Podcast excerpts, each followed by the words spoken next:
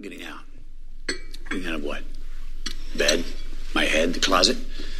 Don't flirt with me, Dry. I'm a busy man. I hear you're getting out of the game. And I would like you to consider an offer. Look, let me stop you right there so you don't waste any more of your precious breath, young man. This is not a discussion for the two of us. Unlike the salt and pepper, it's not on the table. I am not for sale. You're forgetting the laws of the jungle looking down on me.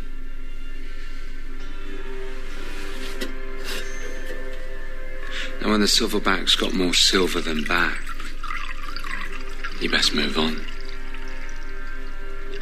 Before he gets moved on. It's not dignified. It's beneath you, Michael. Trying to do you a favor. This is a big fucking number. And this? Oh, this is a big fucking gun.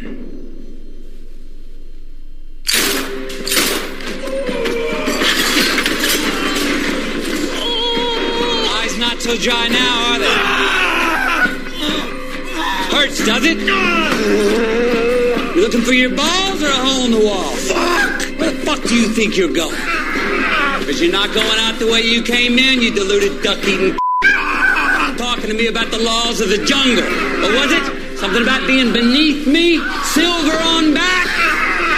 There's only one rule in this fucking jungle. When the lion's hungry, he eats. And welcome, welcome, welcome, welcome, welcome to the podcast that does, I think, what it says on the tin. It's best film ever. My name's Ian. Oh, I'm Liam. And I'm Ethan. Yeah, my voice did go a bit down here for that. yes. All right, geezer. Trying to. oh, who's going to play who's going to be a fun one at the end of this. But uh, yeah, we're here. Uh, we- yeah, we did the whole bit where I said my name's. Yeah, we did. uh, you didn't hear George's name because uh, it's just the gentleman for episode number 124. It is. The gentleman. We didn't tell her she couldn't come. It's not one of those things. We didn't say, boys' night, all right. She could have been a gentleman. Geezer shooting guns and bullets. Guns are blazing. Uh, nor is it a, the movie necessarily that she quit on. As far as I know, no, I think she watched the whole thing. I think she's going to be sending in some notes. Uh, Georgia's got a weekend job, and sometimes those hours are uh, unpredictable, and this is one of those times. And she's also a bit zonked because of the length of these hours. So no judgment there. We're all set. We're good. We are. And we miss her. And we do miss her. Yeah, yeah, yeah. So for those of you who, uh, who Georgia's your favorite, sorry. And have now just switched off. yeah, I, I think the download counts. We're all right. Dwayne Smith has switched off. I don't know if I'll, I might just hide in the in the in the in the episode notes that George is not uh, around this week. Um, but I'll tell you where we were around this week, that's all around the world. Yay. And we charted this week in America, in here at home in Great Britain. We charted in Canada, Canada. in Australia, in South Korea, in Norway, in the Denmark, in Netherlands, in Egypt. Uh, we were in Qatar, number 20 in Ghana, number 47 in Nigeria, uh, new pause market, or maybe, maybe not totally new market, but a market that was paused. Oh, okay. yes. India, number Ah, 29 and number five. Thanks for keeping the light on in Sierra Leone. If you're wondering why we're laughing, it's because God bless them. These two guys are trying to authentically react because we got this far and I went, Oh, I pushed record yet. So we, I think we did all right. we did okay. I think I tried well. My terrible memory helped me though. Here we are. so, uh, yeah, so we're here to do episode number 124. The gentleman suggested by BFF the BFE Hermes. Yeah. Hermes.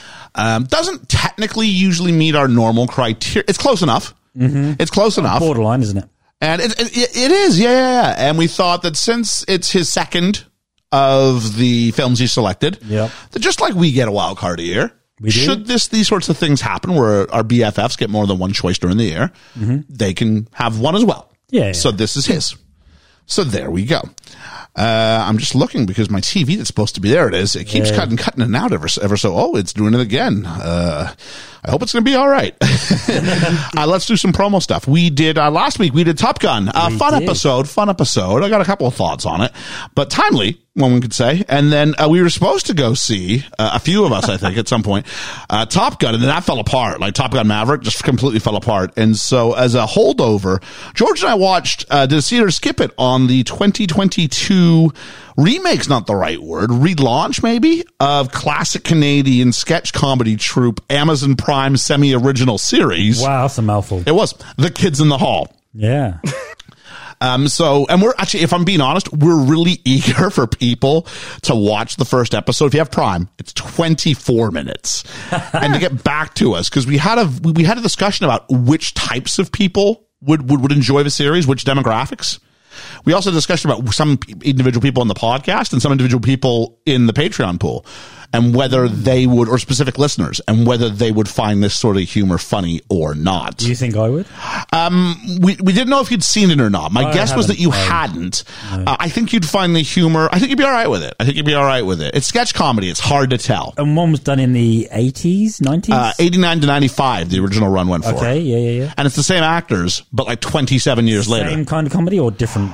It was really interesting because I went back now, and I guess Amazon, as part of the deal, has acquired like the, like the back rights. Yeah, yeah. And so I've been looking at the back rights, and it, there's some there's some characters they've kept over. There's some humor they've kept over. I think they've had to play it a little safer. Oh, okay. Now than they did. And I don't mean, it's weird. It's not what you would think. It's not gender based. It's not even, it's not uh, ethnicity based. Actually, far from it. Uh, nor is it sexuality based. It's like, um, taste wise. And so what I mean, like in the first series that I've just been trying to sort of watch it, don't know how I feel about it actually. Oh, okay. And this is the first original series. I went back and rewatched it. yeah, yeah. And there's been more more than one sketch that has to do with cancer and like cancer is a punchline.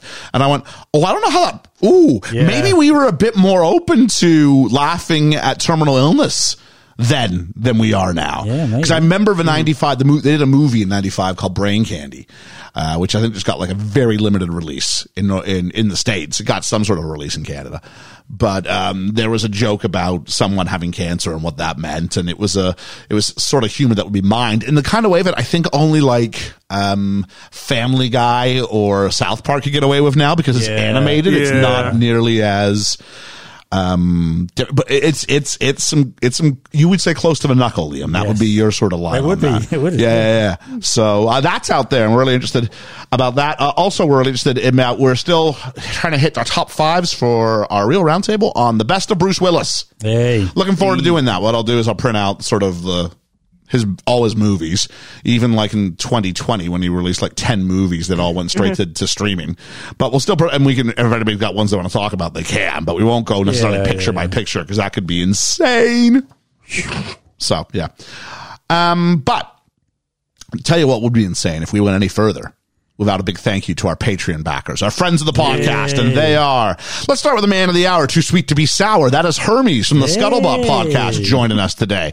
We've also got Reverend Bruce, Julene, Lena Oberholzer, Katie McRae, Ensign Ian Davies, Chris Peterson, Randall, what's your Twitter handle, Silva, Dwayne Smith. Dwayne Smith. We've got the Yeet Meister. Yeet. We've got Nate the Great and Cheesy. With a fish on a bite. There we are. So, um, that is, uh, and we, and we really do thank you for, for helping keep the lights on here at the podcast of Yeah. awesomeness.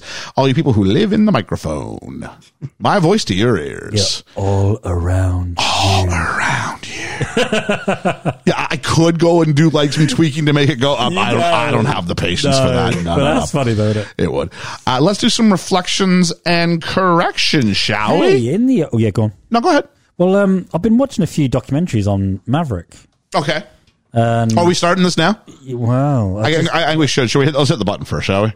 I, th- I, th- I think I think we have to. go on then. There's a mistake I think I made. Now it's a shame George is not here, but I ain't doing this next week again. no, Uh, we were quite emphatic about the idea that there's no way they would be allowed to fly planes. yeah. Go go from here. Okay. Well, everything I've been watching is that uh, and researching is the fact that Tom Cruise does fly fighter planes and aerobatic planes and jet planes and pilot pl- uh, passenger planes and all this other planes. He flies all of them. I'm not 100% convinced that because they've not actually said whether the um, cast members actually fly these planes. They've not been quite um, so forthcoming, but they are in the planes Oh, I think and they are um, reacting to everything and doing everything. Um, having Flying it, I don't think. Oh, I don't see. I don't know. I don't know. Having watched some because you because you were very open and Yeah. you found Tom Cruise and James Corden, uh, the Late Show segment, and you, you put that into the group. I did. and I watched. I went, oh, we might have to, especially when we saw him doing like the big the big loops and the barrel rolls, and I'm like, oh yeah, we might be in trouble here. Um, well, yeah, but with him, it was. I think he's really flying. I think Miles Teller got some time, but to try and suggest that everything we see is is the actors flying, no, no, I'm not going that far. Because they mentioned um, certain pilots that had to, the pilots themselves had to um, fiddle with cameras and stuff. Yeah.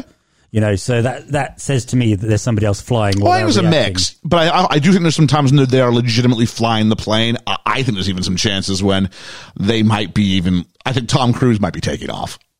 Yeah, well, yeah, I really yeah. do. Is one shot having yes. having seen Maverick now. Yeah. uh, there's a couple shots where I'm like, I don't know how. Yeah, I don't know how you do it. It- It's got to be Maverick. Uh, it's got to be Tom Cruise flying that plane. But he's qualified to fly. yeah, yeah, yeah. You know, and he, so even, he even said um, in one of these documentaries, he took a plane out himself and yeah. He's flying around different pl- places. And the only other actor who's like name, name, name that I recognized who was flying is Miles Teller. Hmm. For the others, I don't know if there's a a certain amount of, um, you know, let's let's with the casting call people who have some flying experience, people who might have been in it. I I have no idea if any of these might be that side of it or not. Uh, if they did fly any of the planes, I don't think in the actual film footage we see them flying planes. Because You don't think Tom? Uh, there's any footage there of Tom actually flying? I think there is. Tom, maybe. Tom. I've maybe, gone. I've but- gone fairly full circle on this. Yeah. But I'm not sure the others would. They wouldn't leave, let them have that power over such a. a no, we said multi-million thir- dollar we said plane. thirty million dollars in the eighties, right? What are they worth now? Yeah, Hundred million yeah, dollar plane. but They just wouldn't. Yeah. So, eh, but if you want to hear more, I think Liam and I are going to go ahead and crack on with a with a theater skip it on are, Maverick we as are, soon yeah. as we're done. It should actually, if you're listening to this on day of release, we should have released this. We should the Maverick one should have come out yesterday. That's my plan. We're going for Maverick Monday. Just another Maverick. Maverick Monday. You know me. I love me some. you do. Hey, you got to come up with your own I love me some stuff. That being said, 'cause I would wait for. I'm Cobra, aren't I? No, you've got to come up with your own call sign. Why do I have to come around? I like the one Georgia came up with. Well, I don't like the one I told you. Oh, you, oh, you grit? No, grit was Ethan. Who are you? Yeah. I was um, Troll. troll. Those are staying. Somehow worse than grit. Those are staying. Um, what- do you know what was our 250th piece of content we ever released? do, do I know? No, that that, uh, that was Top Oh, Gun was, was our it? 250th Wow. piece of content. a skip, skip it Everything we've done. Yeah, oh, wow. The uh, not including talking to Mickey, Yeah, yeah. but stuff that was released in the BFE feed. Uh, the, the the main feed. Yeah, yeah, so yeah. every theater skip it, every real roundtable, every fun size film, whatever it was. Oh, okay. Yeah, 250 pieces of content now. wow. Yeah. Wow. I don't, I don't sit here and go, let's do a big thing for it because I'm like, ah, the, the, the, the, the big reviews are the, are, are the big thing, but it's still a lot of content. It is. So if you're out there, thanks for uh, thanks for listening to it. Whether you listen to it all, and some of you do, or whether you just listen to the stuff that that hits you, hey, I don't blame you for that either. So Yeah, yeah, there we are. Um, I would say that last week felt a bit bickery in places. yeah, it was a bit. It yeah. did, it did. It felt. I think it was one of the ones where I recognized or felt the fact that we couldn't see Ethan that well. Yeah. And that's difficult when someone's doing it blind. Not that he's bothered to turn his lights on I where he's did at for his camera earlier. here. They are. I think I just have a really not. bad You- webcam. Do you? Okay. Yeah. well, then get your torch off your I'm, phone. I'm- I'm sure. it. I'm sure there's settings you can do something You with, but no, nonetheless, uh, Georgia was her call sign was was uh, uh, Nino, and we know what is Nino. Yeah. And I found out from Julene it didn't mean What you thought? I thought nine. It didn't mean nine. Oh. Nine is nueva. I think she said. Don't do that. That's just creepy, Ethan. Um, I, t- I did some research. Nino means the child, although it's although it is a masculine version thereof. Oh, okay. Nino is male child. Nina, I believe, is female child. So there we go. So maybe boy. That would be ironic if her call sign was boy. There we go. Uh, I said here we got to eat some crow, but that's kind of been covered. But we do have some more notes from Dwayne Smith, Dwayne Smith. who said, I believe Tom Cruise can fly, but not sure about the others. Tom did say filming on the MI6 uh, was put on hold while he learned to fly a helicopter. He can probably fly a jet too. He is Tom Cruise after all. I, if I were to let anyone fly my fighter jet, it would be Tom Cruise. I doubt he has a license, but I'm positive he can do it. Another good episode, great episode. I love the plot, how much the plot annoyed Georgia. I spent a good five minutes saying out loud, I'm sure a MiG's a type of plane. Uh, Liam, I also remember a push-up scene, but I'm not sure if it was this film. Oh, see. So there we go. Yeah. Uh, oh, a bit of a sad note this week. Ray Liotta passed. He did. He's one of my Yeah. favorite Which actors. I mean, we've done an episode on Goodfellas. That's kind of our one Ray Liotta Yeah. thing we've done. But I mean, other films that were great from Ray Liotta would be, um, oh, Field of Dreams. yeah. Oh, yeah. Uh, Unlawful Entry. Don't know that. See, a lot of his stuff's a blind spot he to me. plays uh, in Unlawful Entry. He plays this um, cop who's not quite uh, a good cop. he, he's a he's a bad cop. So Okay. Uh, Heartbreakers is a fun little film, and I think he's great in it. It's got uh, Sigourney, Sigourney Weaver, Weaver. Jennifer Yeah. Love Hewitt, Yes, I have seen Jason. Lee, and Ray Liotta. oh yeah, It's it's it's a fun film. It really is. Um, he'll always be Henry Hill to me though. Ah, all my life, I've wanted to be a gangster. right? Yeah. Um, sixty-seven. Wow. Yeah, yeah. Not bad though. I mean, It's not a bad run. I mean, don't there's, know- there's there's yeah. there wasn't anything hanging over him. Like, was there any illness or anything? I I don't know anything. No, I don't Yeah. It hasn't really been that. Spe- it was just one that I really wasn't expecting to hear. I mean, how many? Been- do you, there's been a couple how I've many, not been How many do this you legitimately go? Oh yeah, but Yeah, you don't really yeah. expect to hear anybody, do you? We've Yeah. that age. I'm, I'm not just trying to be contrary, Ethan. I promise. We've that Or age just with his age.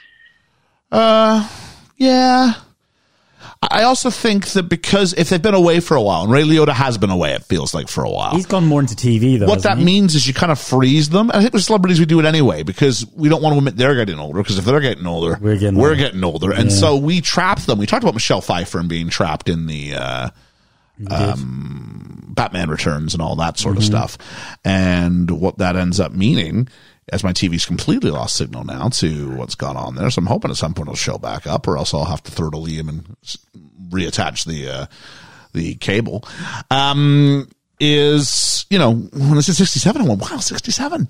Yeah, I still, probably I probably would have put him at late 50s if I was being honest. still relatively young. I mean, yeah, I don't know. I've always liked Ray Liotta only because he's one of these actors, like Michael Keaton himself, who plays a really, really good good guy and a really, really bad guy, and that's all in the eyes. And whenever you watch him act, you never know where he's going to go with it. You don't know if he's going to be, you know, even even when he's good. You know, like when you when you see him as Shoeless Joe Jackson, or yeah, Shoeless Joe Jackson in Field of Dreams. Yeah. Um, yes, Shoeless he is. He's Shoeless Joe. I was thinking, is he Costner's dad? I'm like, no, that's someone else. No, no, no, no. And he's even then that's the eyes, and you're like, do you really trust him? do you know what I mean? Yeah. That's the eyes, and it's great. And the same with Michael Keaton. Michael Keaton does brilliant bad guys. So yeah, See, so even as I I was was, good. As I was a kid, before I even like watched Goodfellas or Field of Dreams and knew him from films, he did like a, a couple. He did like Grand Theft Auto, so a lot. My generation knew him from that, and then like it evolved. That is, that, I used to teach that. I used to teach the idea that Ray Liotta, it's intertextuality. It ties into our Yeah. cultural knowledge of him as being Henry Hill. Yeah, it's an excellent point. Yeah, well done. Yeah, because he's Tommy Vercetti in um, Yeah. one of Vice- the Vice Grand Theft City? Autos. Uh, yeah, Vice City, because Yeah. he's like it's. I think it's the Miami one, and he's like Yeah. the, the Miami gangster of like the the story. Yeah. Oh, Yeah. how did I not know this? Ah, I'm not. I'm, I'm not a big Grand Theft Auto No, guy, me but, either. but but I know but I know about it. Wow. So yes, I mean I don't think he's I don't think his, his range of work is extensive enough for us to go ahead and go, hey, Real Roundtable. No, I don't think it is. And also, he lends himself to one exception of Heartbreakers, which is really kind of an aberration for him to do this rom commy kind of thing. Yeah. Um, although he's playing like a con man, it's a fun movie. um, but yeah, though the- it's not that kind of a career. But but nonetheless, um, I like Ray Liotta. I do. I do. too, me So there we go. Uh, Top Gun. Uh, Julene said, in my opinion, I feel like the patch complaint is fair. Too many patches on the jackets, right? Mm-hmm. Because Navy pilots go through the most to earn those patches. Uh, again, it's one of those things where I think Hermes had some thoughts too. And it's one of those things where I'm going, I hear you, but I still stand, I, I totally agree with the filmmakers who go, we're making this for like wheat farmers in Kansas. Yeah, yeah. These are not documentaries. No, With all the respect in the world. It's entertainment. In the same way, I don't go ahead and go, that's not how teaching works. No. You wouldn't be able to do No, it's a movie. yeah. It's a movie. Yeah, just enjoy it. Just, just, just. Let them have magic doohickeys. and- Have- have a magic doohickey. Yeah. Movie's got a movie. Yeah.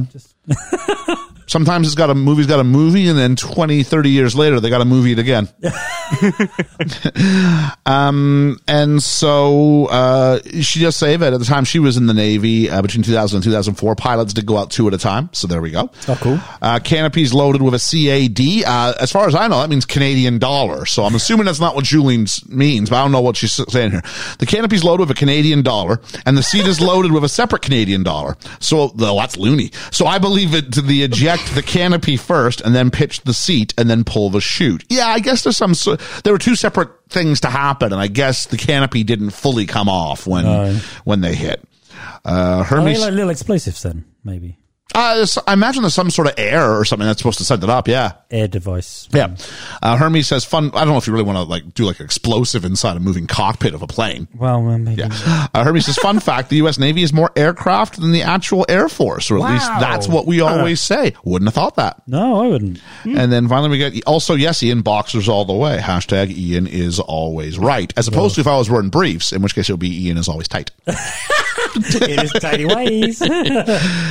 Uh, and then another one here. There's a mistake I think I made. Yeah, this one brought to us by, uh, well, someone who's known to point out a few mistakes in my life over the years. Hey, it's your sister.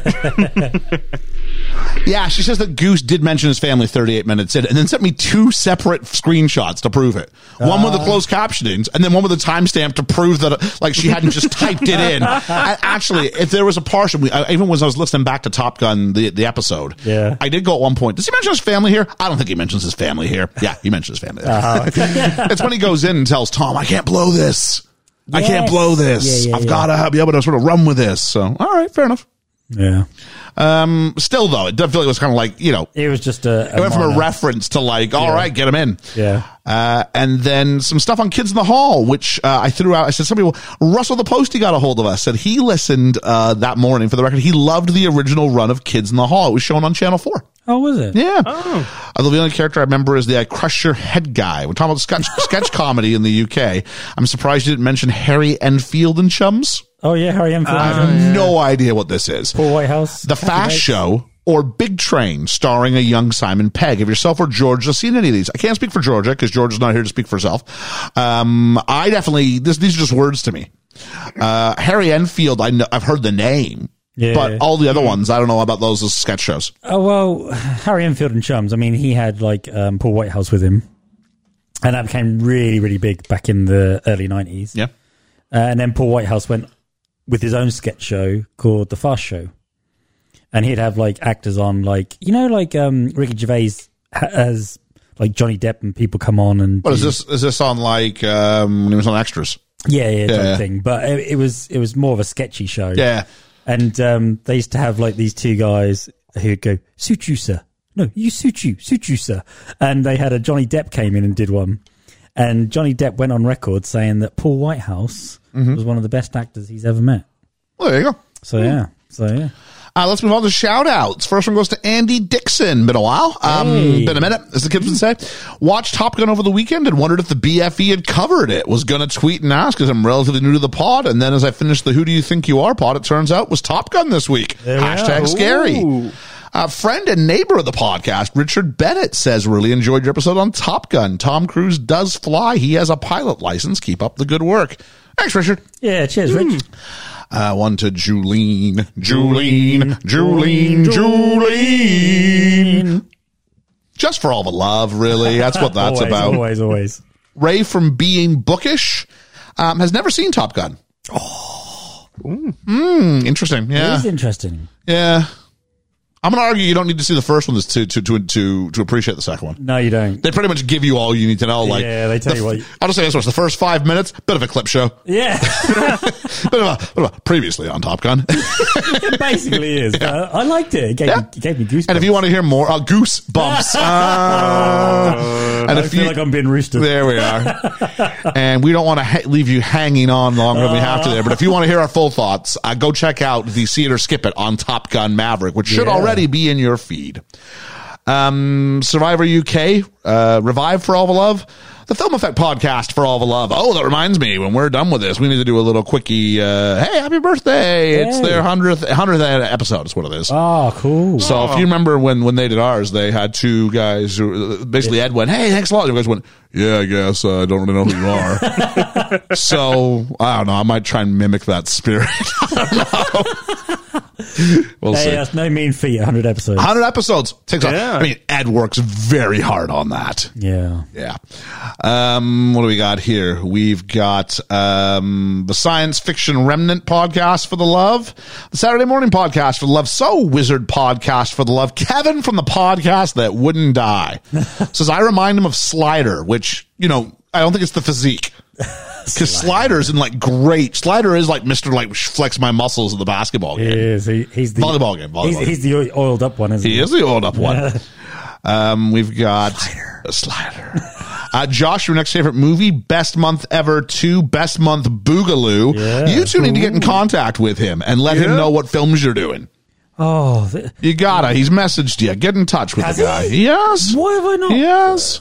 How, See, I have two different uh, Twitters Getting- now, so I think I've I haven't checked my See, this is what see, this is what I have to deal with. Everybody, I got I got Liam who goes, well, I don't know how to do that, which is fine, and then Ethan who just makes crap up about why he hasn't done it yet. No, I and have then two I get, different And then I get messages from like Hermes going, "Oh, you guys should take it easier on Ethan." They- If you had any idea what goes on behind the scenes here, come on. I'm a uh, goblin. I'm a troll. Yeah, we, George, it was actually a really nice one. I said, "Calm troll." the troll of the podcast. Uh, Cheesy, who said, apparently I look like an aging Kiefer Sutherland. Because I found this thing of like, he, you know, Kiefer Sutherland talks about his greatest roles, but I thought it was Tom Arnold. Like he looked Oh. just like Tom Arnold. Everybody else seen Tom Arnold? And then Cheesy went, kind of looks like you actually. And I was like, what? and then he, and then he like photoshopped like a, a white Canadian maple leaf hat on his head. And I'm like, all right, maybe that's a Yeah, that's the source. Um, GIF of the week this week was about Hemlock.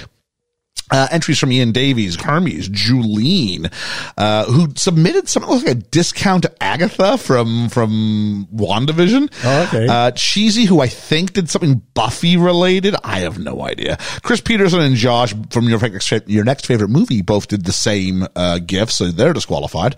Russell Osborne and Dwayne Smith, uh, don't ask me to say what he submitted either. A bit of a low test this week, but resident postie Russell takes his second one in about three weeks. Well done. It was Bill and Ted, and it wasn't even. It didn't even have the word hemlock in it, but it was Socrates. Bill and Ted hanging out with Socrates. I'm like, good enough. Yeah. good enough. You hit that, you hit that sweet spot of my uh, It is, yeah. of my youth, and so as a result, I am. Uh, I'm definitely ready for. I'm ready to give you. GIF of the week. And if you want to, how, how can I play GIF of the week? How can I achieve such high status as being the Giffer of the week? Well, it's quite simple. Uh, you just wait to hear our random word at the end of the episode. Hermes will be giving us our random word this week. yeah, because you never know what's coming out. never, it's random. It's It's, very random. Usually, when I throw to Liam, I see panic in his eyes. it's like, like, like I'll be on stage with Liam when you go, "It's your line." He goes, "I don't know what it is." That's true. but uh, but no. Uh, so and then submit a GIF that sort of includes or encapsulates that idea onto your screen. So absolutely. So that is GIF of the week. Um, Want to give us a review on Apple or Spotify? I hear five stars is our magic number. Five is the magic number. Oh, your heart wasn't in it this week. Five is the magic number. Better. Uh, We're the show that just keeps on giffing. Why are we doing this this week? We're doing this week because we're uh, we've got uh, well. First off, Hermes chose. That's why we're doing It it. was, yeah. yeah. So there we are. Um, so the gentleman. Uh, anybody seen this before? I have. I saw I it have, pretty yeah. recently, actually, for the first time. Same, same, yeah. Ethan? This was my first time. I've been I, I've been wanting to, and I just never got around to it. So this is the perfect excuse. I'm the guy who famously last week went, "Oh, it's got this, this got, got, got like a Guy Ritchie feel, feel to it," and then I looked it up, and well, yeah, it makes sense because it, it is. was it was written and directed by Guy Ritchie. It was. It's it's it's a bit it's a bit more. It's I think Snatch is really clever. This is Yeah. like a really really clever version of something because like all it's less plot points, but they do weave together really seamlessly. I like the narration of it. Yeah, It's very, very. that sort of setup. yeah, yeah. Uh, Guy Ritchie, of course, who did Snatch, Lock, Sm- Stock, and Two Smoking Barrels. He wrote and directed both of those films uh, as well. He directed Sherlock Holmes 1 and 2, and he wrote and directed Swept Away. Oh, did he? starring Madonna. Oh, Were they married at the time? I think they, they were. were. Yeah, yeah. Yeah, cinematography by Jeffrey L. Kimball, who did. Oh wait, no, that's not true. I just. He, he also did uh, The Man from Uncle. I think I completely. Did he? I think I only got halfway through, and then I totally forgot. Uh, everything else here is from last week. I think he did Aladdin as this is well. all. This is all Top Gun. I've got here. Beverly Hills Cop Two. No, that's not right. no, no, no, no. so uh, yeah, I don't know. I mean, uh, have you seen a lot of Guy Ritchie films? Um, I've no, I, only the I, I do I do like the Sherlock Holmes uh, franchise, which I was hoping they were going to get another one out soon if Robert Downey Jr. doesn't quit that as well. Um, Here they're producing it right now. are they? Apparently, it's in the works. I, I do like I do I, like I think I did hear that. Yeah. I do like them because I, I like the stories of Sherlock Holmes. I always have. I like any incarnation of Sherlock Holmes, apart from the Will Ferrell one. It is. Oh, it's Holmes and Watson. Oh, yeah, that was that was that's not even you and your hatred of Sherlock uh, of, of Will Ferrell. That's just That's uh, just shite. that's just the way that is. yeah, yeah, yeah, yeah. So don't watch it, folks. Sorry. Uh, Ethan, any any background with it? Yeah, I, I really like Snatch, and um, I haven't seen Lock, uh, I haven't seen Two Smoking Barrels yet, but I did Oh, it's really see. Oh, yeah, I. I, I really like The Man from Uncle. That was one that I was just always on the TV at him? some point. Yeah. Yeah, yeah, it's it? Okay. it's it's it's Henry Cavill and oh, I can't remember the other guy, but Armie the, Hammer? um, yeah, Armie Hammer. Oh, okay. and oh. Poor time, but uh, he, he- then he had like a weird period for me because Yeah. he did that King Arthur movie, and I did not, I did not like that. No, with Hun. That's Hunnam as well. Yeah. yeah, I mean, he went through a stage where he kind of lost it. I mean, Swept Away was kind of the first, but then he did RocknRolla, which is like, yeah. or- That was you Will tr- Ferrell. No, Colin that- Farrell. No, oh, that was, uh, what's his name? Uh, uh, uh, 300. I am Sparta. Uh, Gerard Butler. oh, Oh, oh, yeah, yeah. Gerard Butler. Colin Farrell nine that. I don't think so. It was, it's weird. It was very forgettable, which is weird because Oh. I saw, I was like, Statham oh, was in it, wasn't he? huh? Jason Statham. That was in sounds. Oh, Statham's in a lot of. I mean, this is like the first main main sort of thing. You know, certain actors become almost synonymous, and you're like, yeah, where's Statham? If it's if it's a uh, if it's a Guy Ritchie movie, where, where's Statham at? it. Now Statham's in like every Stallone movie, isn't he? Yeah, kind of. Yeah, like buddy buddies He probably can't afford him on the budget he's talking about here. so Yeah, yeah, so true. Charlie Hunnam though, on the other hand, yeah, why not? Mm. Yeah.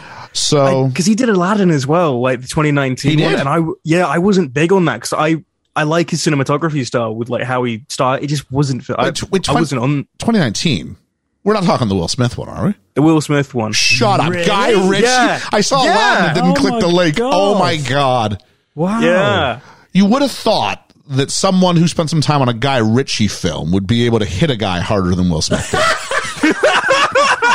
How can he? How can he? He's, he's, fair- he's never. Now, Chris Rock, on the other hand, be- sign him up. To be fair, he did hit a rock. Oh, jeez. Chris Rock needs to get in the next one because that would be Chris. brilliant. It would be brilliant.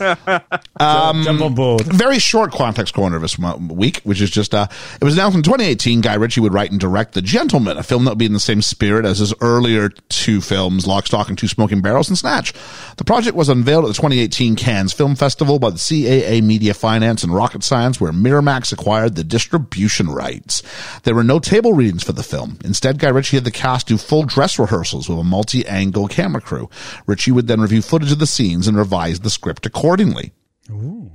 It was theatrically released in the UK on New Year's Day 2020 and in the US on January 24th.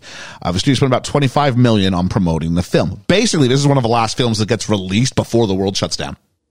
yeah. Oh, January 1st, 2020. Yeah, yeah it basically gets its run in unimpeded Yeah. and then everything shuts down. So yeah. Oh. because I, I wanted to see it, and it was between this and Jojo Rabbit. And I was like, okay, I'll see Jojo Rabbit this week, and I'll see like this the next, and then then just nothing, nothing happened. My first introduction to this film was actually listening to friends of the podcast, the Film Effect podcast. Happy 100 Hey. episodes, guys. Yeah. They did one on it, and I was like, all right, I was just checking out whatever was going on in the pod world. I was like, I've never heard of this. What, what, what is this? And they were doing McCona May, which I thought was a clever brand. You know me, I love, Oh, I love a branding idea. You do. So I was like, all right, cool beans. And gave it a listen and actually stopped it about, I don't know, half hour in and went, I got to watch this film. I didn't watch it that moment, but I went, I got to watch this film. Yeah. And then come back to the episode. And I did. I watched it for the next week or so and came back to it. Um, and so first off, thanks guys for the uh, assist on that. Um, yeah. And so it, it was this wonderful little undiscovered gem, which actually in what we do now, it's, it's, I guess it's rare, but also maybe not because everything's Marvel. So actually, if something Hmm. like an original idea like this actually falls in our, I mean, maybe it, maybe that's because it's the UK and the UK are still making independent movies and putting them are, into yeah. cinemas. Yep. Or maybe not Yeah. independent films because it is Miramax, but low budget films, things that aren't two hundred million dollar budgets. Yeah.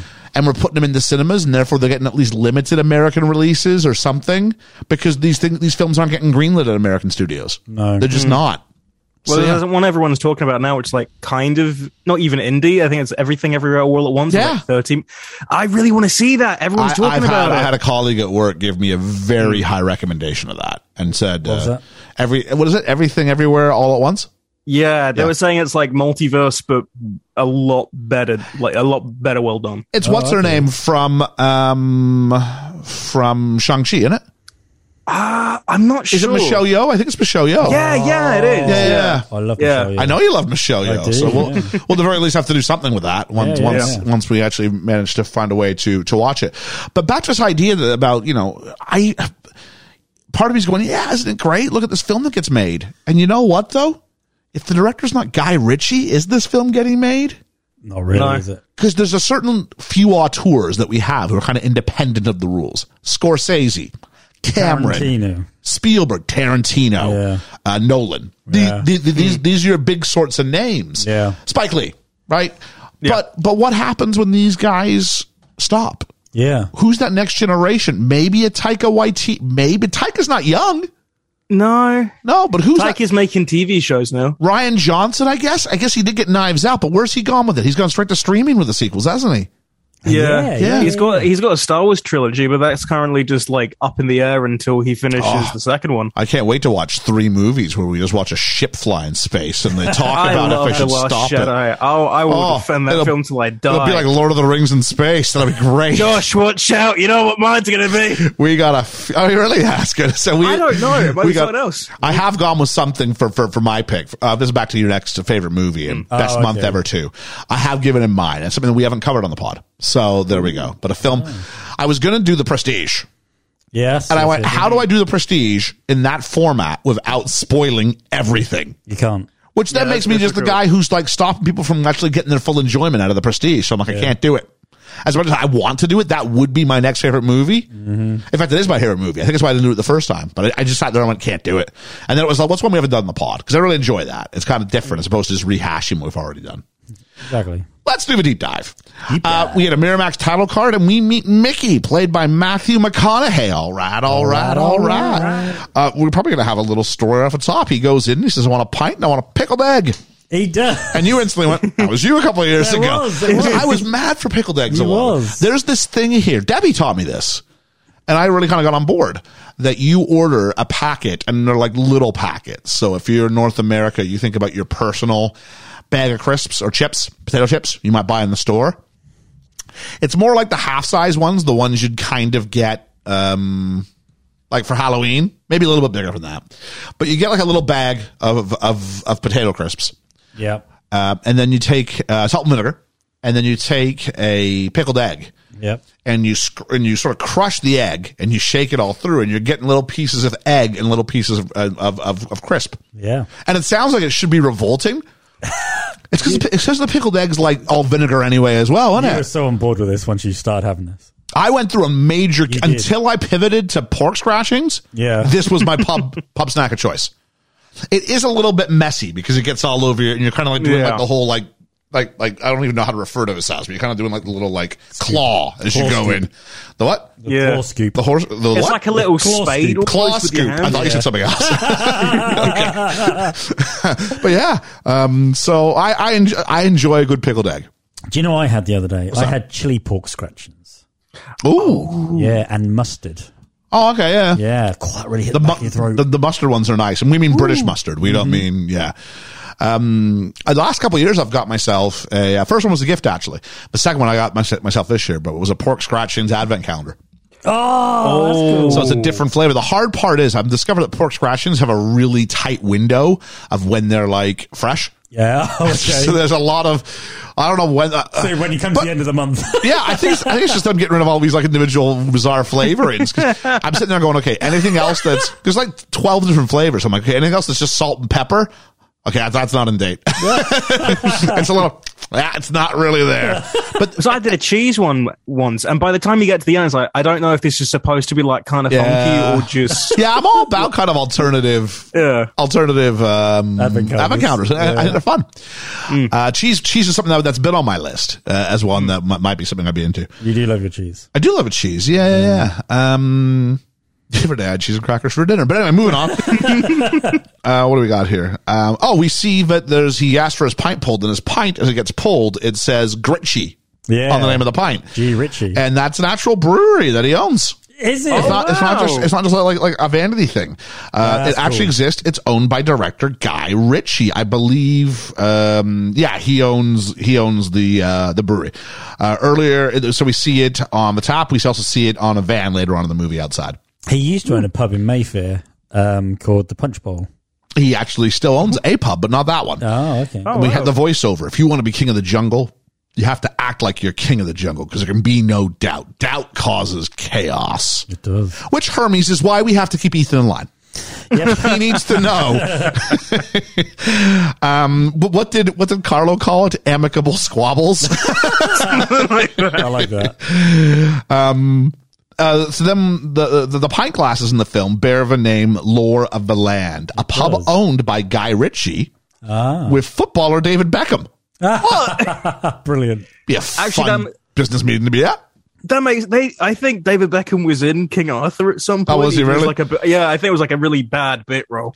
In Fitzrovia, central London. So if I'm ever in London again, I'm going to look this place up. Lore Oh, yeah. of the Land. We'll have to go in. I want to do a London trip. I do, and I want to Yeah. eat, and I want to just visit like like places that were mo- movies were shot at. I think that's just a good, just a good shout to get some some content. Absolutely. World's End is one of those ones as well. and then yes, and then we hear um we hear footsteps, and there's he's on the phone with his with his wife, and something's obviously gone wrong on the other side. And he's like, "What's up? What's up? What's up?" And then from off what's up? What's up? yeah, what's maybe not quite.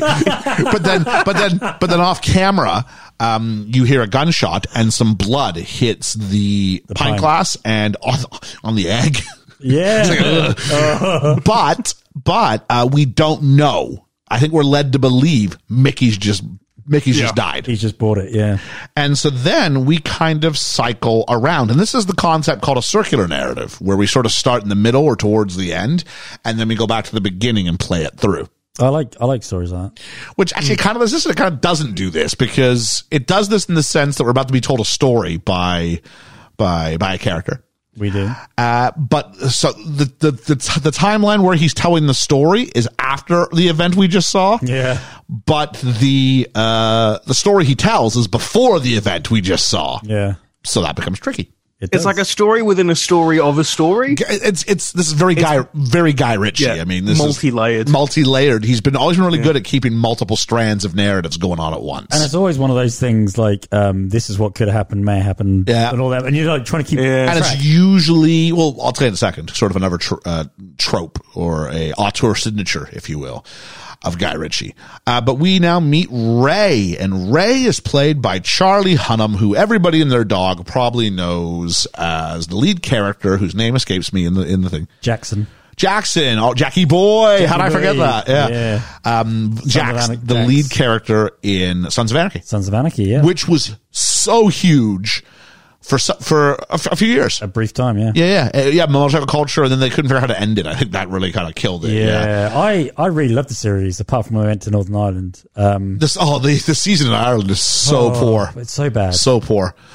Um, I'll say this much though: uh, that first episode is one of the great first episodes in TV. oh, it sets you up, doesn't it? Oh, like that last shot of Hunnam and Katey Sagal in the foreground. Yeah. And then you get, what's his name? Uh, Hellboy. Oh, Ron Perlman.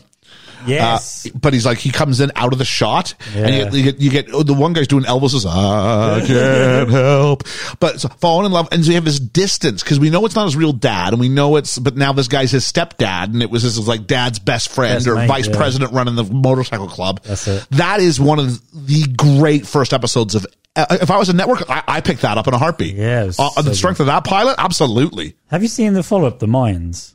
No, no, not that great. I, I didn't even finish Sons of Anarchy to be honest with you. So let you know, I was all in for a while. I was I was all in. I didn't. I got a story to tell you off mic about why I probably stopped watching that show. oh, okay. It, wa- it was it was no fault of the show. I'll say that much. oh, okay. Um, what do I got next? I've got uh Oh, so Guy Ritchie has a deep interest in fashion and was very concerned with the wardrobe for the film. To prepare Charlie Hunnam for his role, Ritchie took him clothes shopping, and most of Ray's wardrobe comes from these shopping trips, That's cool. Oh. not from the actual wardrobe department. it was yeah, like they picked it out together. Nice. And he is really well dressed. He is. Guy Yeah. Ritchie. Guy Ritchie's always Guy well Ritchie, come on. I will. Okay, fine. I'll finally. I've been holding you off too long. I will let you. dr- Let's let's do a shopping trip. let's do a shopping trip. I I now want to get cast in a Guy Ritchie film just so I can get a new wardrobe. Okay, um, so Madonna, me and you, let's go for a shopping trip. I, I was thinking about notes about Madonna taking everybody shopping here. Uh, his original character name was going to be Polite Pete Polite Pete. because he's a Well, bit he is he's a bit polite. posh, isn't he? Yeah, he Yeah. is. He, yeah. He comes into the kitchen Pete. and he's looking for something. And his house is really nice, but then you hear it jingle, hmm. jingle, jingle, and we just see this glass of ice being held up. And then we meet Fletcher. I really wish George was here to talk about this. Yeah. This is Hugh Grant. Ethan, this was your first experience. Tell me your Yeah. reaction when you realized this was Hugh Grant on the screen. I, I remembered he was like some sort of sleazy character, but I couldn't rem- realize it. w- I didn't realize it was him. And then he stepped into and went, "Oh bloody hell!" Because I'm used to him going like weird now. Because he did, um, he did like Paddington Two and some other stuff where he's like going into less Hugh Granty roles. I'm like, this is perfect. I'm, I'm loving this already. He's been very open with the fact that he did a rom com with Sarah Jessica Parker called Did You Hear About the Morgans? And how that was so atrocious. And he only took it because it was like the most Hugh Grant, was just another Hugh Grant role, wasn't it? Oh, okay. And it went so badly, but he said it killed his career as a leading man in like romantic comedies. And so he's had to think about what he does now. And so he's had to think outside the box. and he's goes. brilliant outside the box. He's so good. Do more of this. Yes. I, the first time I watched it, I just laughed so much at him because it's, It blew my a, A, mind. he can, a, he can really act. He can. Yeah. And there's something in that. Yeah. Uh, and we're a pod who's done a lot of Hugh Grant. I mean, we've done Four Weddings and a Funeral. We've done Love Actually. Yeah. We've done Bridget Jones's Diary. Yeah. So this is at least the fourth movie we've done. Yes. Yeah. Yeah. yeah. So, you know, and the first three are very kind of paint by, you know, oh, it's different to Bridget Jones because he's the baddie, even though he's just kind of like Hugh Grant in it. Grant pretended to be a He's just. Hugh Grant, but he kind of cheats on her, but he's still really charming. Yeah. You know what I saw him in before this? That went, oh, he can do some really weird stuff. He did that Netflix that I think it was uh, Death to 2020, and he's so Oh, I've weird. seen that. He's funny He's in that. So weird in Yeah. that. It's great. I didn't get the whole way through it, but I did watch parts of it. I was going to do a theater skipping on it, just couldn't make it through it. Now there's something, I think something came up. Um, what do we got here? Um, Hugh Grant delivered his scenes with Charlie Hunnam in five days. Wow. He had over 40 pages of dialogue he had to get through in those five days. To help with these long monologue heavy shoots, Hugh Grant wrote a cheat sheet. The night before he was scheduled to shoot, his car was broken into and the robber took his script and his cheat sheet. So he had to go on without him. oh no. He adamantly denies that his distinctive portrayal of the character was based on any actual person, but rather just the idea of a general sleazebag. Uh, and he revealed on the Graham Norton show that he'd not met Matthew McConaughey the entire time of the shoot. Wow. In fact, the first time they had met was right then and there on the Graham Norton show. so that's kind of cool. I love Graham Norton. If you're out there in the States, you don't know who Graham Norton is. I think every time he comes up, I go, oh, I really should watch Graham Norton. He's great. I'm surprised he hasn't transferred over to America I don't know what it is about him. because they'd love him over there. He did what was it what was that Pixar film? He did was it he did Soul, and that was like his sort of foray in America, and then nothing else. maybe he doesn't want to work. Maybe he doesn't want to work the American schedule Yeah, maybe. because the Graham Norton show here. What do you do? You do you do what like four weeks at a time and then he's off yeah, yeah, I think so. for a while and then he does like another series of shows and then he's off. yeah, So we can do all these other things. Like he can do Soul, he can do all these. Eurovision. You do Eurovision, right? he's that guy who just popped. He's Terry Wogan, right? He's the guy who pops Yeah. up, and that means nothing to anybody outside of Britain. No, no. But he's that guy who just if there's something, in, it's if, if you need someone young, it's Ant and Dec. Yeah. If you need someone older, it's going to be Graham Norton. Those those are your Yeah. choices, really, isn't it? yeah, yeah. Yeah. The three broadcast people you really have is like Rylan, Ant and Dec, and Graham Norton. Who's Rylan? Right. He's the he hosts like a lot of the ITV stuff now. Oh, okay. He's like he's like the younger Phil and Holly from this Danny morning. Danny Dyer's just switched teams. Has he? He's gone from BBC he's going to do a game show on ITV. I think he's going to be everywhere. I thought you meant um, something else then. What, you think of it sexually? I was like, what? I'm just announcing as a non sequitur. By the way, Danny Dyer's just revealed. Remember when they're like, he's going to be Doctor Who? Danny, Dy- yeah, Danny Dyer's Doctor Who. Yeah, Oh my god. Hugh Grant's Doctor Who. yeah, he's He ran wa- as Doctor he was Who. Doctor Who for a, for a Oh, a comic relief. It's not canon. Um, what do we got here? Uh, Hugh Grant's uh, sunglasses in this were Ray Bans, and the costume replaced the frame's lenses to red tinted ones to give his character a sinister feel. According to Hugh Grant, this dark red became a signature of the character, leading to his ox blood coat and overall color scheme. Because I, I like him in this. And he found the he found the irony in him being an unscrupulous media bloodhound uh, because his real life has been just the opposite. People tapping his phone lines and going Yeah. after him in the press. So there we go. He's been offered 150,000 pounds. We find out for some dirt on Mickey that will lead to Mickey's downfall. So he's here to sort of play the other side. Yeah, he's just go. He, I think he's trying to get out of the game, isn't he? He's just taking the money and run. Yeah. Now his counter offer is. So in order to, instead of that, I want you to give me 20 million pounds. But I love the bullshitness. of it. Oh, to go in and go like, I'm going to tell you why it's worth 20 million Yeah, pounds. yeah. So, I mean, it's really hard. I I don't have a lot of notes about the Charlie Hunnam, Hugh Grant stuff because so much of it is just cutaways in between other scenes and it's just really hard to organically work it in. So I will say that I loved the send up that all of this is being told through Mickey's, sorry, is it Mickey? No, that's uh, Fletcher. Fletcher. All this Fletcher, is being done through F- Hugh Grant's Fletcher character. Yeah. I think it's brilliant that we're basically getting a story within a story. Oh, it's great. He's pitching a film in many, so it's the film He within is, the yeah. film. yeah. So yeah, it's uh, it's it's it's pretty dang decent as far as that goes. I was like, "Can I tell you a story?" No, please. Yeah, he's just he's just so sleazy and charming. I love him. um. So he's written a Hollywood script. It's called Bush, uh, which actually was the working title for this film. Really? Oh, brilliant. Uh, Fletcher says, I'm going to tell you a story to justify the 20 million pound price tag.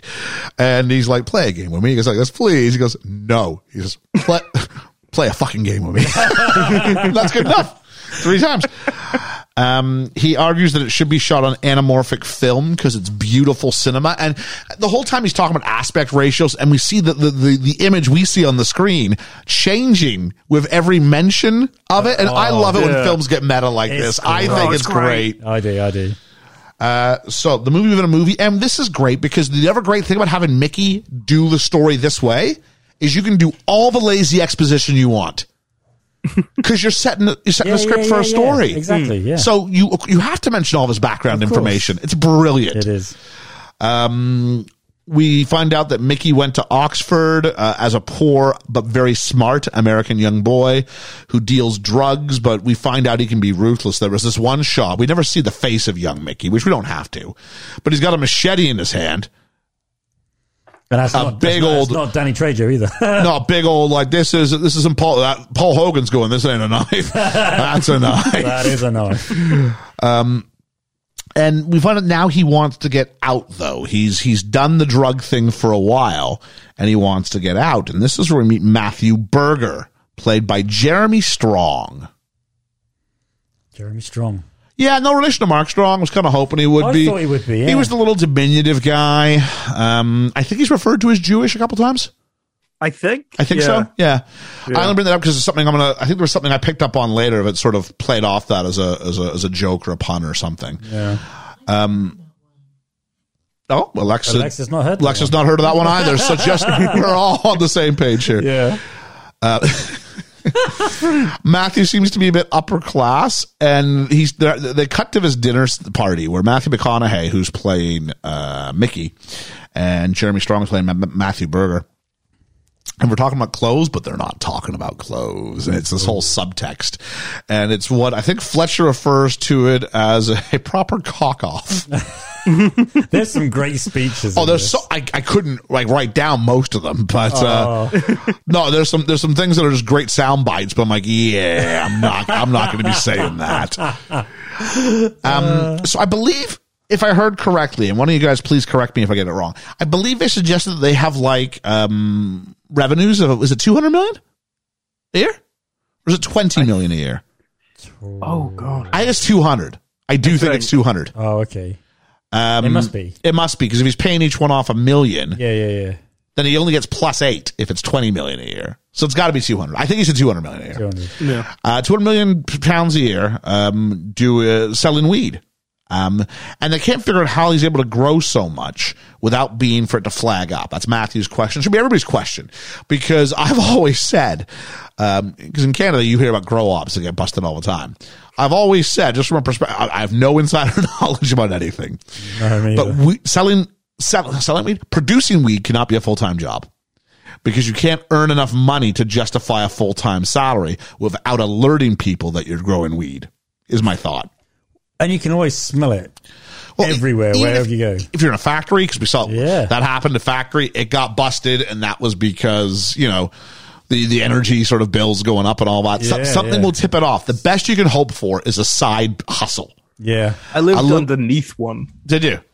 Yeah, my my old apartment, uh, the people upstairs had had had that, and the first I was like, smells of weed, and it just kept getting stronger and stronger until I wake up one morning. There's like police on our door being like, "Do you know anything about this?" And oh, that makes so much sense. Yeah, you also have to sell it to so many different people. Yeah, hmm. Because how much money is someone spending to get weed? Now, I don't know anything about the weed market. I oh, I don't. don't I have known nothing. It's legal in Canada now, but it wasn't when I left. Oh, okay. And so I haven't been to, when I've gone home, I haven't even bothered going to a think shop. eventually it'll snowball and that'll be legalized everywhere? Yes. Okay. yeah. And nor do I really care about it one way or the other. I, I really don't. I, I'm, I'm, the, I'm not a partaker, but I'm in favor of legalization for what it's worth. Um, I think it just controls what's the, the, the quality of it. Yeah, yeah, yeah. Um, I think it's, you know, I think it's really hard in a world where we say cigarettes are illegal, sorry, are legal. Yeah. To then go weed's illegal. I'm like, Yeah. I don't really see the difference Yeah, there. yeah, yeah. So if I, you know, cause you look at the health risks between tobacco and marijuana, I'm like, they're not even comparable. no. That's strange, isn't it? It is strange. So, um, but that's the question. How do you do so much of this without, without flagging it up? And so, um, he talks about British people in this, uh, this conversation he's having. This is Mickey.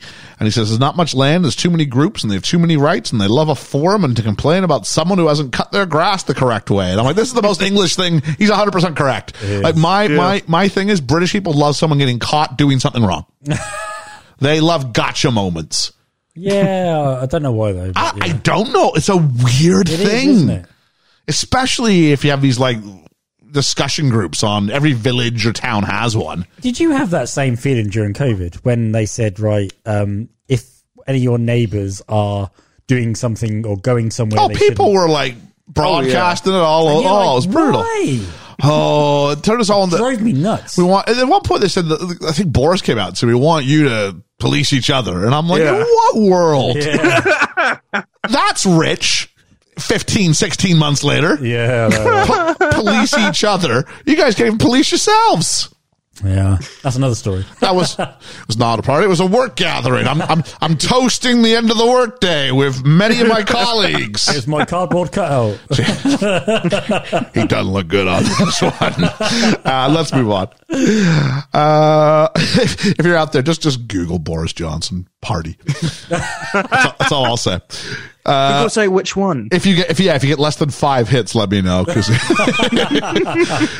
Um, so the sale price is 400 million. And what's the deal of why is it worth 400? And meanwhile, I found out the motive for what's going on is that the editor of a daily print, Dave, and Mickey have a feud due to a smash job on one of Mickey's lords. Then Mickey showed up, Dave, because I guess Dave has aspirations of being big and important. Yeah, I suppose so. that never really goes anywhere though, does it? It's just, a, it's supposed to be a motive. It's just, it's what starts Fletcher on his role. Okay. Uh, the framing device, the conversation about here is wonderful. We have a limit to the grow op. Not much land. We've talked about that. Uh, Mickey's deal is against generational inheritance tax. So he goes to these lords and goes, look, I'll pay you a million a year. Because at some point, someone's going to die. And this million I'm going to pay you each year will help recoup some of those losses when you have to pass your stuff on the next generation. I also like the fact. I mean, obviously not Mickey's not a nice guy, but I do like the fact that he he looks after the stately homes, and he does say, "I'll repair that roof for you. I'll do that for you. That's fine." And these are these are buildings that would go into disrepair, you know, if he if he didn't, you know. Yeah. There's a lot of stately homes that went, went like that way. Yeah, you're not wrong. Um, what else do we have here? We've got uh, they pull up to a shipping container. There's like a little metal table, and of course the guy's doing. We're all he's sort of the guy's supposed to voice what we're thinking. Oh boy, do I get to keep the hammer too? Like, Do you know what I honestly thought? When I first watched this and I saw the hammer on the table, you thought he was gonna kill him? I thought he was going to kill him. Yeah, me I too. seriously did. Short movie. um, and then we uh, see them push the table, and then it opens up a stairwell that goes downstairs, and we see there's lots of land Lots of and lots of uh, ultraviolet light and weed being grown. Um, I had someone once take me to a basement Oh, really? and show me a, a smaller version of this. oh, wow.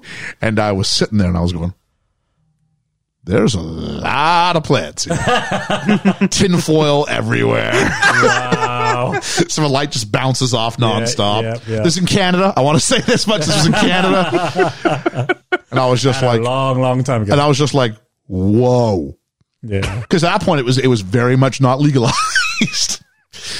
um, yeah. So that was someone who was just doing it for personal and bartering use. I had a guy come into my shop when I first opened, and he tried to sell me stuff, and I was like, "What are you doing? Like- Get out! Like that stuff. yeah, Yeah. get out!" Yeah, it was weird for me when I moved over here because it is very laissez faire. Like, the, even though it was illegal, like the cops aren't really looking your way. Yeah. As long as you're not trying to move, like, uh, as long as you're not selling, they don't Yeah, really yeah. care.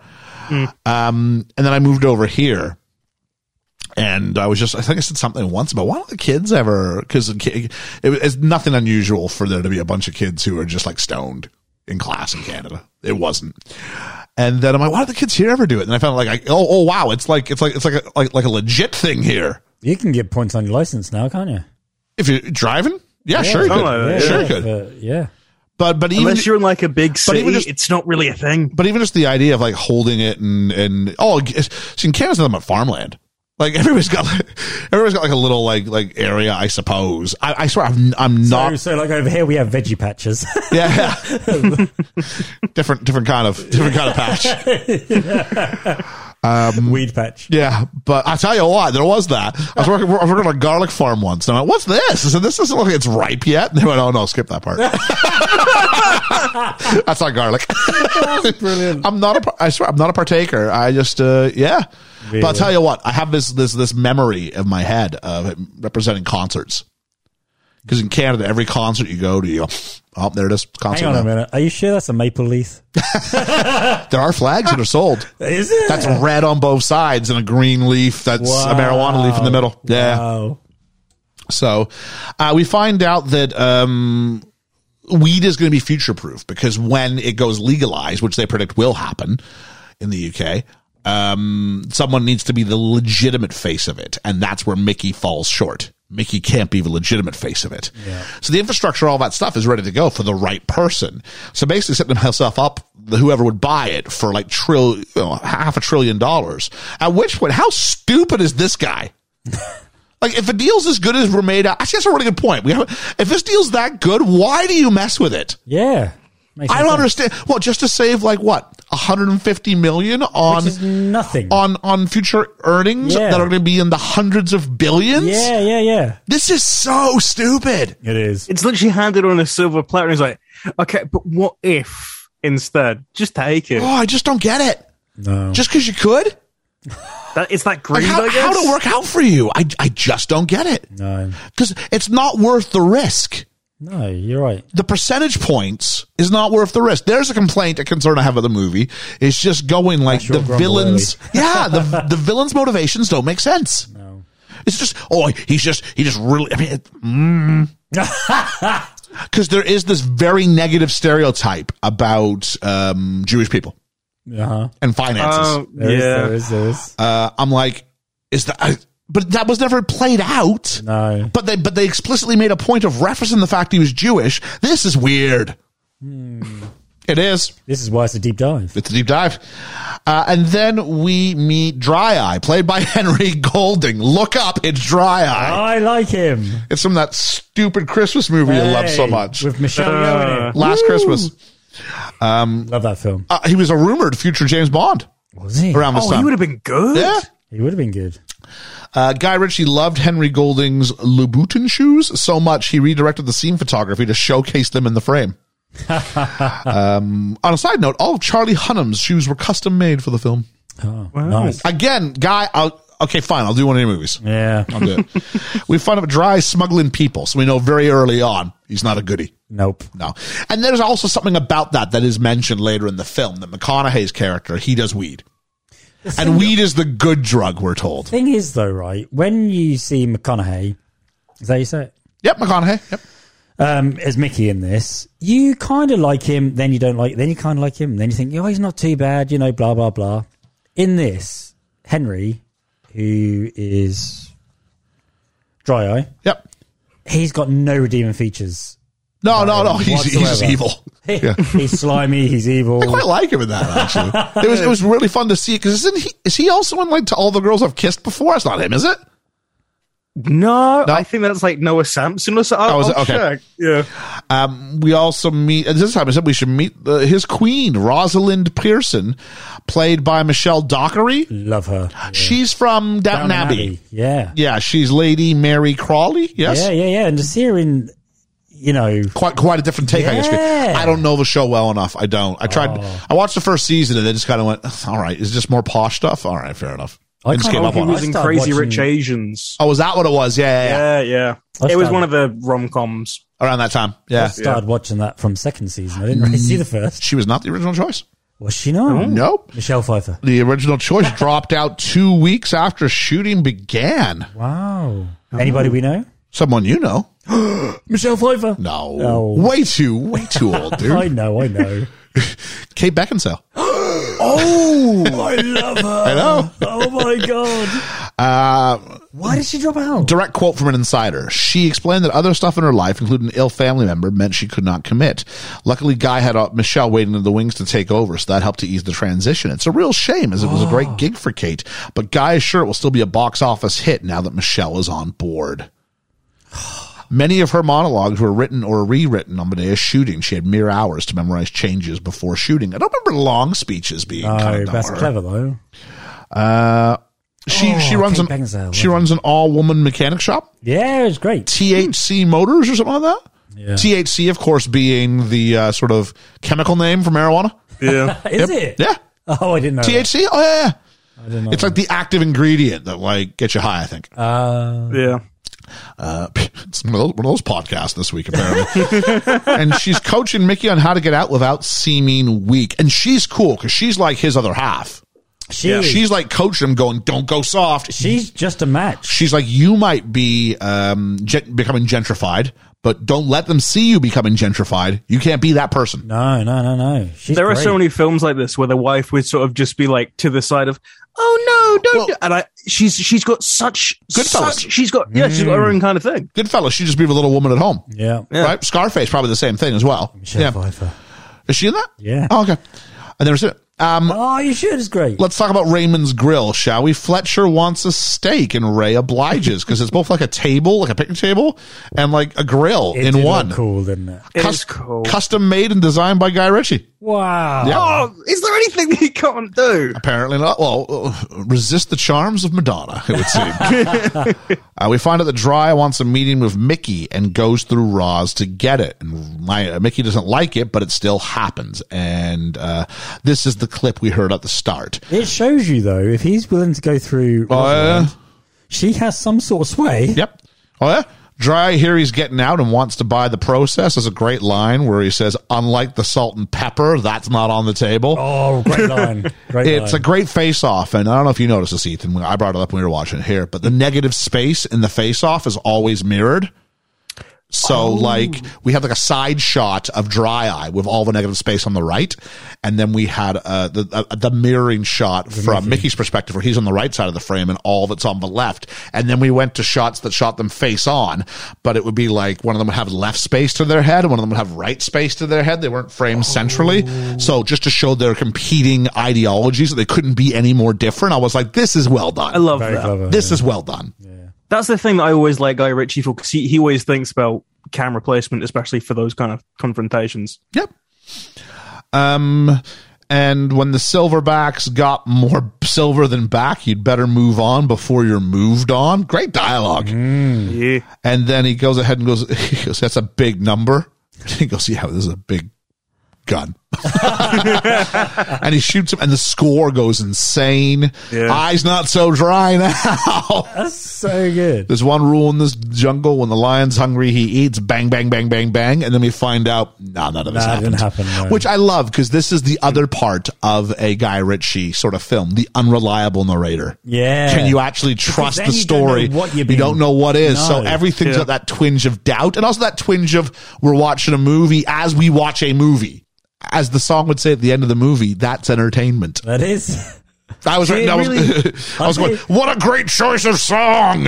I'll tell you what I did like also when they rewound it yeah, straight yeah. after this. Yeah, we actually hear them. We see it in reverse and reset. Uh, and there's a story about a lion and a dragon. And he goes, and basically the story is the lion tells the dragon to fuck off. and the dragon didn't pay attention to it. He said, you might think this is about more than, it's about a lion and a dragon. So I'm not selling. And until that, marinate on that for a while. And until then, fuck off. I thought that was brilliant. It is.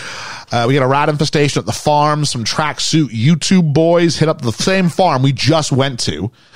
Uh, they are interrupted and by the heavies who work for Mickey, and we set up a fight. I love these heavies. One at a time, they keep coming out with these like little like They punchlines, do, don't they? and then we cut to the kebab house without knowing what happens. And this film does this really well. It would Yeah. cut from a moment of tension, and we'd later find out what happened. yeah.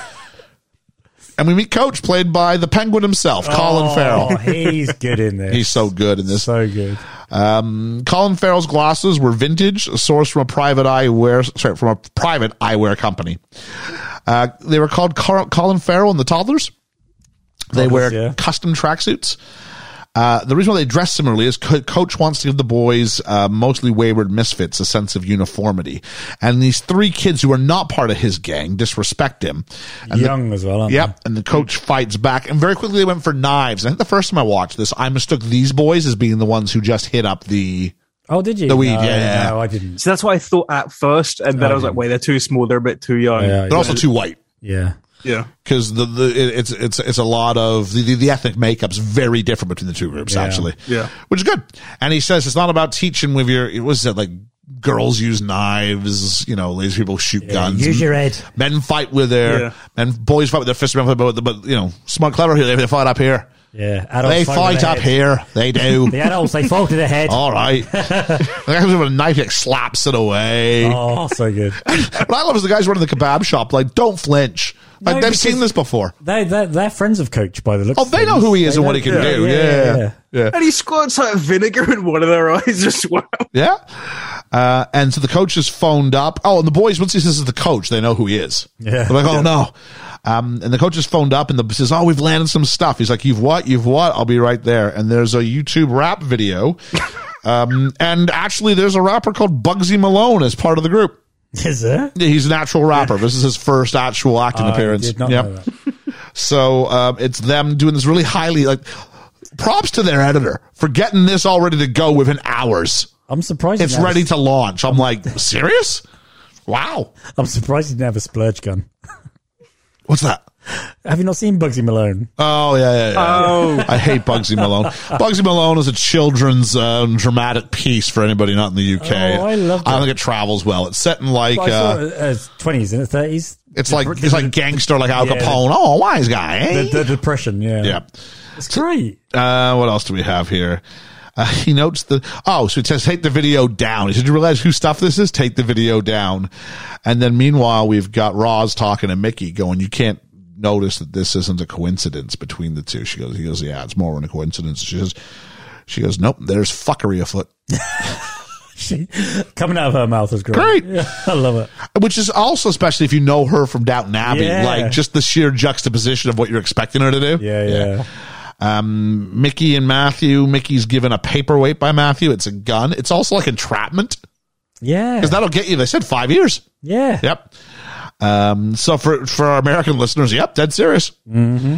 Uh, he shuts down the farm um, because he says, "Look, I can't, I can't." He goes to the guy, the Lord who owns the farm, and goes, "I can't do this. Um, it's just too much heat this way. I got to lay low and I redistribute." So And he that's says, why he survived so long. Yep. And he, but he does, and the Lord's like, "Oh, I need my, my roof done. I was really hoping on that mill." And Mickey says, "I'll, I'll take the roof for you." So again, Mickey's a good guy, even though he does all of his like terrible Yeah, stuff. Mickey's a good guy. They associate you to want to be a good guy. yeah, they align us to him, make sure we see that he's a good kind of gangster as opposed to everybody else. Yeah, yeah. Uh, we go, we got about Lord Pressfield's daughter. Dave, the Daily Print editor, is determined to link Mickey Pearson to the aristocrat's daughter and her downfall. Uh, Mickey says that tells the parents of, uh, Lord, he tells Lord Pressfield that he can help. And then he tells Ray and Ray's like, I don't want to help because it's like council estate stuff. Yeah. Uh, council estate for American listeners means you, it's it's like a poor neighborhood, government subsidized housing, generally. Um, and what do we? uh, Am I, am I getting that right? Yeah. Yeah. Okay. Yeah. Um, Mickey pulls rank. It's the first time we've really seen Ray tossed up in the narrative to this point. Up until this point, he's just been a the guy hearing Fletcher's story. Mm-hmm.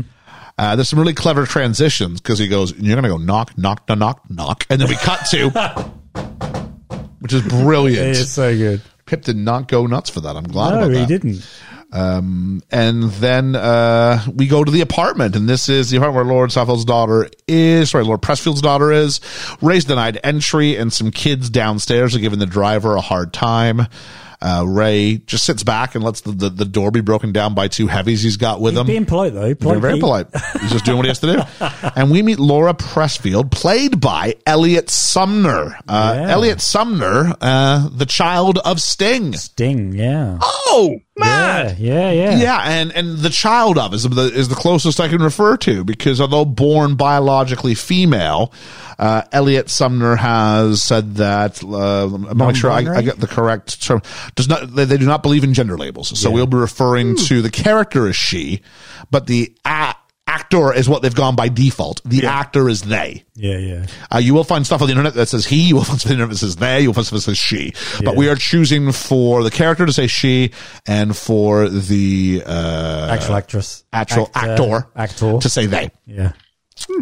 Um. So she's being held captive by her. Well, not held captive, but like she's in this bad situation with her former pop star boyfriend, who they're all like heroin smackheads. Yeah. Yeah. Yeah. Um, and then one guy comes up and goes, "Who are you? Who are you?" And it's this Russian guy. I think he calls himself Aslan, Aslan. He does. Yeah.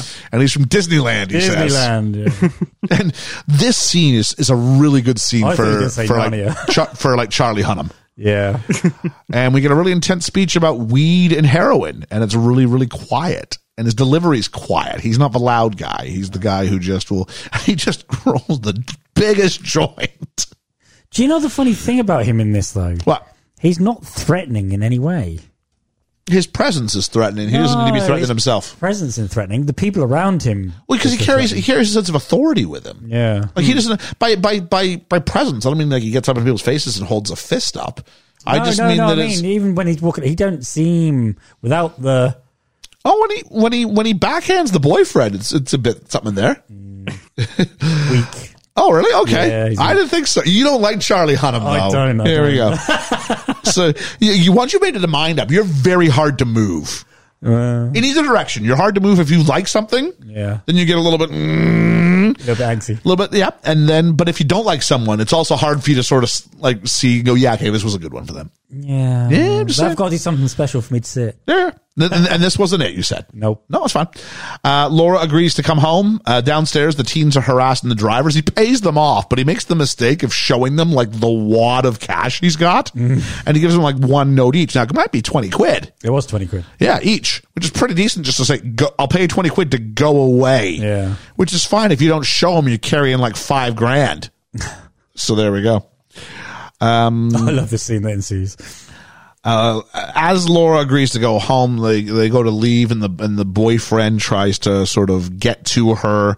Uh, Charlie Hunnam, um, Ray does the big backhand and Backhand, says he yeah. I won't be manhandled by by I don't know doped out former pop stars, boyfriends, yeah, whatever it yeah. is. And he says, uh, you know, watch out for it and give us a minute, and then we'll then says to his heavies join us downstairs. And we cut downstairs, and uh, the teens are still harassing the, the, the driver, who's doing a pretty good job keeping his cool. Because really, he could kick their ass. And then upstairs, we see that the couple of them start to get a bit more aggravated with with the heavies and try to put. And one guy just gets pushed, and it's Aslan. Aslan, and yeah. Aslan, as Narnia would say, Aslan is on the move, and he goes. And we cut to outside, and Charlie Hunnam, and just we see Aslan eat the pavement outside. Like us on this podcast, he did a deep dive. He did a deep dive. and it got everywhere. Uh, and the, and the kids outside are now taking photos and selfies with the with, with, with the body. And we even had a cut back to the freezer because earlier in the film we noticed that. Uh, when Charlie Hunnam, uh, Ray went to get the steaks. Steaks. there was someone in the freezer. Yeah. It turns out it's Aslan. Yeah. And so we have that match cut. Back to the barbecue. Fletcher says it really didn't go down that way. Because he sort of suggests that, oh, we went home and said everything was fine and no big deal. And we actually see what did happen from Fletcher's perspective, uh, which is Ray asking for the phones and all the kids like, Just running. Run. Sporadically, yeah. and they kind of trap Ray. He's the one we stay closest to, where like this whole group of people are waiting for him. And he has to, uh, you know, they're like, let me pay you. It's a giant chunk of cash. Again, I will yeah. pay you for the phone. And they go, no, no, no. How about you? How about you give us the money and you still don't get the phone? And he's like, fine. And then he has this like semi-automatic Uzi in his hand out of think, nowhere. Wouldn't you think if someone comes? Just take the money Yeah. take the he was literally going just take this all i want's the phone Yeah. and you try and play it again for just what's your risk again what's your risk reward ratio Yeah. here is the phone that much that your, your money couldn't couldn't benefit you like that was thousands of pounds And if he's not backing down himself, yeah there's something quite. there's something there There isn't yeah, there? no someone who's got that much money it's like careful because even if he did get him he probably works for someone who's going to get you back yeah, exactly. Um, so, um, Ray wants to use the toilet. and when, sorry, Fletcher wants to use the toilet. And when Fletcher goes into Ray's house, he says, Hey, take your shoes off. Yeah.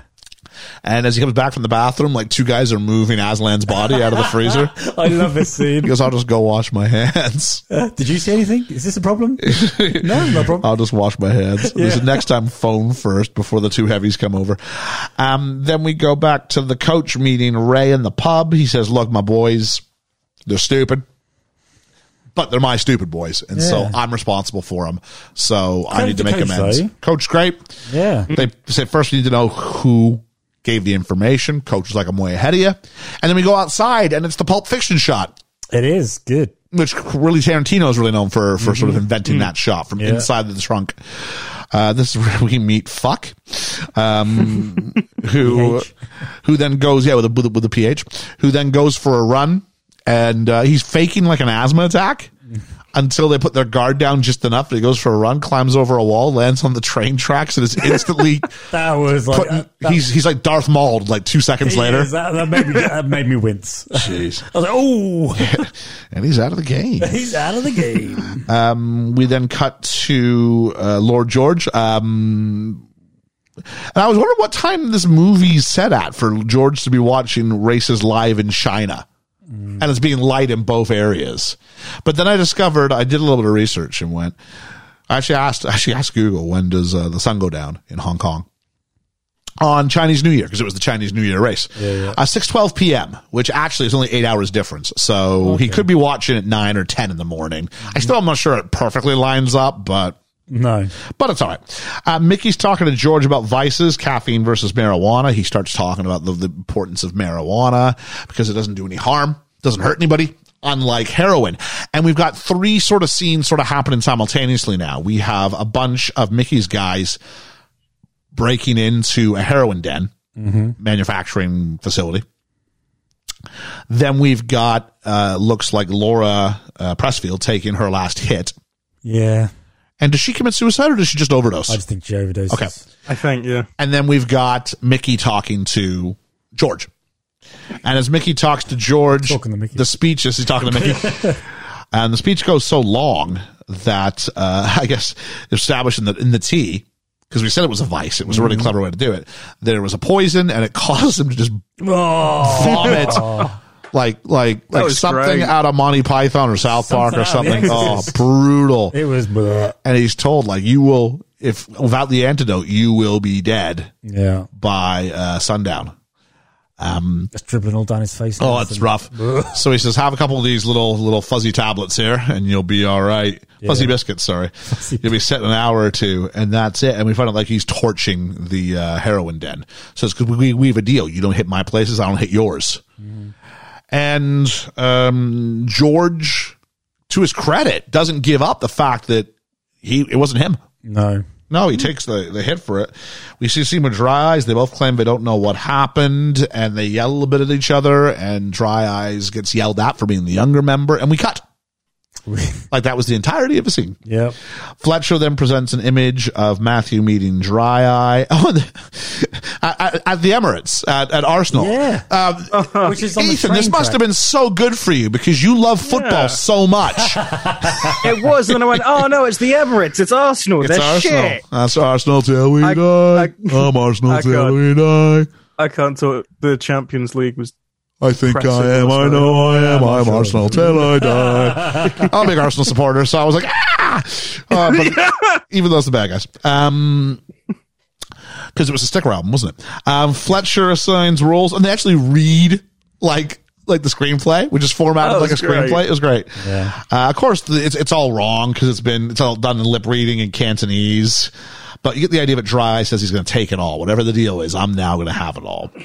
And we go back to the start. Dry Eyes is the scene that we started with. Dr- Dry Eyes gone over to Roz's place. Um, as, as Mickey phones over to make a date, uh, we shift to Roz's version of the story, then back to Mickey. Turns out it was Ray who did the firing and killed, uh, I don't know if it was one of Dry Eye's henchmen or if it was, it was the Russians. Maybe it was a, oh, it was a Russian. I, thi- I think it, it was, a Russian. Russians. We find out at the end it was a Russian, but we don't know this Yeah. yet. Yeah. No. Roz refuses to go with Dry Eye, and uh, meanwhile we see um, Henry, not Henry. There's too many names in this thing. we see Ray and Mickey in like a car trying to get across, uh, whatever, and like like Mickey won't even put on like a seatbelt. It's it's it's extraneous energy. So like uh, Ray's doing all of it. Ray's doing everything. And then we see them get smoked by a lorry Oh. slash tractor trailer. Oh, Inside brutal! well, yeah. Really good shot. It is. because they play with time, and it's not always it freezes and then it speeds, and then it freezes, and then it speeds. Yeah. It's- yeah, probably my favorite in the one individual shot in the film. Probably my favorite one individual shot. Yeah, Even the intensity, you can almost feel it. 'cause Yep. It just like it's so sudden. Um, turns Glad out he that that seatbelt on. turns out that Roz still has the paperweight and threatens Tony, and they laugh. She goes, "I got two bullets in this gun." Maybe not the best idea to announce how many bullets. it's got. And he laughs. That, that's the paperweight. Yeah, it's just paperweight, which was a funny callback. Yeah. Turns out anything can be a paperweight if you put it on paper. and she shoots Tony between the, the, the eyes. And it takes him a second to realize that, yeah, it's drawn blood. Because I think we're all going, did it work? Yeah. Did it work? Yeah. And then a what, shot. What, what, what, oh, she's great shot. You would have thought it would be like a little dinky gun, but no, she's she can she can handle her own with a little gun. yeah, yeah, yeah. Um, shoots two of Dry Eyes' um, henchmen, which then leaves just her and uh, Dry Eyes with the, with the knowledge there's no other bullet. Mm-hmm. And uh, he then proceeds to, Try and overpower her. well, he's he's like raping her. Oh, yeah, yeah, yeah. Yeah, yeah, because he's he's having a and, fight scene. and it's all in. French. I like the idea. I mean, Why, though? when, when I say I like the idea, I'm not saying I'm glad this character's being raped. No. But I'm saying in the way it, it was all inferential. So it was we see his foot like like kick her legs to the side. Yeah. He yells at her to stay still. He puts her down on the uh on the the Desk. the desk. There's a vacant look in her eye, but there's not um it could have been much more to be told. It could have been much more gr- gratuitous, and it wasn't. And we we stay on that shot, and he's not even in the shot. He's like severed in a sense, and it's just her torso on, and we see this vacant look in her eyes. And then all of a sudden, we still and we don't even, we don't see the reverse shot. We just see her. Yeah. And she goes, "Hey, hon." and then we get the reaction shot to what's happened, and it's it's Mc- McConaughey has shown up, and uh, I want to make sure. I don't understand why Dry Eye wants to do that in the first place because I thought he was trying to get her to take her somewhere. I don't. Understand. No, no. At this point, that that's over and done with. He's at the meeting. He's Yeah. been turned down. Oh, okay. He's now trying to establish himself as the man, and will do anything Oh, in order to make that happen. And this is his part. He's just. I mean, he's your evil Le- Le- League of Evil guy Yeah, yeah, yeah. because this is a power move. Like this is now. I'm going to go Yeah. back to him after doing this to his wife, Oh, yeah, and then yeah, what's the move? Yeah, yeah, Then how's that dynamic different? yeah. Which consider how the yeah, I don't know if it works. It may- yeah. But anyway, um, he, we hear bang, bang, bang, and then he goes, "Hello, love," and of course now Dry Eye's dead. Fletcher then turns in and tries to wrap it up for us. He goes, "Matthews, we're going with Dry Eye to drive down the price of the sale," but Matthews now losing control of Dry Eye. You've got seventy-two hours for my twenty million, and then he leaves, and the frame stays and the shot stays steady after Fletcher's left the house, and we hear uh, Ray off camera go, "Yeah, yeah, he's just left." Yeah, yeah, he thinks he's very clever.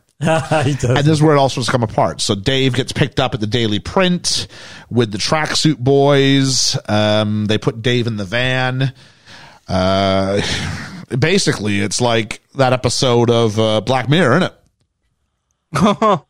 the guy with the Yeah. and the and the and the and the pig and the video will go viral oh, if you don't. yes, yeah. yes, yeah. So that's enough to get him out of it. But it plants again, all inferential. Yeah, you don't- They open the door and you see this giant pig, but you just hear him reacting to it, and you have to think about kind of what that means is probably happening in the video. Yeah, yeah, yeah. Because your mind's going to be more worse than what they can show you. Absolutely.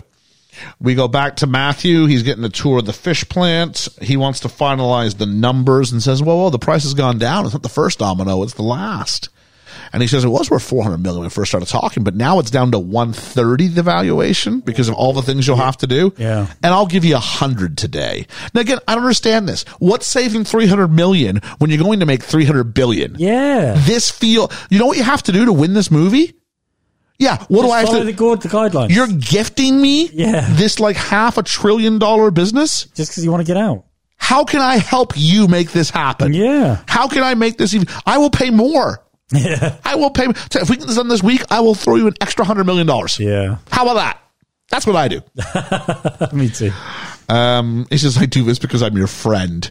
So Mickey wants to know who pushed over the first domino. And he says, so if it was one, if it was 400 and now the value is 130, it means my pain and suffering is 270.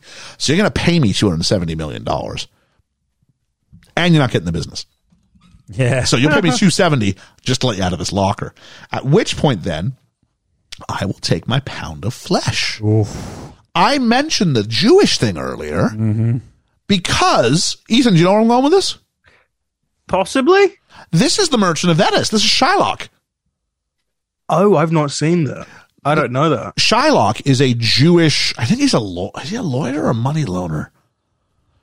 I don't know exactly, but there's a trial, and he demands a pound of flesh, Oh, okay. not a gram more, or an ounce more, or an ounce less. Yeah.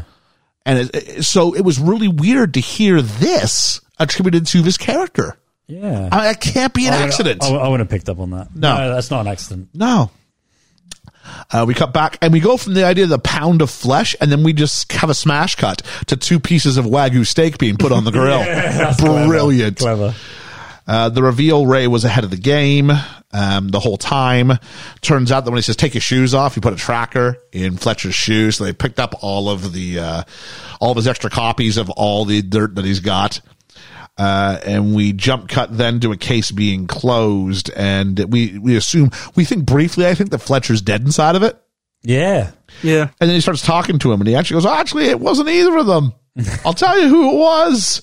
And the boys have phoned coach and said, "We're going to get you out of this problem." Now, this is a bit of a we need to tie up a loose ends. Is the only way we can do it because I have a hard time believing that coach isn't going one more and I'm done. That's Yeah. it, boys. Like, no point is it like he being asked to do extra stuff that justifies them taking matters into their own hands. Yes, do. Um, and so, uh, it all, uh, it all unravels a little bit. Uh, it turns out that it, he, Ray tries to, he texts, um, Mickey and says, don't get in the car. Turns out he's expecting his regular driver, also named Dave, uh, but Dave's not there. It's some Russians. Uh, and then the tracksuit lot pull up in front and they think it's Mickey's drivers. And so they just shoot out the drivers. And so Mickey gets away by dumb luck. Yeah, just absolutely. And as that's done, we cut to Fletcher, who's selling this as the last image of the movie to the Miramax guy. The Miramax guy is Guy Ritchie. Yeah, which Yeah. is which is uh, ironic. Yeah. And There's, the, a man the- from Uncle poster as well. yeah, the poster Yes, for the man yeah, from yeah, Uncle. yeah, yeah. Uh, and then we go back to the taxi, and it's not, uh, it's not the taxi driver. It's Ray. It's Ray. And they drive off. We find out they've, uh, We've Roz and Mickey find out that they've got Fletcher. Everything's going to be okay. We've come full circle, and the song "That's Entertainment" takes us to the end credits. Yes, great song. Sha la la la la. So That's entertainment. uh, they're going to be doing a, uh mini series of this. Are they? Uh, in March 2022, Netflix confirmed ownership of the project. So they'll be doing a, t- a limited series, maybe. Same people? Uh, I don't know exactly. So It'd be hard to get the same people back, wouldn't it? it would be hard to get the same people back unless it's intentionally what's going to uh, occur. So what I'm going to do now is Ethan, kind of give me your first thoughts on, you know, this isn't your wrapping things up, but what do you think of, uh, of the film? Were you able to sort of follow it first time round? Um, there were a couple points where I like rewound just to make sure that I knew what was going on. Uh, but by the end of it, I had like a pretty sound idea of the overall plot. And I think going through it this, I'm going, oh yeah, this adds here, this adds here. You said something like really early on.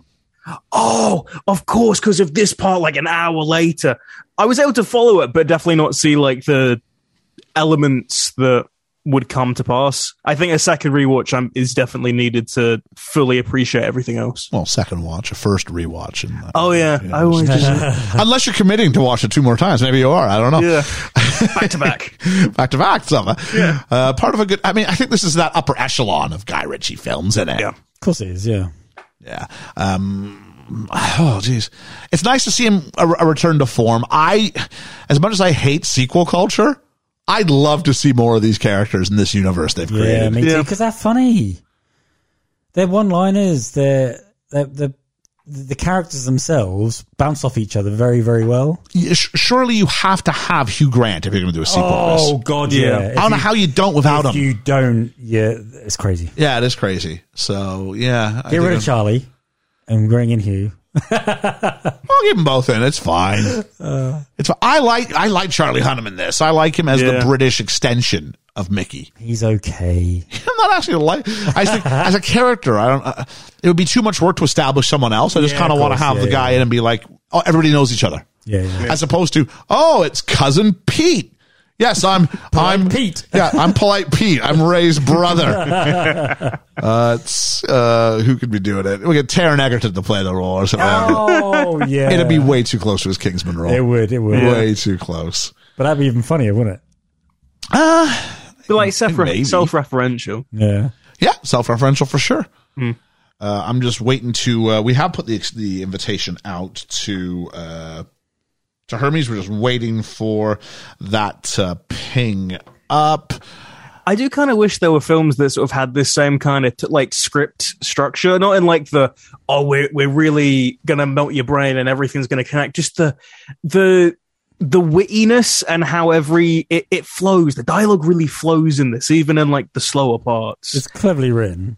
Yeah, I think a lot of movies now sort of focus more on like what can we say is like as a quip, but without advancing the plot. And every every bit of dialogue advances it in some way, even like the jokey parts. And I really do appreciate that from a film like this. I definitely uh, appreciate the jokey parts because, mm. you know, there's some really tense moments and, yeah, uh, again, it's cleverly written. I just think it's, it's good.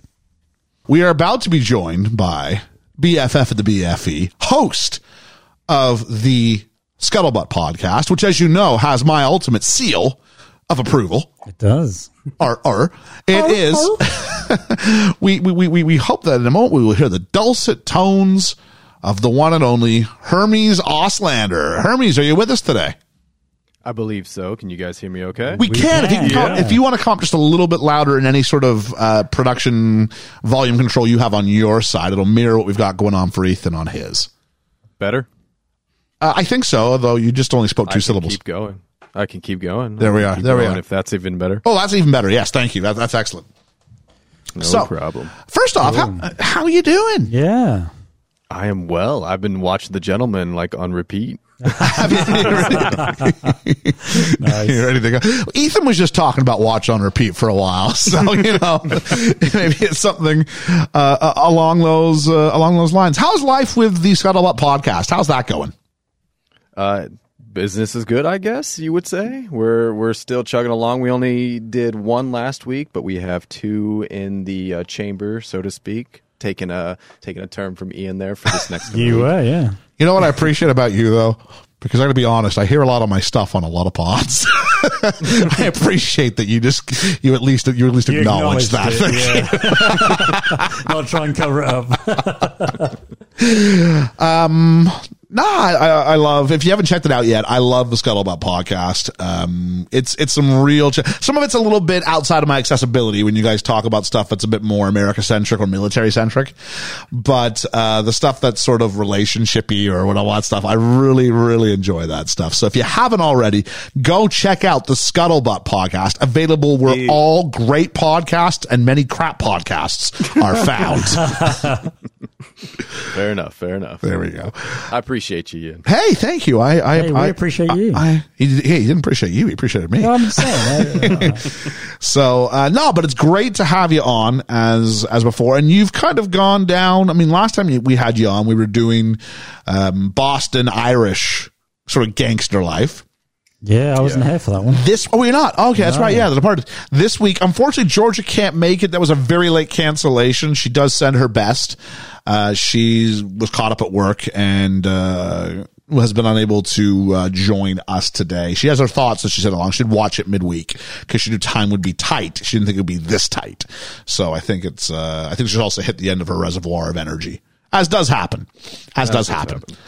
Um, but now we're crossing the pond and we're doing London centric. So m- maybe a, a, good sort of part to go. Maybe before we get too too in depth in it, but it would be wh- what was it that drew your attention? How how does this film even become a thing in America? There's my thing. Like what what what causes an American guy in the military, no less, to go ahead and go. I'm going to go ahead and check out this Guy Ritchie thing. Um, is this something? Is Guy Ritchie a thing you've got a history with? Is what what what what what brings you here? I am a Guy Ritchie fan. I have been for a while. I say Just can't get enough of that swept away. See, that's the thing with Guy Ritchie is I I fell in love with him on was it uh, Lock, Stock, Two Smoking Barrels. Wow. Yeah, yeah. and and I thought he had just and then Rock and Roll I believe was the second Yeah. one that I watched from him, and he just had a style about him that I just fell in love with. And then he had sort of his uh, you know corporate thing that he did for a little bit, where he was you know playing playing um, uh, tag along I guess as a director, and did Aladdin and did um, what was he uh, Man of Uncle I think it was, where I wasn't too crazy about, and then Sherlock Holmes was kind of that middle ground that I feel like he became accessible for a lot of American audiences. And uh, yeah, I've just stuck with him for what I feel like are Guy Ritchie films, you know, where I feel like the writing really comes through with his dialogue and, you know, a lot of the um, um, lingo that I'm not familiar with, but it's just fun to enjoy in a Guy Ritchie film, you know, like the. Uh, yeah, I, I, lingo is the best way I could describe it. Yeah. That's fine. Yeah. Some of those UK terms that I just I, I enjoy hearing, just because, especially in this movie, I, there, there was that scene where the kids are uh, harassing the the guy next to the car. The and driver. He just says something, yeah, the driver. He says something about Lincoln the Jezzy. I'm like, to this day, I still don't know what this means, but I just I love this whole. Yeah, I don't, scene. I don't think we know either. Oh, yeah. Like if if you're in England, like drive an hour and the whole the whole language changes. Yeah. That's fair. That's fair. um, I don't know anything you got before we go to uh, we we steer directly into um into the gentleman. Anything else kind of out there in the in the, in the greater world catching your fancy lately? Lately, mm, Obi Wan. I have. I just finished both of those episodes. Shout out Ethan. Well, there we go. Which I haven't watched. It. I haven't watched episode one or two yet either. No, me either. I saw the first episode last night, but I haven't touched the second one yet. Maybe maybe this will be a fun place to kind of uh, reveal to us uh, Yeah. to reveal. We've determined a, a show name for this, and it's always 50-50 kind of feels like who's going to name the show each time we do it. But we do have one ready to go. Um, so I don't know if it's a ten out of ten, but I'll take it. I'll take it because we were the same guys who brought you Hawk guys. I mean, that our, our, our weakest one of a lot. But for Obi Wan Kenobi, we're gonna call our our episode by episode revision series sort of. We're gonna call it Show Me Wan Kenobi. That's going to be the name for it. So I'm looking forward to Show Me Wan Kenobi dropping on whatever day we decide will be an appropriate day of the week to drop that. Uh, it could be Star Wars Sunday. I don't know. Yeah. It could be. Obi Wan Wednesday. be Obi Obi Wan Wednesday. Sure. Yeah. We'll we'll we'll we'll figure it out. We'll we'll we'll use the Force Friday. No, we already got a Friday release, but there we go. Yeah. So okay, yeah, I haven't seen that yet. Um, I don't know. I mean, I'm really, I'm actually, I'm, I'm ready for some Star Wars. I think I'm marveled out. I'm completely marveled out. Mm-hmm. Yeah, I'm there with you. Unfortunately, I'm trying to think of something I saw recently. I know I saw something before Top Gun. I just don't remember what it was now. Doctor Strange, maybe. Yeah, Doctor Strange. Have you had a chance to see that? I did. I did. I enjoyed it. I did a review with uh, the Wheel of Horror podcast. Uh, I believe it was Justin from Wheel of Horror podcast. Had a good had a good discussion about it, about the horror elements and the fact that Sam Raimi, you know, did a nice little twist on it. That I was actually surprised enough of it got through and off of the editing chopping block, which was again nice surprise. So yeah, I I enjoyed it, but overall, I'd still rank it at best six. I think I gave it a I think I gave it a six and a half or a seven when we discussed. Oh, it. really? Okay, yeah. That's probably where I'd put it myself. Actually, yeah. Yeah. Yeah. I'd say Unfortunately. it's definitely in the bottom half for me of Marvel films. It just it just is. Yeah. Um, It was. It's not at the bottom, but it's in the bottom half. Um, yeah, I don't know. Um, I like Doctor Strange and I like Sam Raimi and I liked, you know, some of the horror nods that he did, you know, to Evil Dead and The Ring and whatnot. I just, you know, that was probably what made it. If it didn't have that twist on it, then I wouldn't have liked it probably very much at all.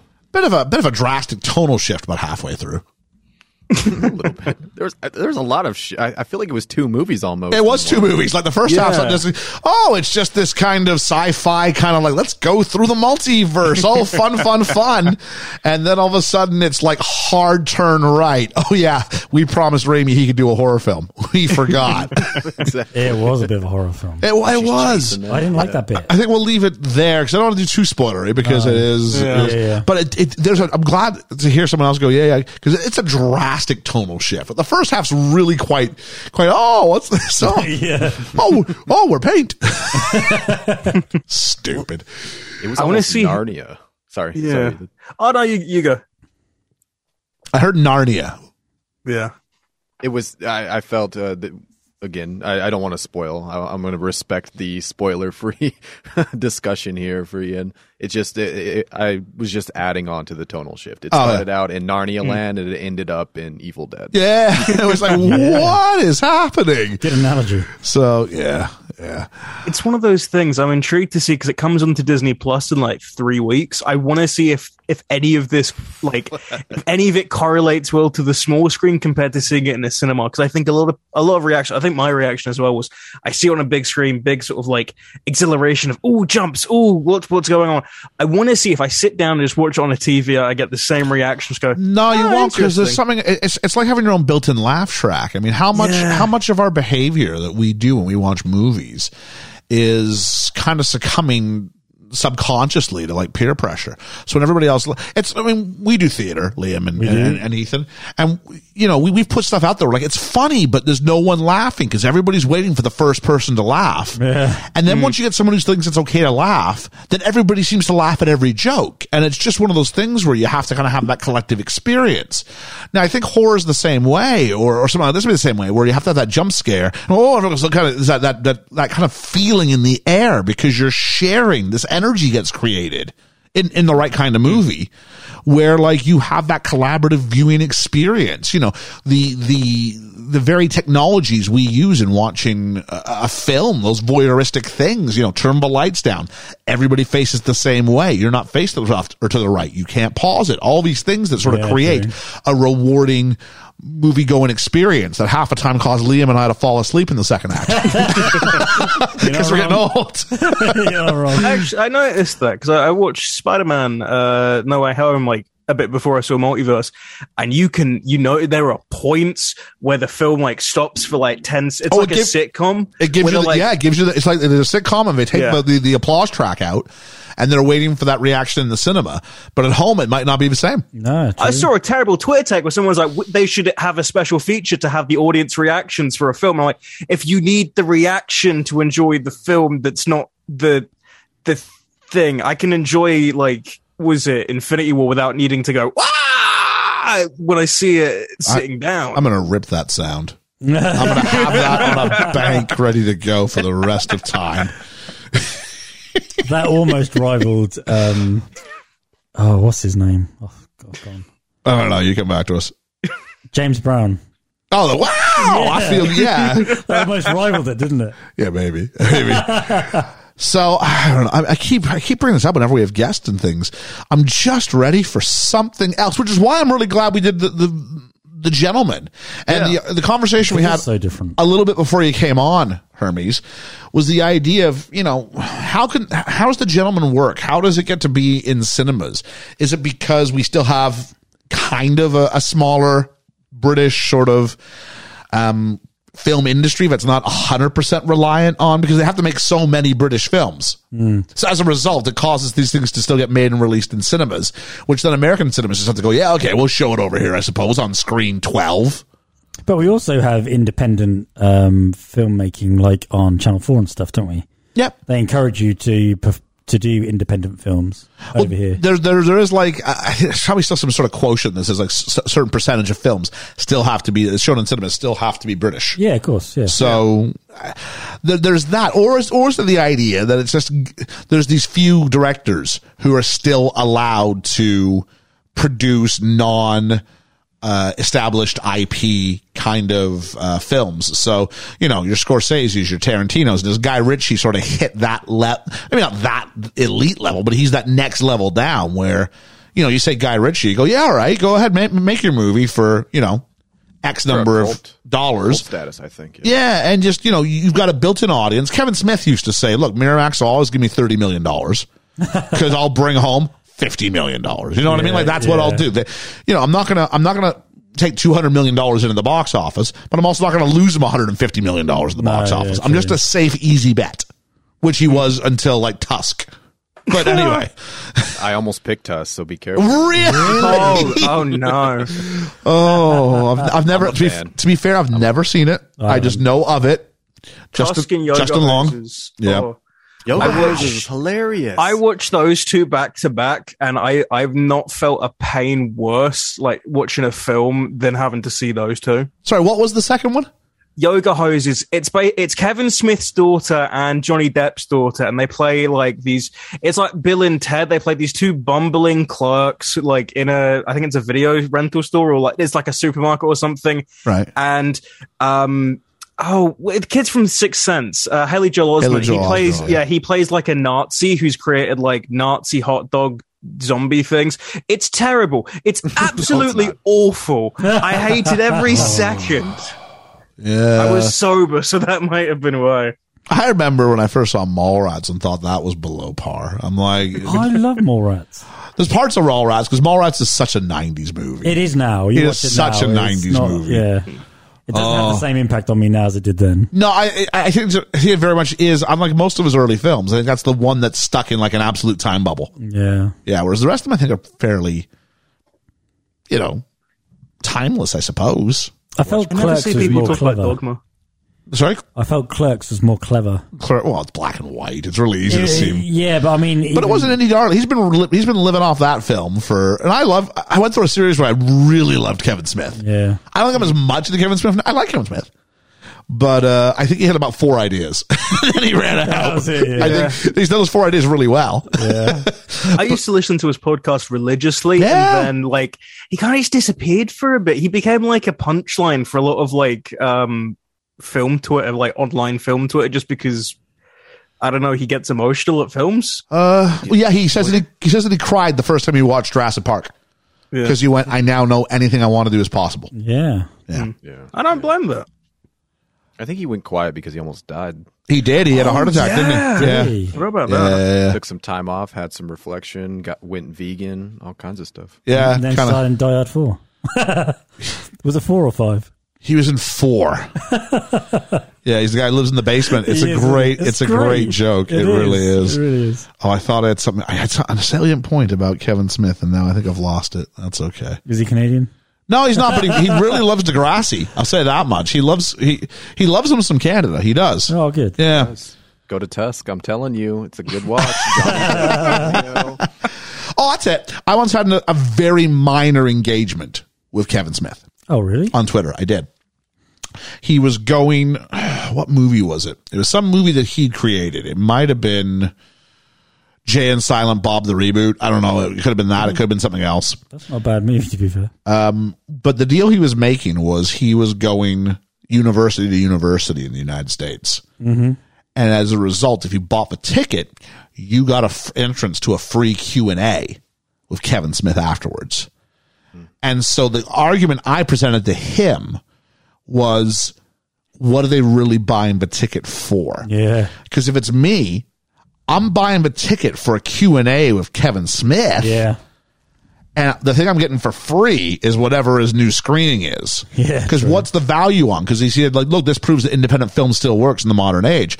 I'm like, no, because not everybody else is Kevin Smith and can do a Q&A afterwards. True. With all respect, like if, if, if friend of the podcast, Jay Salahi, is going university to university and doing a Q&A afterwards, his name doesn't have the, the same cachet Not yet. that Kevin Smith's does. Not yet. yet. But he. Exactly. It could. It could. Yeah. But the point being that what's what's being sold at that point is it, it's it's a, Q- it's got to be the Q and A that's getting them in the in, in the course, door. of course. And I was trying to be as respectful as I could, going big fan, Kev. Yeah. But Yeah. I don't. I, I think you're positioning your argument in a way that only works because you're Kevin Smith. Yeah.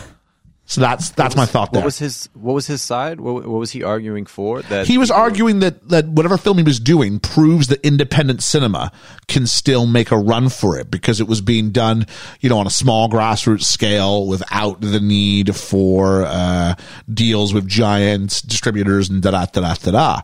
But because he's unable to divorce his his film from his Q and A from his celebrity persona, Well, do you think that maybe the argument still can be made? The fact that he has a celebrity persona gives weight to the fact that he did it off of independent films. Therefore, the love of the independent, the, that his celebrity status coming from if his independent. if his argument was going to be my star persona is proof that independent cinema works, fine with that. But it was the success of his individual film he was peddling at the time that that was proof. And I'm like, that can't be divorced from the live experience. Am I more likely to spend the money to see the Kevin Smith film with the added Q&A or without the Q&A? I can tell you the answer to that one really easily. Yeah, same. I'm not. I'm probably not going to go see his new one there. Uh, at least it's not. It's not a guaranteed see. Whereas if Kevin Smith's coming to town, absolutely, I'm going to go see that. Especially if Jay turns up. Jason, Jason Mewes, Jason Mewes, yeah. Snoochie Boochies. Yeah.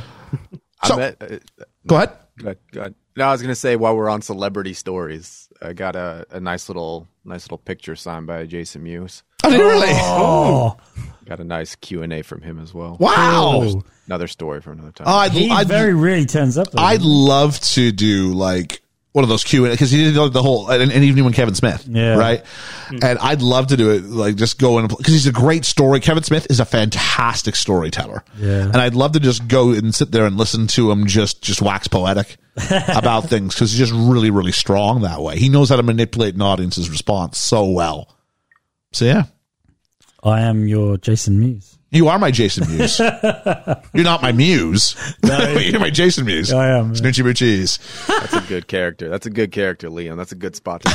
Yeah, cheers, dude. Thank you. I'm glad you could join us this time. I was. I was Oh, that's right. Yeah, yeah. Yeah. What is it about Oh, Hermes? You can't get the full roster. What is that? Sorry, bud. There we I- go. I, I'm I- just that abrasive. Next time it'll have to be. Not at all, next time it'll have to be. Ethan's turn to leave. Oh, Please don't, Ethan. You and I, we're on the same wavelength. So Yeah. You have you have to show up when I'm on. I guess I'm missing. the I guess I'm missing the next one. I, I know my role here. All right. He's the Yeah, real star like- of the show. No, Ian, you're like the left half of my brain. You know, we Oh, okay. connect on that level, and Ethan is definitely my right hand. We we definitely connect heart to heart. There we are. I'm, right. I'm the I'm the part of the brain that's like, ooh, colors in Star Wars. Yes, like yes. it's the flashing lights that sort of like defines me. I I, rec- I I recognize a real one when I see one. I do. You recognize a what? A real one. A real what? You've never heard that term before, Ian? Now your age is showing. Come Oh, my on, age- my age show- Welcome, welcome, welcome, welcome. I got right here, buddy, right there. So I got, I got, I don't know, I got a hundred and something episodes right now showing my age. I don't need to start with this particular moment. Um, if we do sort of pivot ever so slightly back to Guy Ritchie and the world of the gentleman, something we didn't talk about that much is that Guy Ritchie does seem to like himself. Here's my big American cameo.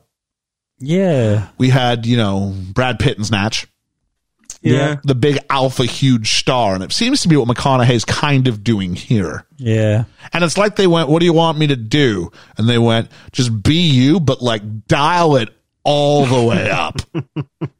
what do you got? Like, I don't want like, I don't want you driving a Lincoln Matthew McConaughey on this one. I don't want thoughtful McConaughey. I want just completely out of control. Like, you know that bit in Wolf of Wall Street where you're hitting your chest? Like, multiply that by 50. That's the guy I want. Yeah. Really, I didn't get that vibe from McConaughey. This one, uh, there was Oh, even really? The, only scenes you see him in where he's you know up to eleven are the Fletcher in you know like superimposed type of fantasy. You know, it wasn't really Oh, yeah, the yeah. character. It wasn't him. You know, for the most part, I'd say he's very reserved and almost the only thing I would say he came off as was a little try hardy in that he was like, you know, trying to use the correct terminology. He was trying to be a member of of the, you know, like I don't think he he was obviously very American, and I, Yeah. I don't know. That was the only thing I noticed. We this. have this series of phone adverts over here uh, by, Oh, by oh. Kevin Bacon. We do. And Eee. Kevin Bacon has clearly it was orange when it first showed up, It and then was. because the company's name has changed a few times, but it's like uh, it's like it's, it's like he's doing like like an AT and T ad, Hermes. And Kevin Bacon, just the one I used to teach it to my students, and it was it was him saying things like, "Oh."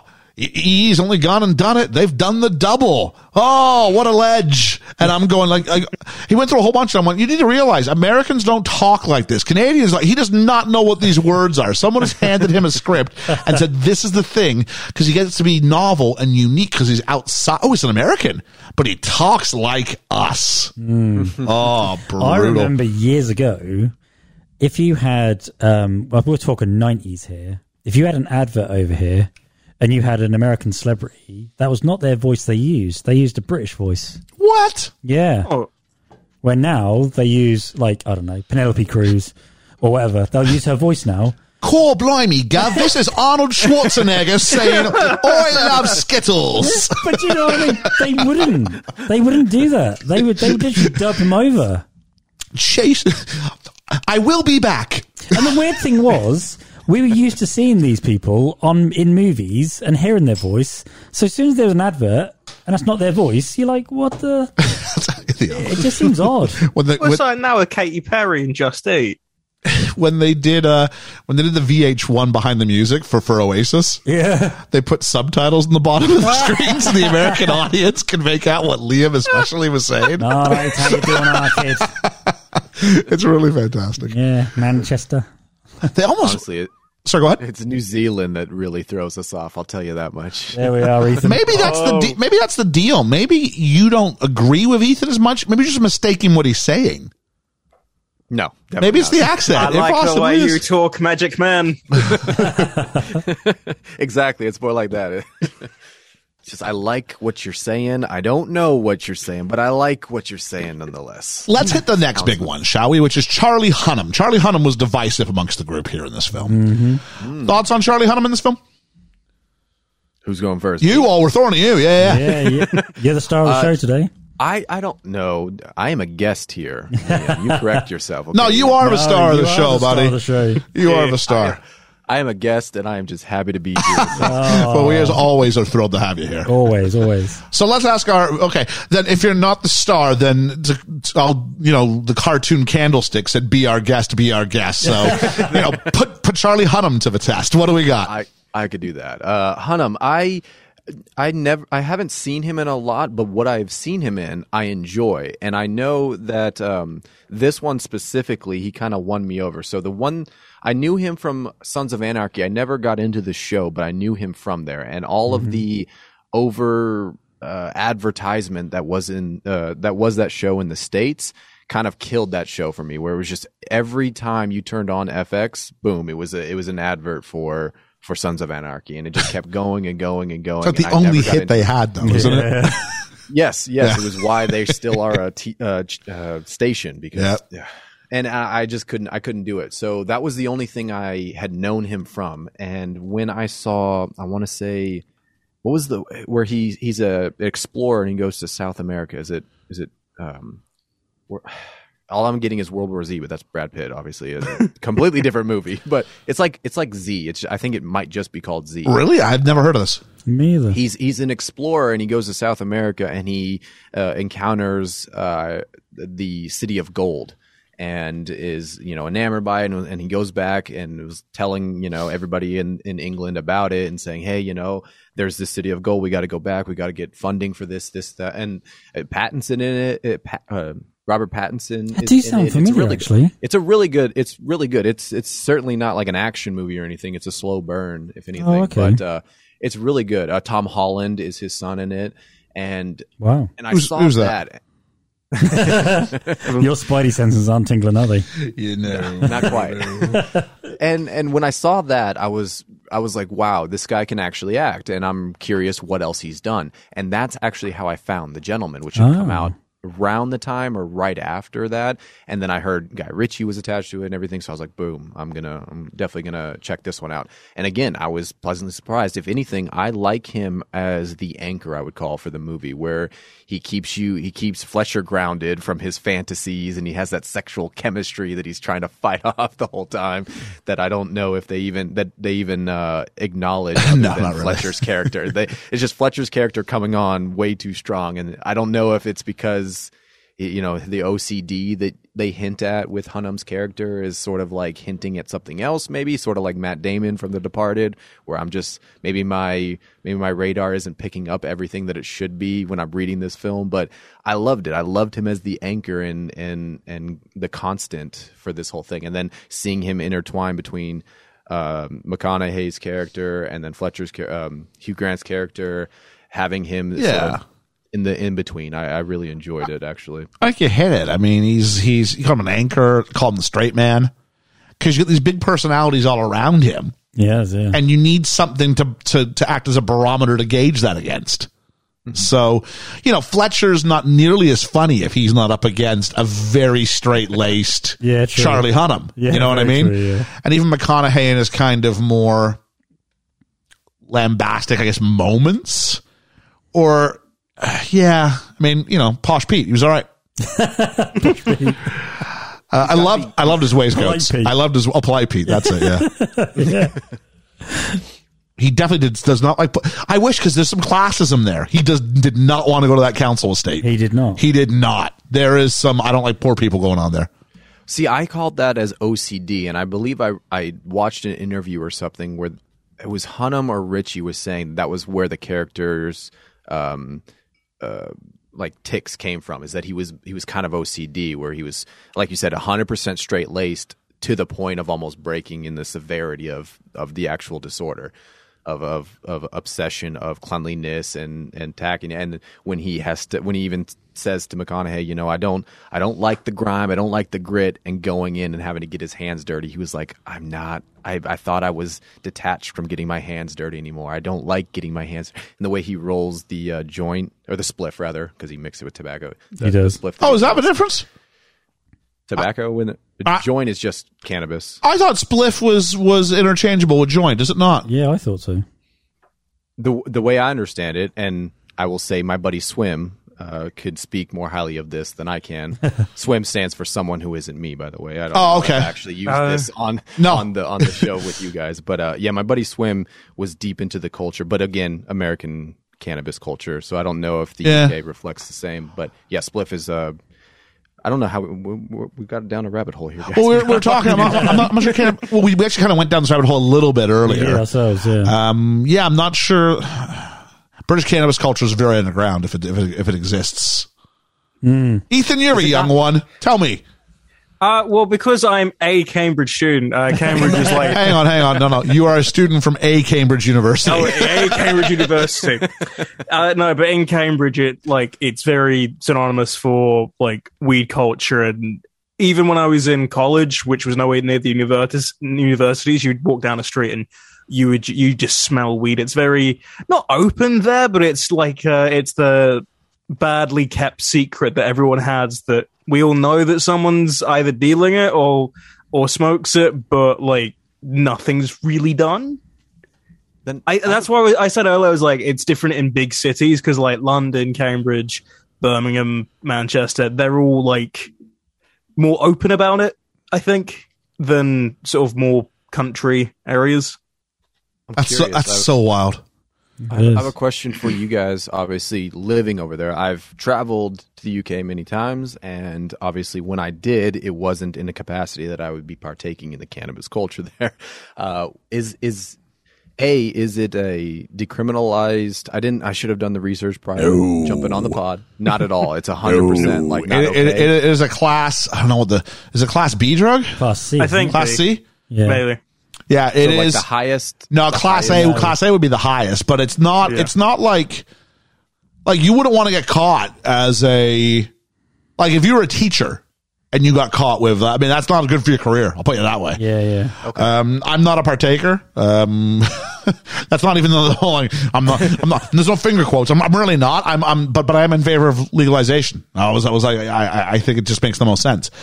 Um, but why I brought it up is does that uh, part of the movie kind of uh, hints that there is a market for it that everybody you know at least McConaughey has done very well from it and Yeah. he's he's looking to sell what he's been what he's done very well um, with and I'm I was curious as I was thinking to myself well UK is you know smaller country compared to the US is it as smaller. big a market and does it need to be does it need to be this giant thing that's out in the open that just happens to be illegal right now, like they had described with uh, Jeremy Strong's character, where like it'll go to legal market in the next five to ten?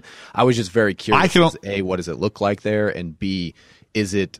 Do you think it is prolific enough to where it could support this huge underground thing that that McConaughey had become the king of cannabis over there? I can only compare it to my to my Canadian experience, where that was, and that was when I moved over here. It was still, um, was it, is it decriminalized up to a certain point? Like you could carry so much in Canada at, at the time without getting busted. Um, but like I'll put it this way: when I was living in Canada, I knew more people who who were, and maybe maybe it was my age. I was in my I was in my twenties and very early thirties, and I knew more of my friendship group is a, is a British word for me, but more people who I knew. Let's put it that way: people who I knew were on it than weren't. Oh, really? I'll put it like that. Oh yeah, yeah, yeah. Like I used to get into debates with with my friends about like how high is the, is the is the percentage numbers amongst our generation Oh, wow. and we'd go, is it, you know, my, my friends, those who did, uh, did weed, those who smoked weed would be like, would be like, would be like, it's like 90% plus. I'm like, it's not 90% plus. but there were like professionals who were like, absolutely, Gotta absolutely.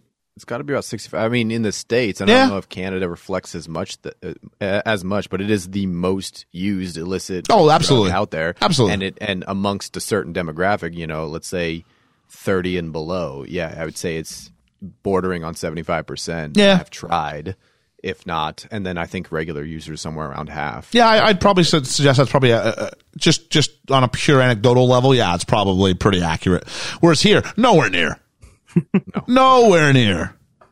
Okay. It's That like puts it a very specific subsets. Yeah, I think I think amongst academic youth culture, sure, there'd Yeah. be a lot there. Uh, and by academic, I don't mean high school. I mean post secondary. Yeah, You know, and that's uh, that puts it in a new perspective for me, anyways. Hearing because I was curious what your guys's you know uh, you know knowledge on it would be, and I'm and that actually puts it in a new perspective. I'm curious if the reception in the states was different than the reception uh, you know in in UK would have been for this specific topic. In that, yeah, he's a cannabis you know king of of the underground of sorts. The way that you guys perceive that and the way that you guys interpret that versus how we interpret that and how we how I would have established, you know, like this gangster guy as like almost the moral, uh, yeah. you know, middle ground, gray area, if For you sure. will, versus Yeah, what true. guys No, I think the film- more dark. we discussed. I think the film does a good job positioning him and positioning us to like him and Yeah. see him as the. Yeah, it's illegal, but it doesn't hurt anybody, and he is the good gangster. yeah. in the lot. Now, granted, you cross him, but um, but no, like that that whole speech he does with George uh, when they're watching the horse race about what happens. You know, where he says you can't just be You can't just be a supplier but not be an active contributor to the downfall of people. Yeah. Not when you deal are- heroin. Yeah. You are a facilitator and also by an what does he say by proxy uh, participant. Yes, that's it. That's it. That's what I'm trying to say. And, and yet he can say he can sort of look himself in the mirror, and we do. And it's important that we cross cut this scene. Hey, here's when you find the bigger picture of it. We we cross cut this with um. Oh, what's her name? Laura Pressfield, I think, or something like that. Who's having, who's having, who's overdosing on heroin at the same time. And we see her dying and we see her parents finding her and we see their anguish combined with this scene. So it clearly establishes that what he's doing is recreational and fun at the worst of it, but these other drugs are, are, are ruining lives. And we're also led to believe that once she goes home, she'll be saved. It's that, it's that false thing, right? And, like, and she's not, is she? no, cause it's not the people. No. It's not the people. It's the substance. Yeah. Yeah. I'm I'm really glad you uh, brought that point up too, Ian, or that specific scene because I'm curious um, your guys' thoughts on that whole. I felt like it was a um, a nod or a hint at the war on drugs, and I was curious. Did you take it as just the the just the comparison between cannabis and and heroin, or did you take it more as the the consequences of that of that illegality, so to speak, and that he is just, like you said, working in the in the gray area of illegality, but of the like you said, the better end of it versus the one that is you know on the bad end, quote unquote bad end of it. I think that's for more on drugs is something that's been very much branded as an as, as an American ideal. Even just that that use of that phrase "war on drugs." Sure. Uh, I don't think that really exists in the same capacity with the, with a loaded language. Now there are nations in, in, in Europe that are that are experimenting with you know 100 percent decriminalization of almost everything. For some reason, Portugal. For some reason, Portugal jumps into my head. I think they're I think they're they're, they're, they're doing something 100%. there. They are uh, Are they? Okay. criminalized to the Look at that. I've de- I've definitely gone down the rabbit hole when it comes to this, Have you? and it's something we speak uh, frequently on um, on on my show about because it is something that we find to be passionate about. Most of the hosts and a lot of the guests, and it and it comes down to, and that's why I even brought it up because like if the war on drugs, the states didn't start it, it wouldn't have Yeah. you know spread throughout the world the way it did. I mean, in a lot of ways, we forced it on the rest of the world. So I was curious if the if the perception or you know culture also reflects that now to where the you know based on what you're saying it kind of sounds like it where the states were were back in maybe the 80s with the just uh, just say no era Yeah. it seems like that's still more where the UK is lying versus Yeah, the yeah. states are lying If now. anything, we're still a bit more hard line. It sounds in the states because the states. I don't know what the number of states are that have now legalized marijuana or decriminalized marijuana, but definitely on the ups. It's 38 yeah. 38. That's not, oh, I should just go with these things in my head. um, but, you know, I sit here in the UK and it's still very much as it was 15 years ago. Like that, that, that needle hasn't really moved to the best of my knowledge. So, um, interesting interesting there's a push, but it's not like one that's really getting any traction inside like the House of Commons because the people that push it are more on the outside of the political spectrum anyway, like with the big guns. sure sure no that makes sense I mean yeah, and that's a good point.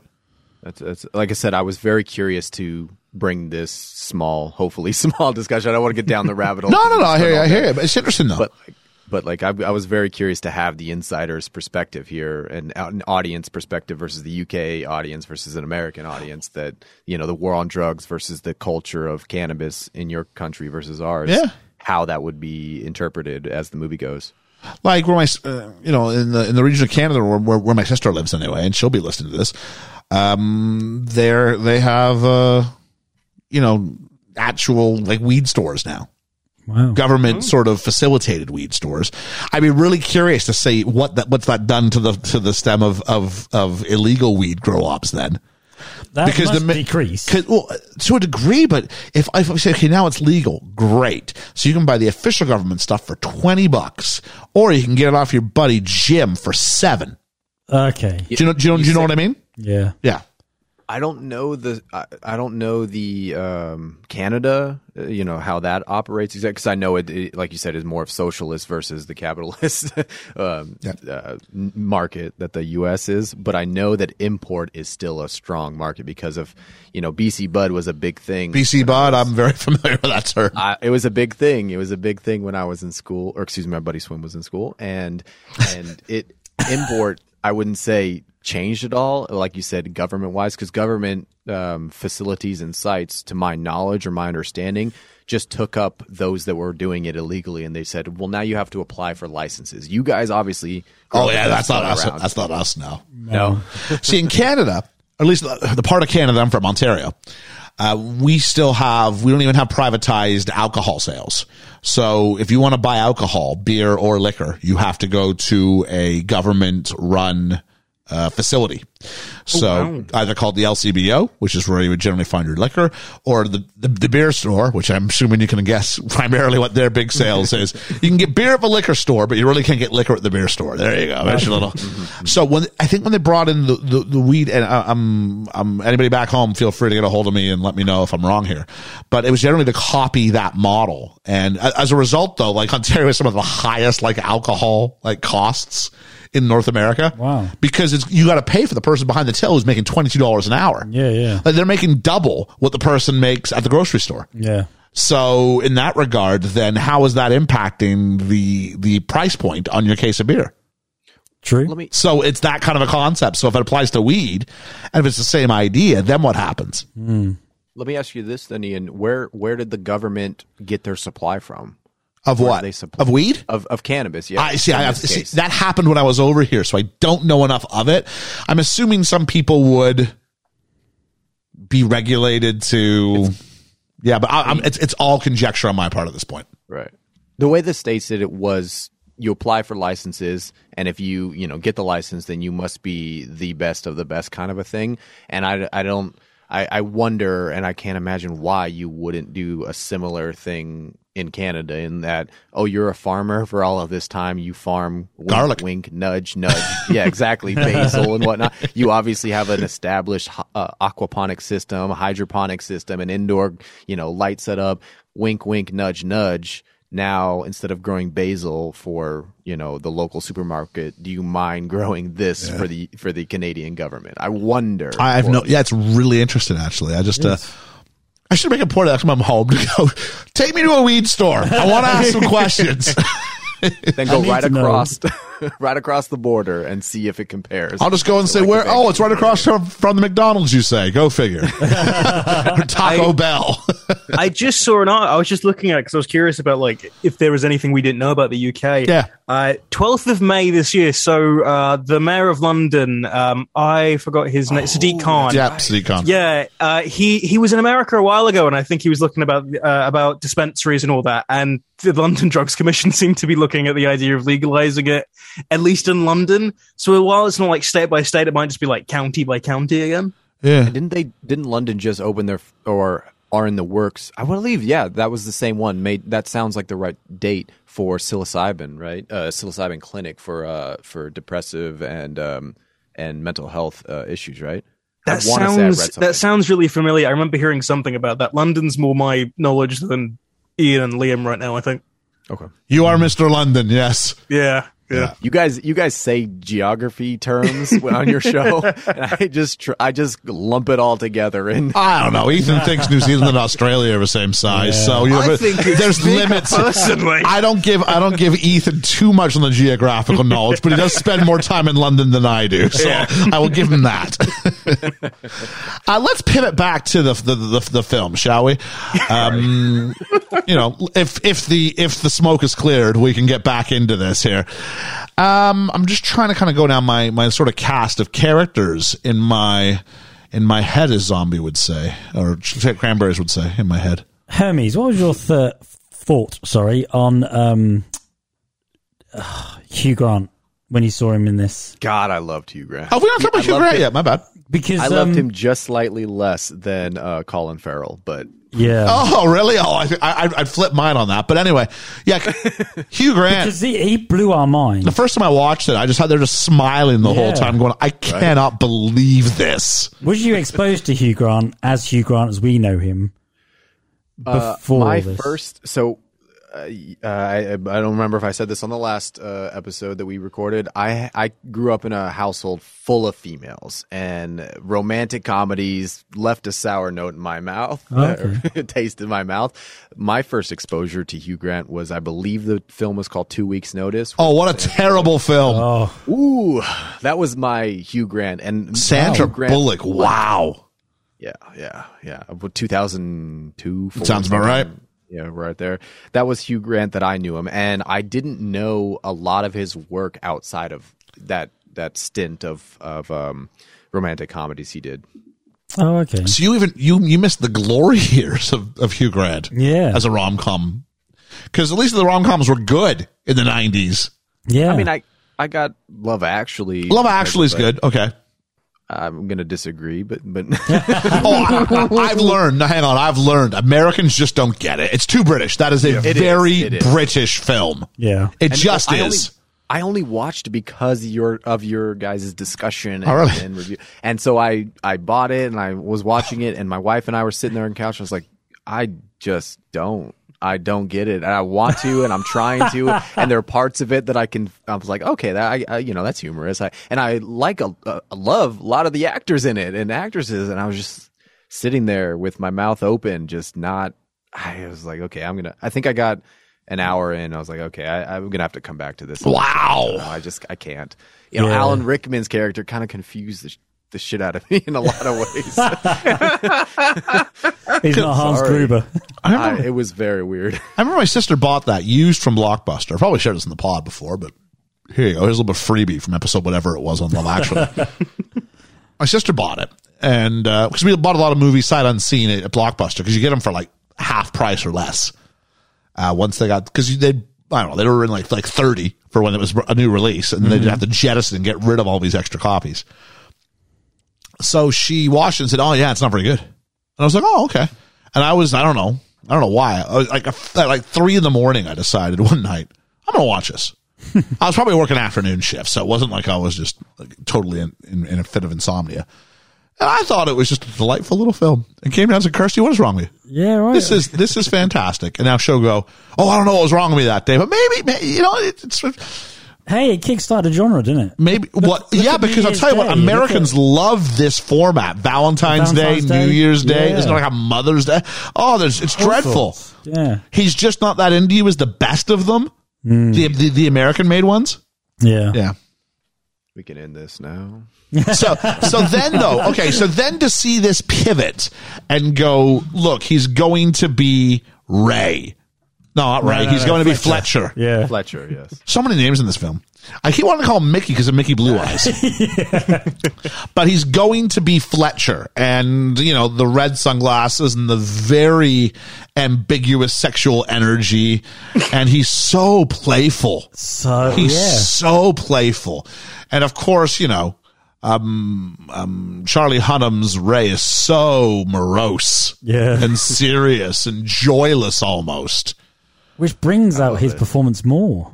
And, and it also gives us an unreliable narrator, and that's fun. Yeah. It's fun when you don't know if you can trust what you're being told. And he kind of laughs at it himself, doesn't he? And every time he goes and says something, and we're like, and we have uh, Charlie Hunnam go, "That's not exactly how it happened." He goes, well, you know, a little bit Hollywoodness. I love it. I think he's great. I do. and if they're ever going to do a sequel for this, oh my god, you have to have him survive You somehow. do. because he needs to be the rat who never you can't you can't get rid of. yeah.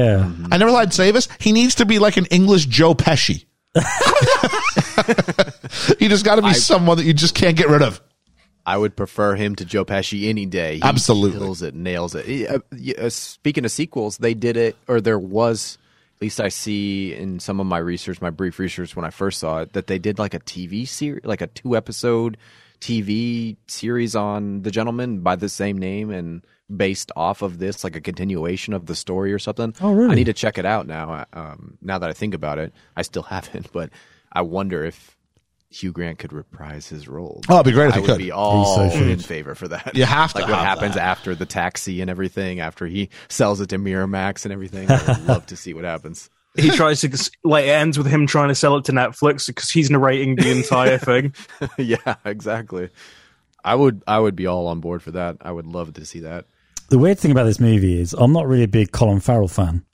Really? But I love him in this. Okay, As good. coach. There you go. He there you go, Liam. he- yeah, well, you know, he surprised me. I, I liked him in the early days. When he first started out, I liked him. And then he went through that patch where I felt like he f- he was too big for his boots. He was doing a lot of actiony and a lot of He was also like like having a severe issue with with like drugs. Yeah, Was but he? I didn't know that at the time. was he? Yeah. Oh yeah, yeah. Colin Farrell had like a severe issue with drugs. But you know, now in this, for instance, I was like, wow, he's a really standout character in this. He's And- come to a heyday in the last five. W- would you guys agree with that? In the last five to ten, with a lot of his roles. Yeah, Yeah. He had that early boom. I mean, we we, we did in Bruges episode three. Oh, brilliant! Bruges. I Brilliant. In Bruges, great film. watched it because of you guys. Oh, did I you really? it. Oh wow, thanks for that. I loved it. Yeah, so good. In Bruges, I have to admit, In Bruges was a film that I had a colleague um, who wouldn't stop talking to me about it. Guy, about, he's probably about 10, 10 years on me, but he was like, "You got to see In Bruges. You got to see In Bruges. You got to see." And then, and then you got to go to Bruges. And I was like, "All right, I'm going to watch In Bruges." I'm gonna, I think I saw on a plane once. It was like on the, which is weird because it was like 10 years old at that point, but it was flying home. And you basically, if you're going to fly for eight hours, here's the three movies you I'm going to watch. well, yeah. I was In Bruges. I'm like, all right, I loved it. Wasn't that our second episode or third? Third, episode three. Yeah, it was early on, wasn't it? Yeah, episode two was Amelie. Yeah. Amelie Oh, sounds right. okay, yeah. yeah. Back to the Future Amelie. Back to the Future. Amelie. That. well, done. Dark Knight Joker. I think that's our first five. Wow. Yeah. Yeah. so yeah, I'm the guy who went. We saw one Joker movie. Let's watch another one next week because I thought we'd be done in 15 episodes. and here we are. But yeah, Thank bless you guys for not stopping. hey, you, ever, you ever got a podcast that you just fall in love with and then it stops at twenty or you know fifty? Oh, You're just, damn I- it! See, I haven't had that experience. I've been very lucky with the podcasts I fall into. Seem to be ones that are around for the long haul, with the exception of I guess uh, there's a couple. There's a couple. Um, but yeah, um, but I don't know. On that note, I'll tell you who didn't quit it was Colin Farrell. Uh, he has. I mean, he kind of had the big, and then he had a. I don't know, people would hire him because I think he was a. There were problems Oh, with, okay. with substances. But then he kind of had this comeback where people keep trying to put him in things. Like if you think, I mean, Ethan, you're a big. I mean, I'm not a fan of the franchise, but you're you you've you've previously shown some affinity for the Wizarding world. Eh, it's all right. Shut up, he's all right. uh, he's he's excellent in uh, in that first Fantastic Beast movie. He's the only Yeah. thing. He's the only thing that's excellent in that first Fantastic. I Fantastic. wish Beasts you movie. stayed on. I wish you stayed on because Yeah. the other two are dog shit. I haven't seen the third one, but the second one was awful. in in in in, in the Batman, he might be the best thing in that. It's a short list. He's up there. Yes. I really like him in that. Yeah. Um, oh, it's You ever seen uh, Yeah. Killing of a Sacred Deer or The Lobster? Ooh, No. oh, I No, love haven't both seen of either of those those, no. films. Yeah, he, oh, he's, he's, so to- good in the lobster. like 2010 timeframe on. He definitely has has hit a stride. I would say maybe he got sober because I did not know about the uh, Yeah. substance. Did stuff. he do that Fifth Element reboot? I thought it was him. He didn't do Uh, a Fifth Total Recall. Uh, Element. Total Recall. Total Recall. He did yeah, the that Total was it. Recall, and I walked onto the set for that movie in Toronto. I was like, "What's with the cars?" um, I'll tell you what he was great in, and it's a bit of a tearjerker and a bit of a you know, it's not the typical film for the the demographic who probably listens to this podcast. Saving Mr. Banks. Oh, Oh yeah, because he's the dad. He's the alcoholic father. oh. Yeah. He is Good so movie. Oh, good. That puts a lot of his stuff in a new light now, especially because it's it's very real. I'm going to confirm, but I'm like, I'm- the fact that you're all going, I don't know about this. I'm like 99% sure. I'm just going to look it up just to be sure on this. Yeah, because he's the dad in it. I remember because there's they're like intercutting between like the bank song and him just being completely off his face. And my phone Uh, just like died. I got you. Don't worry. Thank you very much. Appreciate that. Um, was he in? Uh, was it uh, True Detective? Because that was like a resurgence for him, at least in America. season Two. two? I, Two, I didn't- yeah. One I was didn't Woody, and who was with Woody? That I think it was McConaughey. Yeah. Was it McConaughey? Oh, that's right. Yeah. Yeah, because Yeah, I think season two was him and whoever was um, Mahershala Ali. I think. Yeah. Yeah, I think Yeah, fair was enough. And He also did Miami Vice, didn't he? The movie, which was rubbish. Yeah. him. Uh, Yeah. uh, I think they had to figure out who Colin Farrell was. I think it took a while for that to be figured out. He's an actor. He's not a movie star. Yeah, exactly. That's what he is. Was he in ph- phone booth? Yeah. Yeah, uh, he was good in that. He's great because basically that's just him acting, him. acting. They added Kiefer stuff in after the fact. really? Yeah, so he wasn't even playing off of Kiefer. They didn't know who the other guy was yet. Wow. Yeah. Oh, Seven Psychopaths. He was Yep, great Seven in that. Psychopaths. That- that's, that's the same writer, I believe, as in Bruges. Yeah, yeah. I believe, yeah. yeah. Oh, cool. So, So- apparently, I'm confirming here, Ian. Yes, yes, he definitely goes into uh, extended uh, addiction talk. Okay. At least in what I'm reading here, Yeah, it's, that, that, that was my knowledge of him.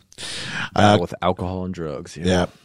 And kind of fought and came out the other side. So maybe not as, uh, as well documented as like a Robert Downey Jr., but we should uh, definitely tr- champion anybody who's able to kind of come out the other side of that. Yeah, definitely. is- Oh, he was in the Sober as of awful. Ben Affleck Daredevil movie.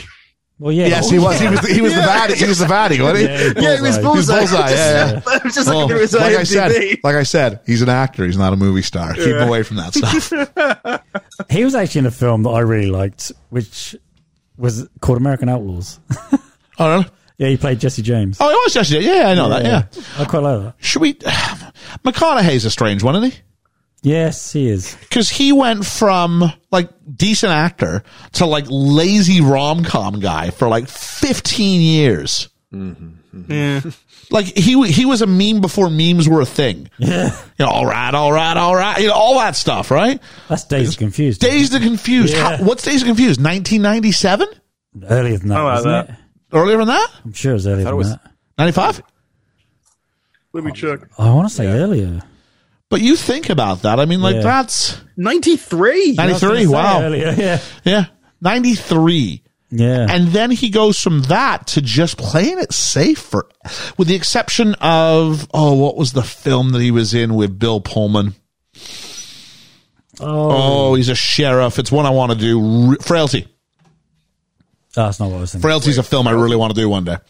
Oh, sorry, I was still on Colin Farrell. Yeah, yeah, yeah. That's a good one. Um, but then you have, and then you go, Powers Boothe. That was Powers Boothe, though, wasn't it? What was Powers Boothe? Ma- Powers Boothe, McConaughey in Frailty, right? who's Powers Boothe? I don't know. who He's an actor. Was he? Yeah. Okay. I know No, Bill Pullman. Bill Pullman's in that. That's about it. Yeah. Yeah. No, Bill. Oh, Is it- Powers. Yeah, I'm seeing who he is. It's not Bill Pullman, is it? It's Bill Paxton. Oh, there's Bill Paxton. I got my, I got my, oh yeah, that would be terrible if Bill Pullman was the guy. I was like, you said There's Pullman. a I was very, mistake. I think I made. very confused. there we go. He got a little bit dazed and confused. He's all There right. we are. Um, yeah. Um, and then he goes away and then he does, uh, was it True Detective that launched him back or No, I No, think True Dallas Detect- Buyers Club. Dallas Yeah. Buyers Club? That's right. I haven't seen that. He does that and Magic Mike in around about the same time. Magic and then there's a no Magic No, Mike he's is a good. pretty No, I've solid seen- film. I've He's seen good. Magic Mike. He's He's- good yeah, in He's it. good in it, yeah. I'd had a couple Wolf of of drinks when I watched that. Well, Wolf of Wall. I was like, mm, mm Yeah. Mm, mm, yeah. yeah, But I think stuff. that put him sort of in the zeitgeist because that was such a meme for ages. And then they were like, that was he- the- did he get the Oscar? That was yeah, he did. He did. That was the Yeah. juxtaposition, though. Was the idea that Matthew McConaughey's winning an Oscar? Who would have called that a year before? Nobody. Yeah. And when you do such a thing for the same time, then when you sort of break that and you play against type and you break it to the degree that he was, all you can do is get praise for it. It's a bit like Robin Williams doing one hour photo, isn't it? Like Robin Williams doing Good Will Hunting. It's a Yeah. bit. It's a bit like Jonah Hill playing it straight for uh, Wolf of Wall Street. A bit like uh, Moneyball. Jim Carrey Moneyball? doing that 13 numbers or something. Number thirteen. yeah. Number But 23, it's, but it's 23. different. oh, 23, Yes, Eternal Sunshine of the Spotless Mind. Yeah. Yeah. So I'd say Truman Show, but that's more like just Truman's finding that. Truman's sort of directing that energy in of the way they want it to do. It teeters, but it doesn't fully go to that. Laura same Linney wins that film. Yeah. George is George is hating the idea that we might do that one day. she hates the Truman Show. I'm like, your list of films that you hate is very long, Georgia. I haven't seen enough either. Every time you bring up a film, it's no, I haven't seen it yet. No, I haven't seen it. So you get, you gotta wait, wait. That's probably the genesis films. of all of this, as we used to talk about. What do you mean you haven't seen this? And we just talk about things. Yeah. Then finally we decided we should turn some mics on. Well, that's why I chose Prestige a few months Yeah. ago. Yeah, yeah. One in the chamber. choice. I still haven't pulled my one yet. No, I know what yours is. You know what Yeah, mine is. yeah, I know what yours is. That's going to be I, defi- I got a few. decisive. I got a few still in the uh, divisive or decisive. Which one do you mean? Dif- Divisive. It was going to divide people. Yes, Yes, yes, yes. I don't think it will. I think it's going to be really, really. I think Georgia might struggle with it, but that movie's just a oh, it's a wonderful film. For someone who's not very good with vocabulary. Last Samurai. I love that film. Sonic the I did Hedgehog too. 2. I love that ah. film. Liam, Pat- I Paddington picked it too. because if I I picked it or almost picked it because of your kind words on it, and I was finally getting Hey, someone. I'll just say this. Originally, Do you Hermes know- made that his only choice, and then he changed that. So that's on him. Hermes, Hermes, I I, was the only one who chose The Last Samurai. I, I heard it and I was I was I was almost kicking myself, but I think this is a more accessible film overall, and especially back to back Tom Cruise. That's enough Tom Cruise for a couple weeks. We can go to something But he's else. so like good a in that movie. He is, Is he? fantastic. In the Yeah. fantastic. I remember I bought that film for my mom. So I used to always buy my mom movies. That was that was, that was our thing. We were a movie watching family, right? And apparently, she said to my sister, "I guess Ian's run out of ideas for what to buy me these days." I was like, oh, "Whoa, whoa, whoa!" Because it wasn't one of those ones that we like back. It was easier when we lived together because you'd rent a film. Yeah. We'd all watch it and go, oh, it's pretty good. And then you'd buy it for someone. And the thing you wanted to make, make sure is that no one else was buying someone else the movie that you were buying for them. Yeah, yeah. But then when I moved out, it became a little more okay. This was big this year. Why not buy it? That would be good. It's Tom Cruise. We had a lot of Tom Cruise movies at home. I'm like, this this can't be this. This got to be an easy win. Not an easy win. No. Well, when she watches it, hopefully she changes her tune. I don't know if she ever did watch it. She's passed on now, but I think I, I think at the time I'm not sure. I'm trying to I'll have to ask. I don't know. My mom was the woman who watched the first like six minutes of The Saint starring Val Kilmer and went, "We should add this to our collection." We're like, "Mom, it's six minutes in. We haven't even we haven't reached the opening." You know what? though? she wasn't wrong. We enjoyed the film and added it to our collection. So there we go. right. I, the Last Samurai, I was married at the time, and I said to my wife, then wife, I said, "Do you want to go and see a movie?" She went, "There's nothing on." I went, "There's that thing called The Last Samurai," and she rolled her eyes.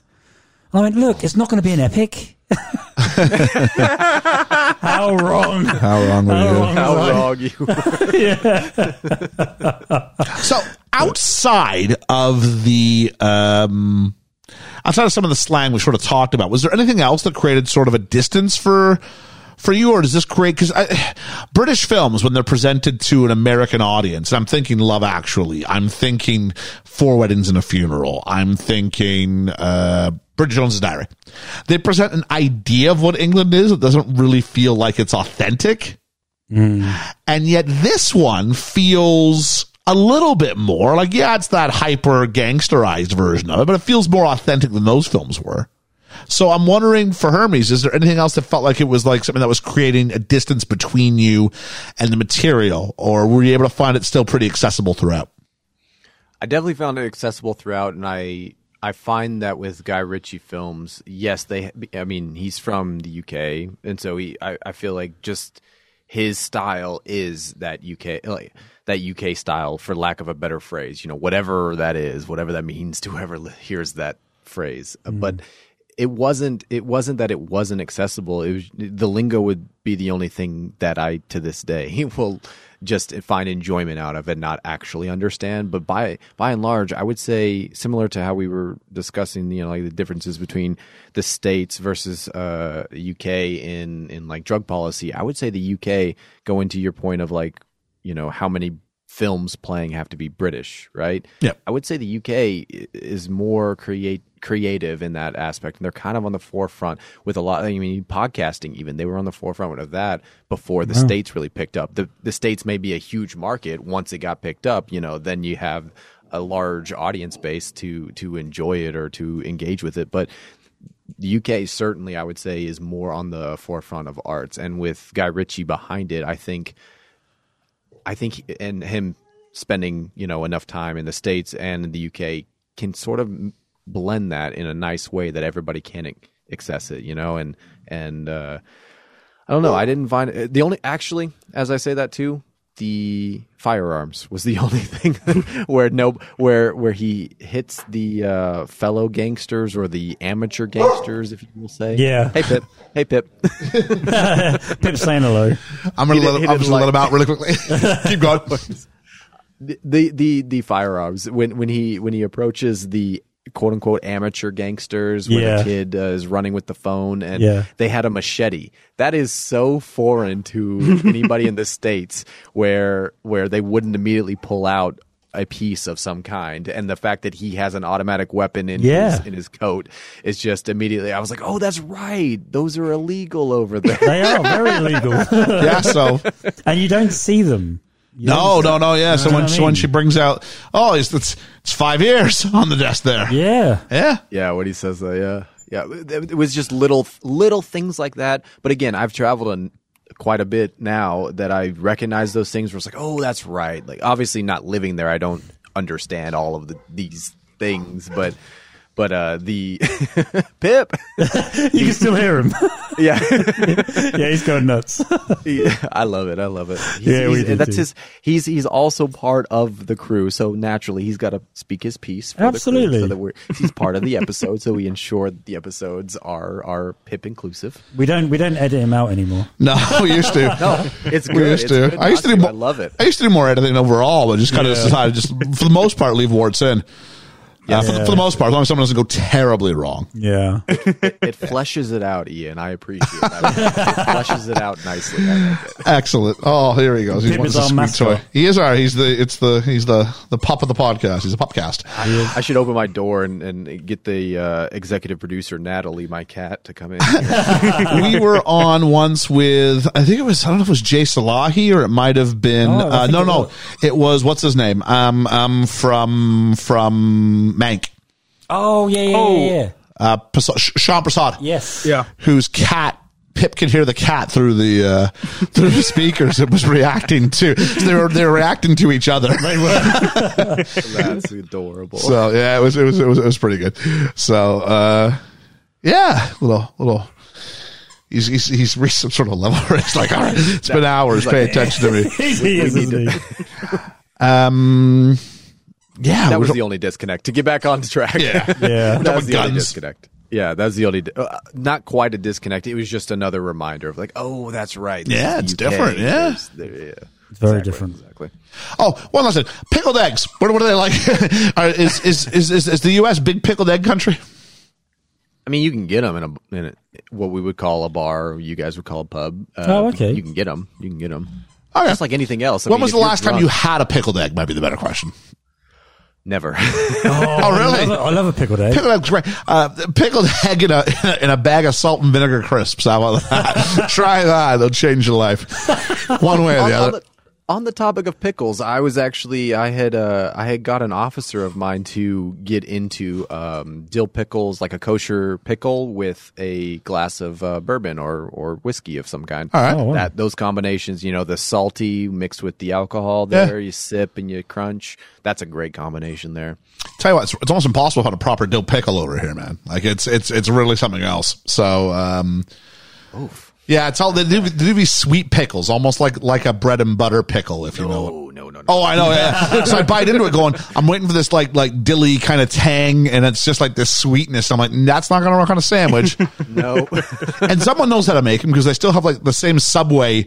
Pick, they call them gherkins here, but the same the same Subway pickles and Big Mac pickles that we have back home. So someone knows the recipe. Where is it? I need to know how to how to do this myself now. So I've started. Uh, I can send that to you. I actually did a lot of canning. Uh, come from a farm, so I did a lot of canning, and pickles was one of the things. absolutely, I will Very 100 percent take that, dude. And the good news is I can open that on on on. I was gonna say camera, but on mic, and it won't do what what what Baker's batch beer did and explode all over my soundboard.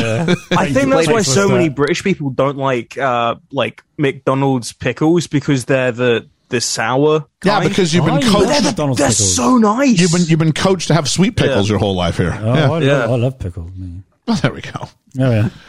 Wow, this has been an episode that is not talked about.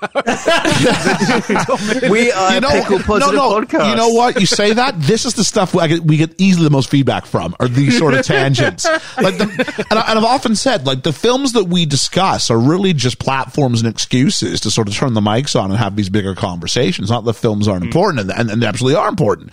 And they give us a re. If it was just like we're just randomly turning the mics on, no, it does provide like a structure. But these Yeah. things where we just go places, that's the stuff where people, I think, get to know who we are. And I think it, that's the secret of, of, of, of the podcast game is that it's about the personalities you have, not necessarily about the con, because we're no different from any other film podcast in that regard. We're going to talk about a movie. Okay. That's what we're going to do. What was it with you, Hermes, that drew you, drew you into us? Well, that's a very self-serving question. Hermes, tell us what what do you like so much about No, us? that's not, that's not what I'm saying. I'm just what teasing you. made what made what made you start listening to us and stay listening to us? What was it? Ah, okay, that's a good question. Because you said it was we're no different to anybody We, else. we, are, we are no different than anybody else. I'm just curious. So, so having said, I I have heard and listened to quite a few film podcasts bef- as I was finding you and then sticking with you guys, uh, and and that's not a that's not a hit on anybody else who does film podcasts, but I will completely agree with you, Ian, that you guys have a personality about your podcast where you allow yourself to go these places, and I've heard other podcasts where it is well, this film was made in this year and it has direction by this director and it was this actor and didn't, you know, and at best there's a small chuckle, uh, you know, oh, I saw them in this film too, you know, and Yeah. you guys have a very natural flow. And uh, if we're on the topic of podcasts and me as an audience, you know, member for the podcast, separate myself from the host for a second, is, is that it, uh, you got to have like three big things, and that is like you got to have the personalities where I want to hear your voice and I want to hear your thoughts. You know, if your thoughts are the same thoughts every week, then sorry, not sorry. I'm not going to continue to. Yeah, yeah, yeah. and sense. and and then an audio quality was a big one. You guys started out still at a very reasonable, you know, good level, and then you only Yeah. improved from there. And I saw Ian's love and and passion for for the podcast creation. And I and I and that resonates as an audience member where I said, well, he takes it seriously. You guys obviously take it seriously, but you're also having fun. You have a camaraderie amongst the, all of you, where you you you you know you hit at Ian, uh, where you hit at Ian and Liam a little bit, and then when Ethan was involved, you hit at Ethan a lot. And I, I'm Team Ethan. Don't worry, I'm still Team Ethan. And there's just- Someone's there's- got to be. It's all right. there's that there's that Um, back and uh, forth there's that friendly command and then ian taking it to that third level. So the first one certainly is personalities and how you guys go about it. Second one is definitely audio quality and being able to not hurt my earballs when i'm listening to you guys.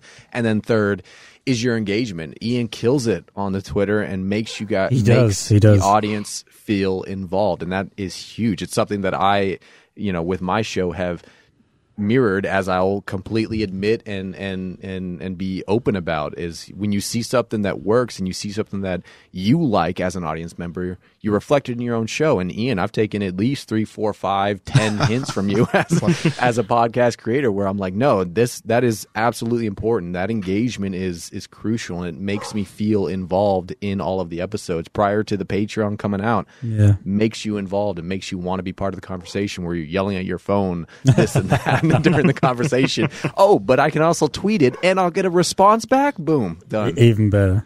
Exactly. Exactly. So, in the early days when we didn't really have a structure, where now we do have a structure, do you prefer the the structured knowing what's coming, like the age game and stuff like that? And do you, do you Yes, enjoy that side of things? I, I enjoy. uh, You guys have done it well. I enjoy it all. I really do. You, I love the progression and being someone who's heard the early episodes and seeing where you guys have grown. I relate to it as a podcast producer Yeah. and creator myself. And so I appreciate it on that level, but I can also access it and I can show it to a friend and say, "Oh no, no, no! Watch, uh, you know, listen to their Back to the Future, their Dark Knight, their Mank, and then see, you know, all of these little inside jokes that they appreciate, you know, their audience who engages with them. And then uh, everybody I've turned on to it has also been like, you know, you you were so right. I have never had more fun. I've never had more engagement. I've never wanted to. It's it's the truth. I'm I only I I say this all the time with sponsorship for our for our uh, show. You know, we're we're always approached by soaps and manscapes and all of these things.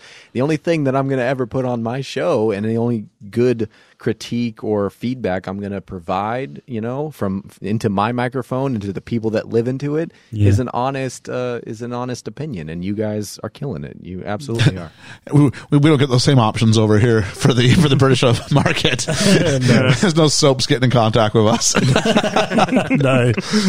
Uh, well, thank you very much for some for some for some kind words there. It's, uh, It's nice to have an insight into is, what it is. other people think of. Because I honestly thought nobody would listen to us. I thought this was a, a documentary for us to go back and listen to yeah, you're about right. what we talk Every- about. Yeah. Every good podcast thinks that, Liam. So that's good that Oh. you thought that. Oh, okay. I'd rather be the podcast that thought no one was going to listen to me than the podcast that starts up and goes, "How do I get famous and paid?" And I'm like, well, "Okay, I, I got I got news for you. A, Exactly. If that's what you're interested in, it's going to be so long before about how I was looking. But we've never been driven by that. I was watching a video um, by Wheezy Waiter, the YouTuber. I don't know. Le- Le- Oh, oh, yeah. I like- yeah, I, I I, follow. I, I love me some Wheezy Waiter. And he Yeah. said for the first like he's been doing it for 15 years. I think he said for the first like five years, like he had like 13 subscribers or something like that. Like Right. it was that idea, but he just did it because he loved doing it, and then something happened as a result of it. So as a result, now he's really grateful for what he has. But I think we started with just the idea. I didn't, we didn't have any ideas, and the, the thought about doing a Patreon or doing it, it was like that's completely foreign. yeah, yeah, yeah. Like even when that came up and other people were sort of talking about it, I'm like, no, I it's too early for us. I think we got to pump the brakes on this sort of stuff and do it at the right time. Yeah, You did. So, You did. You did it well. Well, thank you very much. Did. I'm going to pivot back to the movie. Like, I'm going to do it through uh, this. We're in the end game now. And we are in the end game now. Hermes, you're aware of it. You have some extra responsibilities today as the BFF and the BFE, the man who brought the film to the table. What is your random word? Random word is uh, cannabis. Cannabis. There you are, folks. Cannabis. Not weed. Not, weed. Marijuana. Not marijuana. Cannabis. All right. Fair enough. So there we go. Let's Well talk, about the, talk about the money, money, money. Uh, $22 million budget. Really quite on the cheap. It is. Really quite on the cheap, It is. considering And for who they got. who they got. I mean, there must be a lot of people, a lot of people doing like working for below, below what, you know, Yeah, yeah, mar- yeah. obviously below what the market would bear Ah. in order to try and make something. And, and they've, most part, they've, they've all nailed it. But when you got somebody like Guy Ritchie at the helm, you're not going to go, no. You? Kate Beckinsale says what? Uh, Well, that was Oh, due she- she- she's- unforeseen she, circumstances. she said yes first. We know yes. that much. Yeah. Yes. Um, what do we think it makes? $22 million. What does it make? Liam? Ooh. 65. 65. Ethan? I'm saying 45 because this is right when things start to get shaky. And uh, Hermes? Yeah, I'm gonna. I'll say an even fifty. Okay, you're all way low. Oh, really? Really? 115. See, we were thinking just because of the Wow. whole COVID thing. It pretty much Yeah. does its whole run before COVID hits. Oh, okay. Yeah. pretty Wow. much. January 1st released in the in the United Kingdom, January something like 15th or something in the US. Oh, okay. So it gets most of its money in the US in the first 3 weekends and Oh, then there pretty we go. much what is it? It's it's March I think when things start to shut down. Yeah. Yeah. Yeah. Oh, so it was twenty. It wasn't. I was thinking it was nineteen for some reason. It It, it, 20. offici- it officially has its like global premiere 2019, but it's not in like regular people cinemas until New Year's Day in the UK and, and a few weeks after in the US. Okay. Yeah. So Interesting. Um, no awards to speak of. I've got my uh, I've got my um, Top Gun notes from last week here, uh, but I do know that I saw it and it was only nominated for like a Saturn award. That was it. Oh, okay. So nothing really of any merit, which might feel like a bit of an oversight. I think the screenplay is really strong. Yeah. and I think the screenplay is really, really strong. For some reason, the Academy doesn't seem to. I don't remember Guy Ritchie having really been nominated for much of anything, No. and I think, I think he's got strength as a screenwriter, and that, that's a shame. Yeah. Yeah. Uh, and the cinematography I thought was really good in this as well. So there's my honorable mentions. Um, who would you cast as who? Who would you cast as who? Oh, You as Fletcher. my Fletcher. I'll totally, I'll totally be Fletcher. That's a fine great by me. character. Oh, I'll play that part. You've got that comedic feel about you. Oh, no. but- Both storytellers. That's Yeah. true. Hey, there we go. That's true. That's I'll take that. I'll take that. Uh, Ethan, I want to make you dry eyes, buddy. Okay. Yeah. Try. like like uh. everything before he's about to die. Like I'm not, I'm not putting that rapey energy on you or anything like that. I don't. I don't get any. Yeah, I don't get any of that energy from you, Ethan. So. no, I think it's because Ethan's the young wolf and I'm the young lion and I'm the old lion, and probably therefore he'd be the one who'd probably try and take a gun and take me out at some point. Yeah. from, um, from what I've heard of you, Ethan, you're you're you're more of Charlie Hunnam's character. Not Oh, really? necessarily. Not necessarily because I, again, Ian may be working off something that I don't know. But as an audience member, you are the straight and narrow. You you have your words. You speak them earnestly, and you're not dealing with any of this shenanigans that Ian's always trying to throw at you. So, you know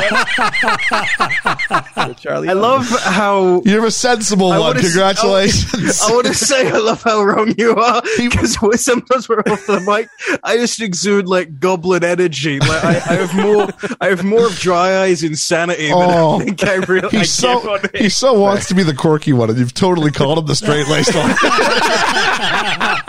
that's just what I've got. I love it. I love it. mean, nice. Uh, Liam. Ooh. naturally, naturally, McConaughey. Yeah, that's what I was going to. Yeah. Yeah. All right, all right, all right. All right, all right. Mickey. Yeah, that's your favorite catchphrase if I've ever heard. It is. There you go. Yeah. Uh, Herbie's just a I'll voice, so it's really hard to kind of pl- to, to place that somewhere, buddy. I can always play something, but uh, probably nothing in the end of the day. I will never get cast for anything. Oh, I'll, come I'll, I'll audition for everything. There we are. Unless it's the narrator, unless I'm doing a Morgan Freeman line, I'm not. I'm not. Oh, you'd be great as a narrator. You have a great voice. Yeah. No, you guys are too. Uh, just because I'm the BFF of the BFE doesn't mean you got to be nice to me. You No, No, no, you, you got you got You- some you got some pipes too, You do. You do. You do. and just some nice audio quality to boot. So there we go. I was gonna say it's probably just the mic and the ridiculous amount that I've invested. In I mean, to be fair, I mean, my voice in the mic isn't necessarily equally my voice in real life either. I mean, uh, He's very high pitched, squeaky. Who, me? you know. Yeah. yeah, yeah, very much so, life. very much so. it's a filter. I'll tell you what, though, when when I'm doing these sessions, I have to do these sessions, Hermes, where like the entire, um, before we, uh, we, we sit major exams in this country in year 11. So, Yep. um, and everybody go, kind of like the SATs, I guess. Everybody goes in and writes the same exam on the same day in the country. kind of like our. Well, we have standardized for every year, unfortunately. Oh, they, okay. So, Every year. but this is like the year that like really like determines their future. This is their last year. They're going to go to univer, not university. They're going to go because it's weird here. There's never step before university, but they're either going to go to Sixth form or uh, a college. sixth form, which would be something that would lead you towards uni, or they're going to take you're going to go more community. to Like yeah, community prior to uni. Yeah, something like that. Yeah. Well, sixth form would be like a proper academic setting, though, whereas like a school setting, wouldn't it? Yeah, usually you still do it at the same building. It's really weird. Uh, but anyway, these are the ones that matter and the ones that like our paychecks are kind of like on the line of and stuff like that. And so I, you know, who do we need to sort of m- motivate everybody up before they go in? And more often than not, it sort of falls to me if it's English or film. Yeah. And so what's missing here is, you know, when I'm on the mic, I have to sit here and sort of do this thing here.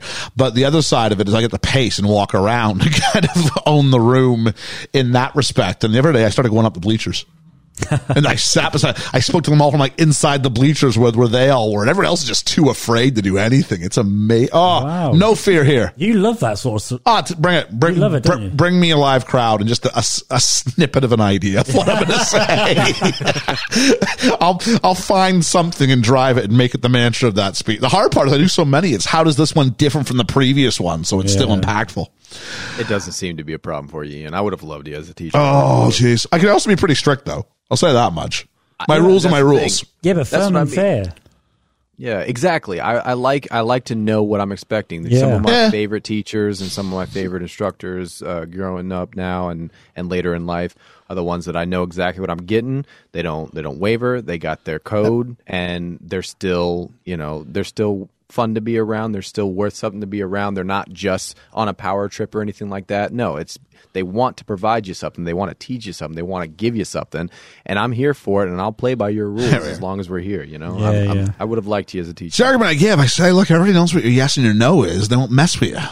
Yeah. Yeah. I might not like your rule, but at least they know that yesterday it was this and today it's this and tomorrow it'll be this. Yeah. Exactly. exactly. Yeah. Such is. Um, whose story, whose story is it? Well, It's oh, it's Fletcher's, isn't it? Is it, Fle- it might be Fletcher's story. It's Fletcher's story because he's telling it, I guess. Yeah. Because he's he's molded it into his. but but Mickey's the character in all of it, right? So He that's is. why I would only hmm. lean towards Mickey. But Yeah. I would have my gut would have said Fletcher, but at the same time, you can't have the narrator have the story necessarily, right? Like it's not we're not here for Fletcher. We're here for the characters he's providing us, right? True. Indeed.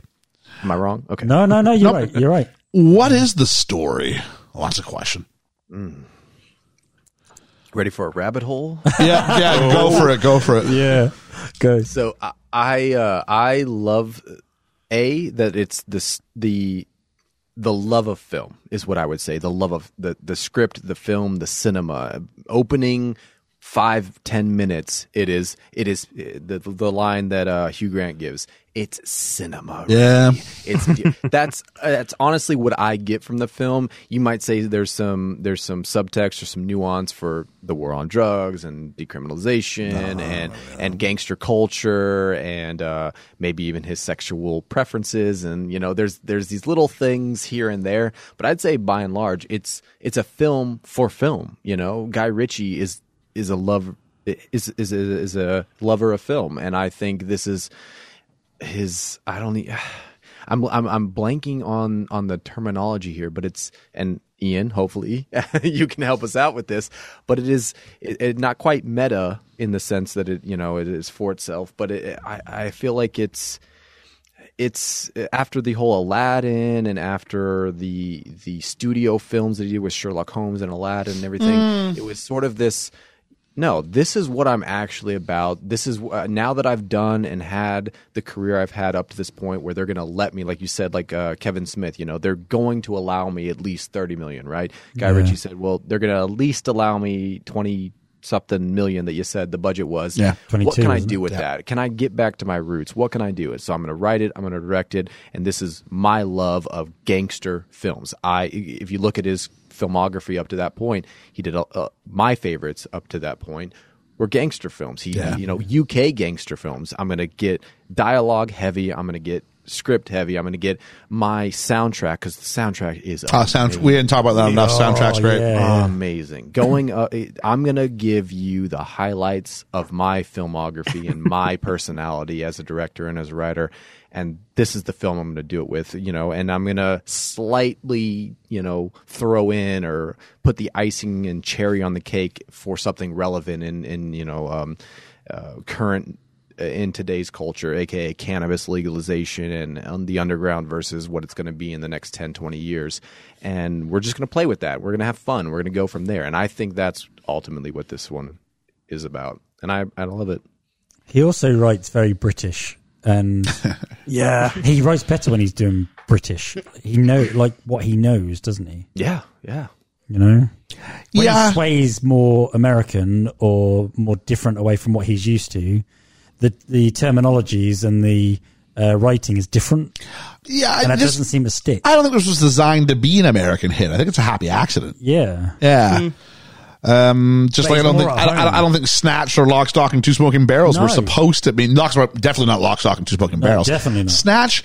Uh, there was hopes, but I don't think everyone was banking. It's the same idea. I, I, I think it's Pitt. just it's just kind of a happy accident that sort of worked out for their for their benefit, I guess. yeah. Yeah. Uh, moves us on to uh, Georgia's not here to start us off, but the role of women. I mean, I thought uh, Michelle Rosalind. I thought she was great. She held her own. this, the, this is the woman from uh, Downton Abbey, yeah? Downton Abbey, Yeah. yeah. Oh, she's great. She's great. Amazing.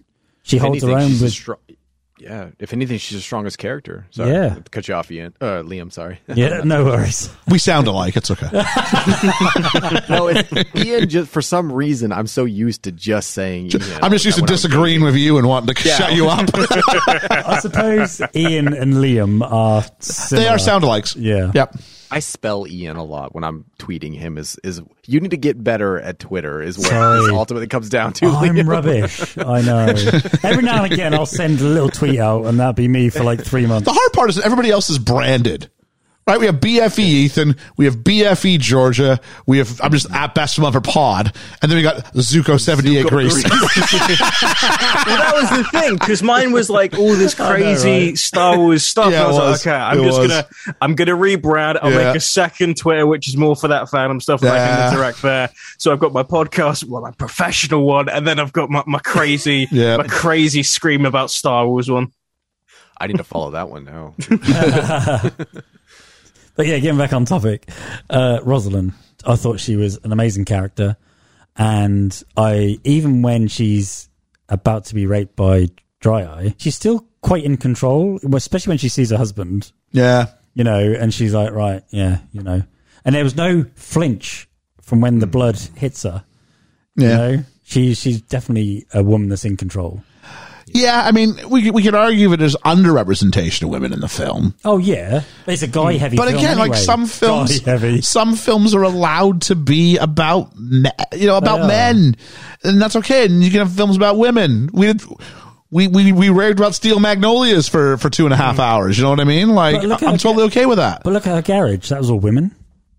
Did being mechanics. I hear you. It's like one small scene in the movie. I know. I know. I I'm think- trying to. I'm trying to explain her character. Yeah. I totally, I totally hear Liam on that one too. With her garage mm. scene there, where she is the alpha female Yeah. of the whole shop, the whole thing, and she has our protagonist Mickey, you know, at his knees for her. That even, you know, the script outlines it as his only weak link, his only chink in the armor is his love for his wife. And I yeah. they call it an obsession, don't they? Well, it may, yeah, maybe Yeah. bordering on it. Yeah, yeah. Uh, but, but the thing is, you don't have a, a protagonist that is the top level badass, whatever you want to call it. Like you said, a male centric film Yeah. that has that weak link or has that equal. Because I really do believe Rosalind is the equal in She that. is, you know, yeah. she- Oh, for sure. absolutely. How do you have someone as your partner, as your opposite, who isn't at the same caliber? And she abs- throughout the whole thing. She she says about Jeremy Irons' character that he is, a, you know, he's a fox. I don't I don't feel comfortable about that. Like she is the log. She is the the voice of reason throughout it. She's his equal throughout it, and she, if anything, is the anchor that he's leaning on most of the time, where Yeah. he wants to get out. He wants to do what he feels is right, but she's always there in his ear telling him actually what he should be doing and what he, you know, should be aware of that he obviously is oversight, you know, with uh with the um rating of his farm and with, you know, taking on Jeremy Irons' character. I'm blanking on the character's name. Who's but, who's played by Jeremy Irons? Oh, I think. Do you mean Jeremy Strong's? Uh, Jeremy- sorry, sorry, sorry. Yeah. S- Strong. You're Oh, right. okay. I, sa- I kept saying Irons. I was like, God, "Where's Scar?" I am so sorry. ah, no. j- Jeremy you're Strong. right. Okay, yeah. Strong, strong, strong. I'm. Uh, where's the button for that? That is my fault. Uh, we're we're don't not do it. Don't do it. Don't do it. we're not going to push the button on. Whoops, I was going for something else. I did. I did. I did. No, you're all right. You're right. Yeah, yeah, yeah. I, I, I hear what you're saying. Yeah, and again, it's not just about equal numbers of characters equal, therefore good or bad but or she's a indifferent. very strong character. Very strong character. and as to be fair, the film is called The Gentlemen. Yes. I was about to say that for a film that is called The Gentlemen. It, it you it does it explores the themes of like the the male heavy side of like British gangster culture, which if anything shows because it's it is it's a testosterone thing. It's like who's got the bigger dick kind of competition. Oh, you say four hundred million? Well, I want blah blah blah. I Yeah. want oh oh I want more money than you're giving me for the uh, to give me you the you the phone. It's that very much like Talking about the- clothes, about talking about clothes, or, or not about clothes while you're talking about clothes, all that stuff. Yeah, it's like that the ego driven thing, and and uh, Rosalind is like the most. She's got her head screwed on the most. She know she sort of sees past that, and I, I it's it's a good representation of seeing through that whole facade. Yeah. And and on the on the topic of the entire like like you said, Ethan, the testosterone uh, driven, whether you know like it, dislike it, whatever, of the whole toxic masculinity um, discussion. Again, not going down that rabbit hole, but as someone who you know anybody who's heard our couples counseling with my wife and I, I had a I had someone reach out not too long ago, uh, talking about how they loved the wife's uh, uh, perspective or the you know the opposite to my oftentimes very male centric cis male if you will whatever you want to call it. I don't know all the terminology these days anymore but but is is very you know quote unquote one sided then you hear her her side of things. And uh somebody reached out recently was like you know she's my favorite part or she you know she's got a mouth on her. And when i had you know offline talked to him like really you think she couldn't be married to me with you know you who who else would you have expected to be the person that i you know ended up shack you know marrying and and, and shacking up with? I was just saying, you were saying shacking up with. That's who well we never intended marriage. That's a whole conversation. Oh, okay. but it's like uh, who else would you have expected to be the person across the seat from me? And it's like that's what rosalind always felt like to me to to mickey's uh, is is that Mickey is like you know he starts out as the protagonist and he and he's framed he's the proper handsome man and all of this stuff. And you have this idea whatever your idea is going into the film hearing that script and hear and then seeing McConaughey right? And then when Rosalind shows up and it's like the one chink in his armor I so related to that it's like if there's anything in this world that you care about or any if there's anything in this world that is the weak chink in your armor. It's gonna be your partner. It's gonna be your wife. It's gonna be your, you know, your lady. You know, Uh, Yeah, you're not wrong. it's like a romantic in heart. Uh, again, like there's just that piece of of me left over there. That's like that is the romantic in me. Is like my wife is is my is you know my thing. And if there's gonna be anything that is my downfall, it's that romantic note that is left over in there for me. You know. Yeah. Indeed. Well said. Um, I don't know, Ethan. Is there anything we need to talk about with Sting's child there? Uh, Laura. Elliot. Yeah, Pressfield. Lo- Laura Pressfield was the character name. Oh, okay. Elliot. I was just Who's the wait? There's an actress that's Elliot's named Laura- Elliot Sumner. Sumter or something like that. Sumner. Sumner. I think, yeah. the the the character of, of the daughter of the Lord who has to get out and return home is Sting's child. Just as a little side note in real life. in real life, did not know. which is funny because Sting was in Lock Stock and Two Smoking Barrels. So there you go. Uh, but Ethan, is there anything we got to talk about as far as representation? You know, this idea that men have to go and rescue the uh, the delicate. You know, it, it, it wasn't a son, was it? It was a daughter, and there's all the Yeah. sort of power structures there. Now, I, I, I, I think I got no issue with it on, on the whole myself, but uh, I, I think it makes sense for it. okay. because the whole thing is like getting the the Lord's daughter back, and the, the, but that happens. This kind of thing can happen, but people just get not like abducted, but they definitely get led down paths by different people and get involved in narcotics. I don't think because it's not really a gendered thing either. I think it just it it happens. Oh, and I Oh, it was. The, yeah. it was the only girl in a in a in a in a, Yeah. in a room full of men. It was. Yeah, but I think because it it speaks to a true true thing that does happen. So I, it's not even like that sort of protecting the woman trope. It's more just a he's something that is just unfortunately a, a a cause of sort of British drug culture at points in time. I had a problem with that. I just wanted to get your read on it. Yeah. Um, favorite character. Let's start with Hermes, shall we? Favorite character? Um, I got to go with Colin Farrell. Of course you are. Yeah. That that Coach. that Yeah.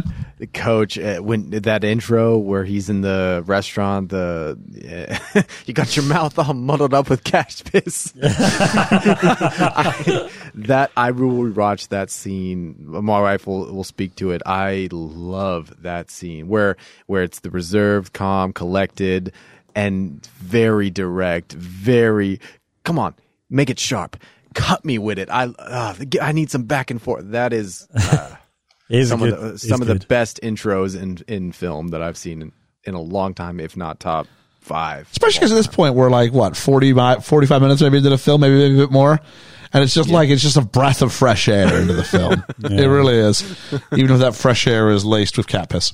I love it. Ethan, Um, I'm gonna go Rosalind. I really like the the portrayal of the character, and I think, um, especially like the scene with Dry Eyes. She's so she's so calm and reserved, and even when she's out of bullets, and both of the bullets are gone. There's still, I'm still thinking that she's gonna hold her own, and even like when when Dryads gets the upper hand on her, there's still this notion that she she can overcome it. So when she actually sees McConaughey, there's like a relief, not just for her character, but you know, oh, this is this is the progression. And I like that, that they're, they're equal partners because there are so many times that a character like Rosalind would sort of just be, like you said, left to the side, like in Goodfellas or something. But they they they are they're like a dyad together. They they just make sense. Everything one person does will make sense for the other. And I, I like I like that she's she's so important in this film. uh, Troll.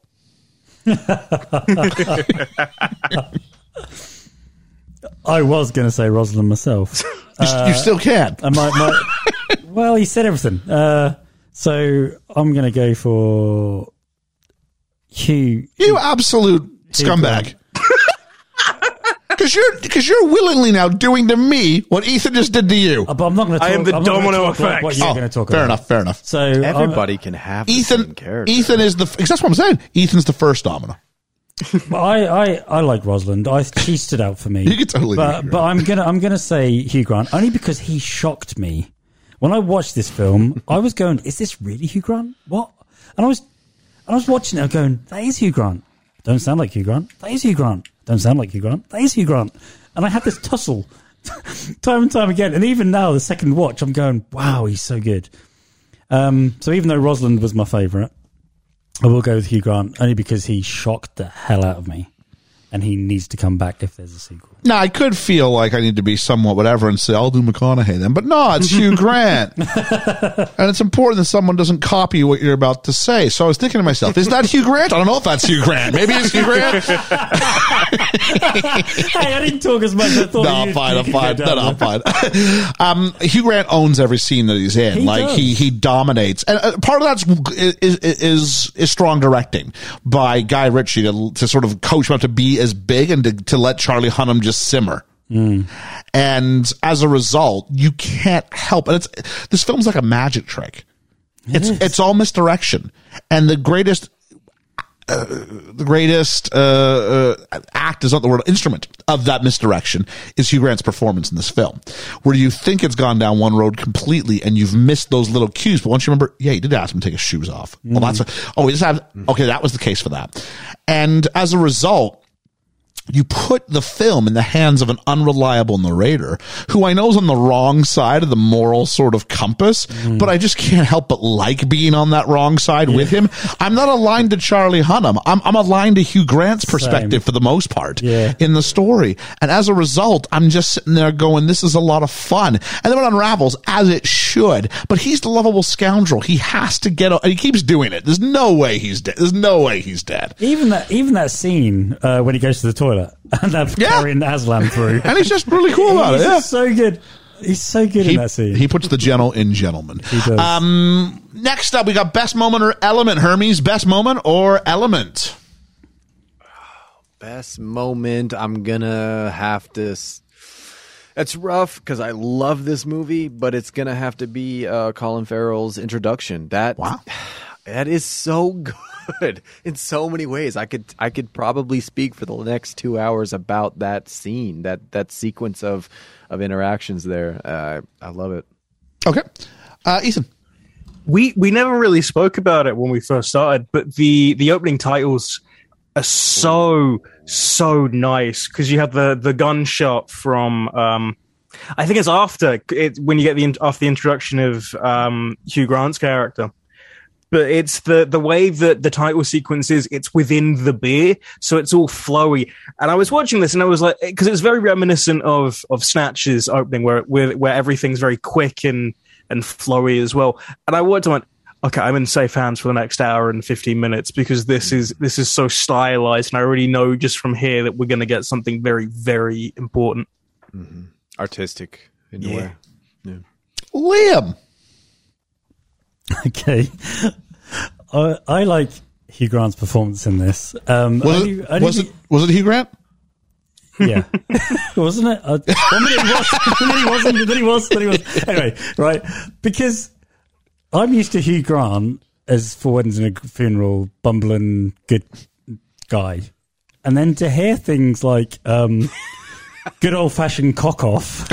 And and wank into a hanky coming out of Hugh Grant's mouth really makes me laugh.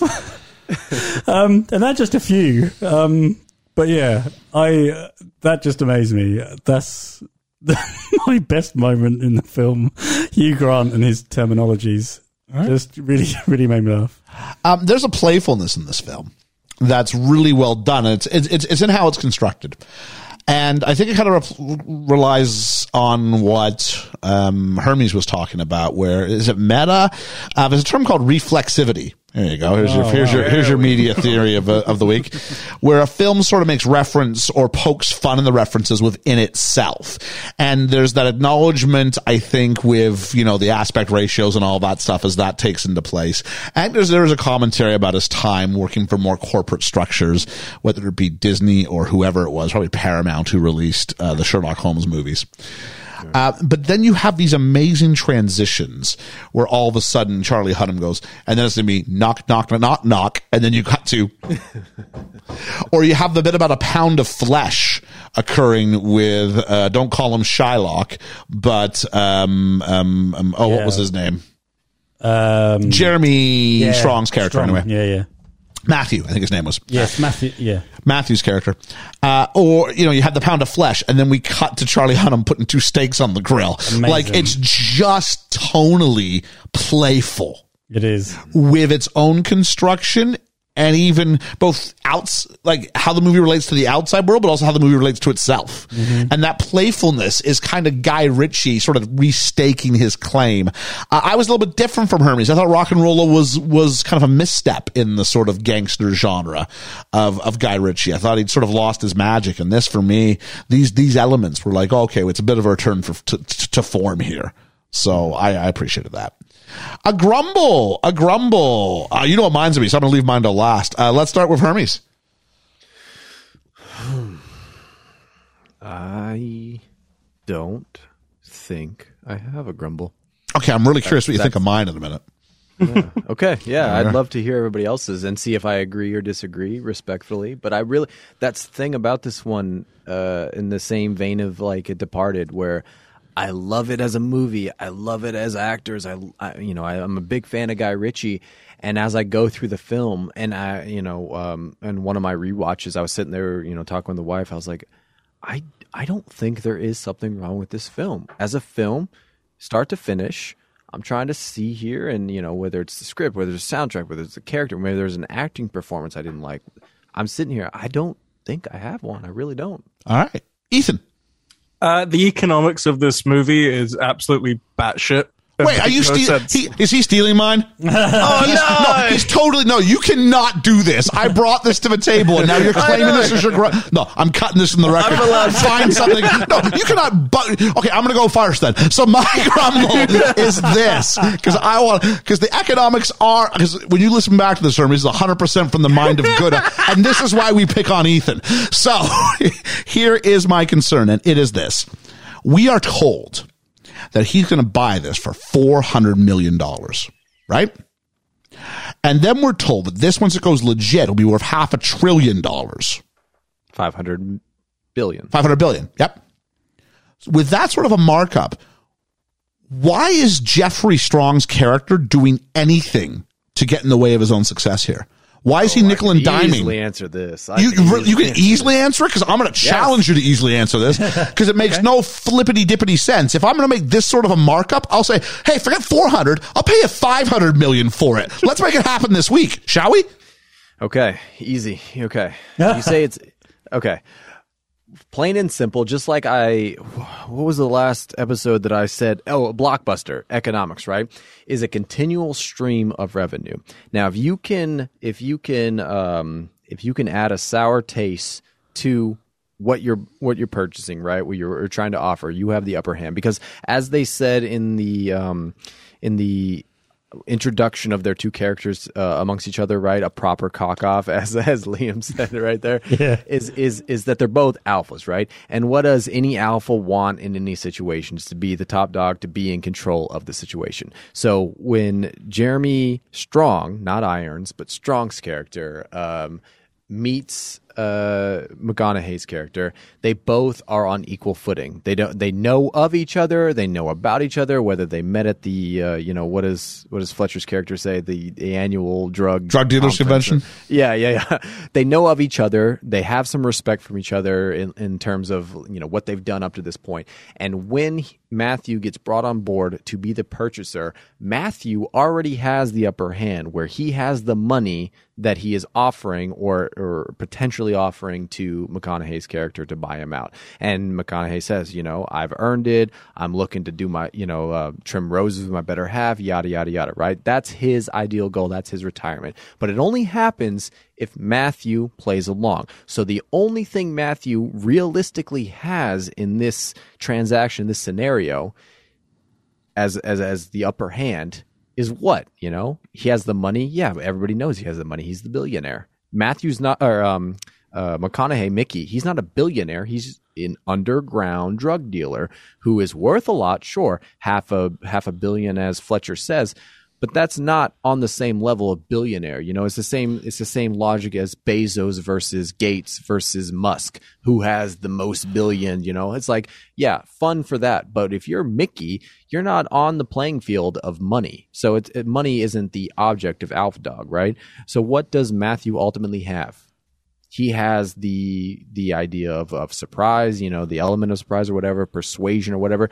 And it comes, you know, I'm not saying I agree with Matthew, Matthew's decision, but it comes down to what can Matthew can control. He can control what he is actually paying for. He can control the price at which he divulges to McConaughey. McConaughey says it's worth 400 million. Matthew's like, hmm, I think I could get it for three, or I could get it for two. And after, long story short, at the end of the movie, he says, eh, I think it's an anemic 1.2 at the best. That's the level of control he has to, to, I mean, uh, they don't, they don't spend a lot of time on this, but he didn't amass his fortune by paying top dollar or asking price for everything. Uh, my, uh, I have a good experience in, in uh, realty uh, and one thing you you learn as as someone who's acquiring property is you never pay asking price ever. If they're asking 500k or 500 mil, you're only going to pay 450 at your maximum. This is all. This is, I mean, you've been extremely eloquent, and it surprises me, therefore, how very wrong you can be. Um, Liam, I've got a phone here. Okay, um, this phone is going to, for some reason, this phone in a year and a half is going to be worth. Uh, I'll drop that on the floor. It'll still be, it'll still be worth it. Price. This phone in a year, for some reason, is going to be worth uh, ten thousand pounds. Yeah. I'm going to sell it to you today for five hundred pounds. Okay. yeah. with that kind of a markup guaranteed, do you feel the need that you need to haggle with me over this ninety-five thousand pound upgrade or ninety-five hundred pound upgrade? Well, I feel you got Bigger upgrade.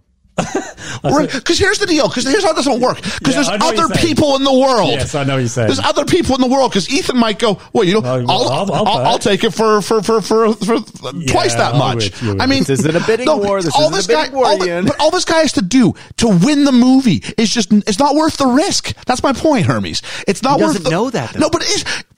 The, the, the, the, the, Why doesn't he He's take- literally going to be worth half a trillion. There is nothing but bad stuff that can happen if you get in the way of the deal. If someone undervalues their product, and that is what has happened here, you get in there and you snap it up before they realize they've undervalued their product. That's the secret. If I go buy a garage sale and someone's selling a, sorry for the reference you my guys might not get, but if someone's selling a Michael Jordan rookie card, Hermes, for $3, I don't go, hmm, you know what? Maybe that's only worth $2 because the guy coming up there, no, no, I'll give you 50, $50 for that because it's worth thousand pounds, right? Yeah, You're yeah. assuming a position. You're assuming a position of No, knowledge. all though, he wants, It- no, he needs to get this deal done.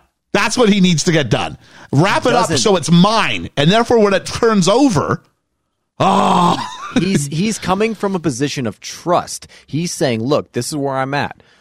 When this goes to market, it will only be worth half a trillion if it has a clean face But this- on it. this right? guy's been doing Which business is what for- you provide. this guy, this isn't newbie to schnooby. You know what I mean? Like he's been doing business for, for this long. They've talked about, look, when prohibition happens, it took 15 years for supply to reach demand. Look at what we've got here. We've already got the supply. This all lines up. Now, maybe it's because as, as viewers, we're aligned to Matthew McConaughey's perspective, but I accept his terms as a viewer. And therefore, if his terms are correct, and we're never given any indication with any other scene that he challenges the, the, the, the concept of what the supply and demand chain will be when it goes legit. And the only reason why McConaughey has to get out is because he can't be the face. He, he, he's just too dirty. He can't he can't win on the other side. Why of would he so let me get out now. Why would he not take the offer from Dry Eye? I just who wouldn't. McConaughey. Mickey. We we, we, we don't know what we don't know what, what what his number is. Also about respect though he's not he, as he as he said about the heroin he deals and all this and you don't want your business getting mixed up with the heroin business and whatever it is that dry eyes off you know and That makes sense. what, what he's going to do to it after he owns it versus matthew who's another slice of americana who's ideally Matthew's going been to be vetted. trustworthy Also, Matthew. Yeah. Also, Dry's trying to cut the line. Oh, okay. He's trying to jump in, right? Like know your place. He's trying to that buy stuff. that Michael Jordan Exactly. rookie card for Stay fifty in, dollars. stay in your lane, right? exactly Uh, okay. Uh, Ethan, come up with some other thing that we should grumble. Um, Dry Eyes is sudden. I'm going to be really, really evil. Is very, very sudden and not as developed as I'd want. I guess. He, yeah. I mean, his first scene is human trafficking. no, but it's in like I'm going to go this, this evil. Okay. Okay. Uh, But I'm pick, I'm picking it. I'm picking it. Hey, Liam? Uh, I'm struggling. Um, you don't have any limited edition propaganda you want to uh, you want to sell, do you? Because uh, maybe I do. I'm going to undercut you. um, this is a film is not something I love love. Um it's an acquired taste for me, this kind of movie. You know me, I like my car chase movies and stuff like that. And uh but I do like it, but I can't find a grumble with it because the performances from everybody are brilliant. Mm-hmm. You know, the cinematography is brilliant.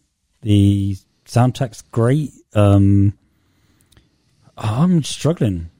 There's not even really like the screenplay is amazing. The it's got very it's very humorous, very dark, and very. it's everything. The, guy, the guy getting run over by the train is funny. Yeah, you know what I mean? Like, it Dark is. humor. It is funny. Um. I don't know. There's, but you can't really give a, a rating with something you haven't really got a grumble. No, you can. It doesn't mean it's everything's, you know, things can be, can be good, but if they weren't great, I mean, just nothing was bad. Yeah, Yeah. yeah, yeah. Um, anybody's best role ever? Hunnams. I haven't seen Hunnam in enough film, so yeah. yeah. Only from what I've seen him in. I didn't like him in Sons. McConaughey's been better. Yeah. I mean, Hugh Grant's more- really surprising. Yes, really surprising in this. But best, I don't know. Four Weddings and a Funeral is really good. Two weeks notice, really good, really solid. okay okay ian settle down now Michelle Doherty. Doc- Um, I don't know her from enough stuff. Yeah, Yeah, I mean that's too, easy to that's say it. that, isn't it? I'll, I'll tell you what, it's my favorite Henry Golding thing. Nah. Yeah. Yep, look up. Nah. I He's like, the very top of the list. nah, I liked him in. I liked him in Last Christmas. And you were wrong. Is this the best Guy Ritchie film? For me, yes. For me, no. I've not seen um Snatch and so I can't. Snatch is still my favorite. Yeah, see, because I, I remember loving Snatch and I remember loving Man from Uncle, and I haven't seen them in a long time, so I can't even compare. Hmm. And I just haven't seen Two Barrels. It's it's just so different because in Snatch you would you do get the sort of protagonist if you want to consider Hamish to be the no Turkish hmm. Turkish not Hamish Turkish to be your your protagonist when really he's just sort of around everything, but he's a bit more like on the morally good side even if he is a low level like like thug Yeah. than than uh, Fletcher is. But yeah, uh, I said Snatch and then I I heard Hermes' distinct voice go no. Yep.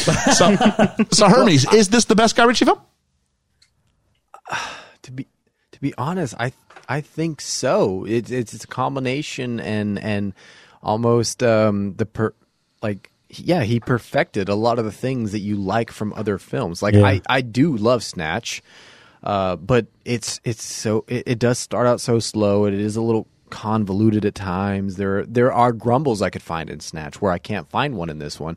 Uh, there are again excluding his corporate or you know uh, studio works like Aladdin um, and the like.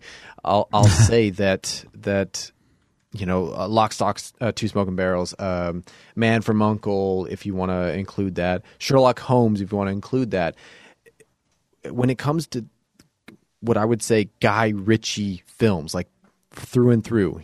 Guy Ritchie films where you look at that, you say just like a Scorsese film. It's like this is a Guy Ritchie film. You Yeah, can't do. argue with it. You know, it- this is all of the best things and I and I can't find anything he does it so masterfully he he writes it beautifully he directs it beautifully whatever say he you know ultimate say he had when it comes to the soundtrack or the editing or Mm. the you know casting whatever it was everything works in this film it, to you know I don't want to give away my rating just yet but it is it is No. it is a perfect film, when, especially if you're a fan of Guy Ritchie. It is a perfect Guy Ritchie film, you know. And I completely concede and understand, you know, when I when I uh, gave this up as an option that Georgia may not Yeah. fall in love with this film right away. That you know, it may not be her film, and I completely concede that it may not be everyone's film. It may not be everyone's perfect film or best film, as the show may Yeah. may hint at. But it certainly is one of my favorites and one of the best films for me as a person that I can that I can think of. You know, and I am a fan of Guy Ritchie. I'm a fan of of uh, Matthew McConaughey. I'm a fan of Jeremy Strong, uh, and and now I'm a fan of Hugh Grant. And, and yeah. I, it's it's a wonderful wonderful piece of cinema. Yeah, I, I, I really enjoy this movie uh, as Guy Ritchie movies go, but it's not my f- it's my favorite Guy Ritchie movie um, in his style of movie, if you know what I mean. So I I enjoy Man from Uncle a lot. I like um, the Sherlock Holmes movies more than I do more than I do this one. But in his style of movies, I this is my favorite of his typical English style movie, if you know what I mean. Which is what which is why I'm struggling because I can't find a grumble. I really I do like this, Yeah. but I like other movies more that I A you know little bit more. that I'd watch more over and over. Do you know what I mean? Yeah. So I need to reflect that in my You got to be objective here, Liam. Come on, you got to be objective here. Well, I- well, while you're reflecting and being objective, let's see if Ethan's ready to go because age game, age game. Let's all I said, play a fucking game with me. play the age game. You need Incredible. what do we got, So, uh, buddy? I guess with with that voice, I'm just going to go straight to Hugh Grant then. There we go. Uh, ooh, when he made it. Okay, this was a couple years ago. Um, 58. I'm going to say slightly older, 61. Fifty-four. Ian got it right on the money, 58. Aye, aye, aye. Uh, Uh, then we have Charlie Hunnam. Hmm. 42. 37. Yeah, I'm gonna go forty. Ian was almost there. He's 38. Wow. Uh, next up, Matthew McConaughey. 48. Oh, okay. 49. Forty-seven. Ian's definitely winning this when he's 49. I was going to say 48 until you did. if you had said 40, I would have said 49. It's very rare. Very rare I do this well. this is impressive. Uh, next, we have Michelle Dockery. Oh, mm, 32. 36. Thirty-nine. Nearly 37. Hey. Getting the closest. Wow. And then finally, we've got Colin Farrell. Oh, wow. Okay. 46. 49. that worked for you last time. Oh, 47. Oh, oh, pretty far away, most of you go. 42. Oh. I was closest. I was closest on everyone. What is this? Colin Farrell. This was your time to to, be fair, shine. he does seem like a really old 42. he does. Yeah. Yeah. Same age as us. His character. I feel better about myself. Yeah. Oh, wait. I look better than him anyway. Yeah. All right. Uh, let's take a look now. And uh, Ethan, I think we're probably continuing on with you. We are the critics. So, uh, 75% on the Rotten Tomatoes. What do we have from the professionals, Ethan? Uh, well, we have Rex Reed from The Observer, and he says, written with empty headed desperation and directed with minimal imagination by Guy Ritchie, one of the most incompetent filmmakers of the century, zero out of four. But did he like it? I think he did. There wasn't really anything. It was, Wow, it was pretty impartial. That's a guy who's clearly got an axe to grind Yeah, against Guy yeah, Ritchie. You know yeah. who? Who is this idiot? Uh, he works for the Observer, Rex There we go. Reed. There we go. Uh, Nell Minow from Huffington Post says some of the twists are not as twisty as intended, and some characters are not as colorful as the movie thinks. But it's still a welcome return to what Ritchie does best, and gives it a B minus. Who was that again? Uh, Nell Minow from the Huffington Post. Oh, Huffington Post, American. Oh, Yeah. it? Yeah. Uh, we have Mick LaSalle from the San Francisco Chronicle that says the Gentlemen isn't offensive, and it's not even good enough to qualify as coarse. If it weren't mildly annoying, it would be as close to nothing as experience can be. One out of four. I really Wow. don't think this just. I don't think it really meshes with American audiences. I don't And then, and then one more. Finally, we have Richard Roeper from the Chicago Sun Times. Oh, friend of Eve's. Uh, he says. The Gentlemen never ceases to surprise and amuse. 3.5 out of 4. Wow. Wow. See? Very jarring compared to the first three. Yeah, on nose. Uh, Yeah, uh, I put out a fleece as I'm known to do. Is this a great film, good film, okay film, or poor film? 42% called this a great film, a great film. So, Ethan, has Georgia passed along the Patreon Yes. stuff? Great. Yes, she has. I will get that up. So, uh, first we have Reverend Bruce and Katie. Okay. I know you're trying to set me up, but I'm not Yeah. quite. There we are. Uh, they say, despite having all our shots and being very careful because of our jobs this week, we both have COVID a second time. Wow. This hit us very bad and we are too tired to think right now. Uh, well, at least we both kept it short this week. We promised uh, we won't write twice as much next week. Ignore rating. No, we want, we want, we want sermons. We want sermons next week. Come on. Come on. There we go. Don't change. Because at first they put like uh, a one, and I was like, "Oh, this will be a really shocking one to listen to." And then, oh, that, that was why. Uh, next, we have Cheesy with a fish on a bike. Ring, ring. And uh, he says, In my opinion, this is one of the best films to come out over the last few years. The story is cleverly told through Fletcher pitching a film whilst also bragging about what he knows.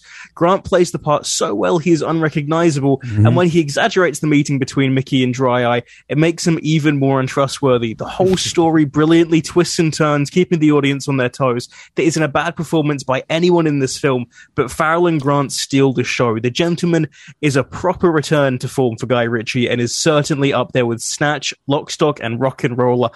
I think Ian will disagree with that last Let's go to one. the last one, but I don't know. I just didn't, I just didn't get it, maybe. Uh, but I Love will that say, train track scene. I agree with the statement. It's not a bad performance. There isn't. There isn't. No, that's 100% right. And I would agree with the two who they who he claims um, are, are, are best in class. So Yeah, yeah, yeah. yeah. Uh, next, we have Nate the Grey, and he says, What a joyful surprise this was. I saw The Gentlemen not long before COVID really hit, so it was one of the last movies I saw in theatre before it shut down. It was fun, funny, and had a phenomenal cast and interesting twist ending. This is the only performance of Matthew McConaughey that I've actually liked. So he thought it was all right, all right, all right. he did, he did, he did. Uh, Chris Peterson says Guy Ritchie is back on form. The Gentlemen is definitely uh, bringing it back to the same likes as Lock Stock and Snatch. I'm not a huge. I'm not a huge Hugh Grant fan, but his performance is phenomenal and against his usual type of character. But it's Colin Farrell's performance that steals the film for me. His comedic timing is outstanding, and I think it's his best role since In Bruges. The rest of the cast are also good in their roles. The Gentlemen is a near perfect film for me, and I hope that Guy Ritchie makes more films like this from now on. was that Nate the Great? I yeah, I know Wow. that was Chris Peterson. Oh, Chris Peterson. Well said, Yeah. Chris. Mm. And then finally we have poet laureate of the podcast, Dwayne Smith. Dwayne Smith. And he says, I love a gangster film. Guy Ritchie has his own unique style, which I am very much a fan of. His films are always incredibly British, even when they have American actors in them. The cast is great. Matthew McConaughey is excellent as the boss character. Colin Farrell is absolutely hilarious. I love him so much in this.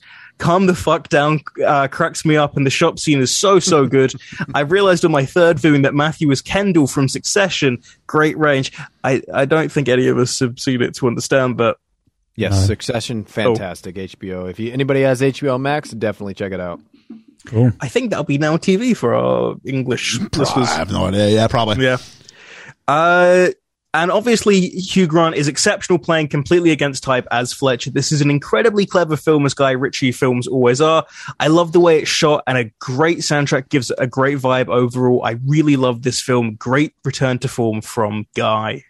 Excellent. Thank you, everybody, for joining Yeah. in there uh, for, for the f- fledgling fandom. We got a couple shout outs on the Twitter, starting with Hey, it's your sister! Gets a laugh every time. Although I enjoyed Hugh Grant playing a different type of character, I couldn't finish the film. I'm not a Guy Ritchie fan. I think I made it 40 minutes before I had to turn it off. As Oliver would say, je n'ai pas aime de tout. I do not know what that means. Uh, hoping next week's film is more up my alley. Hashtag sorry. Hey, hey, hey, hey, Mr. Postman. It's Russell hey, saying Russ. didn't quite have the enjoyment factor of Lock, Stock, or Snatch for me, but I enjoyed it on the whole. Didn't like Matthew McConaughey as the lead, but thought Hugh Grant was outstanding. This was his best role since Paddington 2. Sorry, Ian. Ah, I feel man. sorry that you watched that. Uh, I'm sure I'll watch it. I'm sure I'll like it. But yeah, just anybody who goes 10 for it, I'm going to come at. Uh, Tom Copolone says, did not care for this film, to be honest. Well, fair play. Uh, Ed from the Film Effect podcast says, we did this for McConaughey, uh, McConaughey last year, and turns out that Sean and I are both really big fans of this. It's fun and goofy and such a proper Guy Ritchie for this stage in his career. Looking forward to hearing what all of you have to say about it. We're, we're coming up on four hours, so we've had a lot to say about it. WDRP says, this is Ritchie's bread and butter, and it's delicious. I like bread and butter. Shoot the Flick says, it was fine. Nothing stood out, really. Griff from the Paul and Griff Show says, great film. Guy Ritchie should stick to these types of films. I'm 100% in agreement with this. Mm-hmm. He's mm-hmm. obviously got, like Scorsese does, like the, Scorsese's figured out what he does. Yeah. And he does it well. Just do that. Same idea. Chance Widmore said, I have not seen this one. Thanks for shouting out though, buddy. And in Film We Trust podcast says, thought it was a great film. Glad to see Ritchie bouncing back after Legend of the Sword. So thank you very much, everybody there. Uh, if you like this film, uh, maybe check out The Departed with Hermes. If you enjoyed our conversation this time, go check out that one. Uh, if you liked Colin Farrell, check out In Bruges the, both the film and the review. Good times. Episode three. Listen to our much poorer yeah. audio equipment. There's a selling pitch. Listen to us before we sounded as professional as we do right now. Uh, and then just anything with interleaving kind of uh, plots. So I'm trying to think if we've done a lot of those. But go watch Guy Ritchie films, basically. If you like this film, go watch Snatch. Go watch Lock, Stock. Go watch Rock and Roll. Am I crazy? Maybe I am crazy. There we go. Rock and roll is a good time. Maybe you need to uh, revisit the film. RocknRolla? Maybe, maybe. Uh, so let's go ahead and do our ratings. Our ratings. So let's start with Liam. Okay.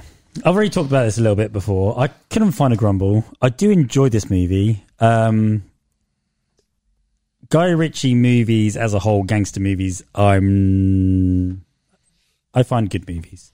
Uh, but this did make me laugh, and Hugh Grant, wow, just still Hugh Grant. Is it Hugh Grant? I don't know.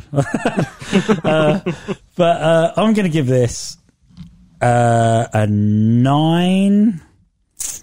Good old fashioned cock offs. Oh, jeez. Noted. Uh, let's go ahead. Let's, uh, Ethan, can you read George's thoughts? Because she did share Yeah. some. So let's get George's thoughts shared across. Cool. So Georgia says, I genuinely really enjoyed this film and I'm disappointed I've not made it to the pod to talk about it properly. Oh. Made me laugh, made me jump, and kept me guessing. The mm-hmm. film brought up several interesting and salient points about weed and how it's likely to be legalized, but also about the difference between it and something like heroin. The choice to frame the film as a circular narrative, that's right, right, was It is. brilliant and yeah. She got it right. Yep. Uh, was brilliant Well and gave me enough places where I thought I'd figure it figured it out, only to throw something else in the mix. I honestly only now, in looking to remind myself of the character name, have I realized that Fletcher was Hugh Grant. Total face blindness on that one. To be fair, so he is glad. really different. He is very Yeah. different. the goatee, the glasses, Yeah. the voice. Um, he was my absolute favorite, sort of like a Cockney gangster Captain Jack. Though he was a brilliant narrator, I thought he was a brilliant narrator and would definitely produce a screenplay. Raymond was also a lot of fun. It's sort of a film I'd like to watch again, knowing what happened. Overall, I'm going to give it eight Wagyu steaks out of ten. There we are. Uh, to split it up, Hermes, can you give us yours? Um. So unlike the De- so the Departed, I love as as I talked about last time, and I wish I could have given the Departed a 10.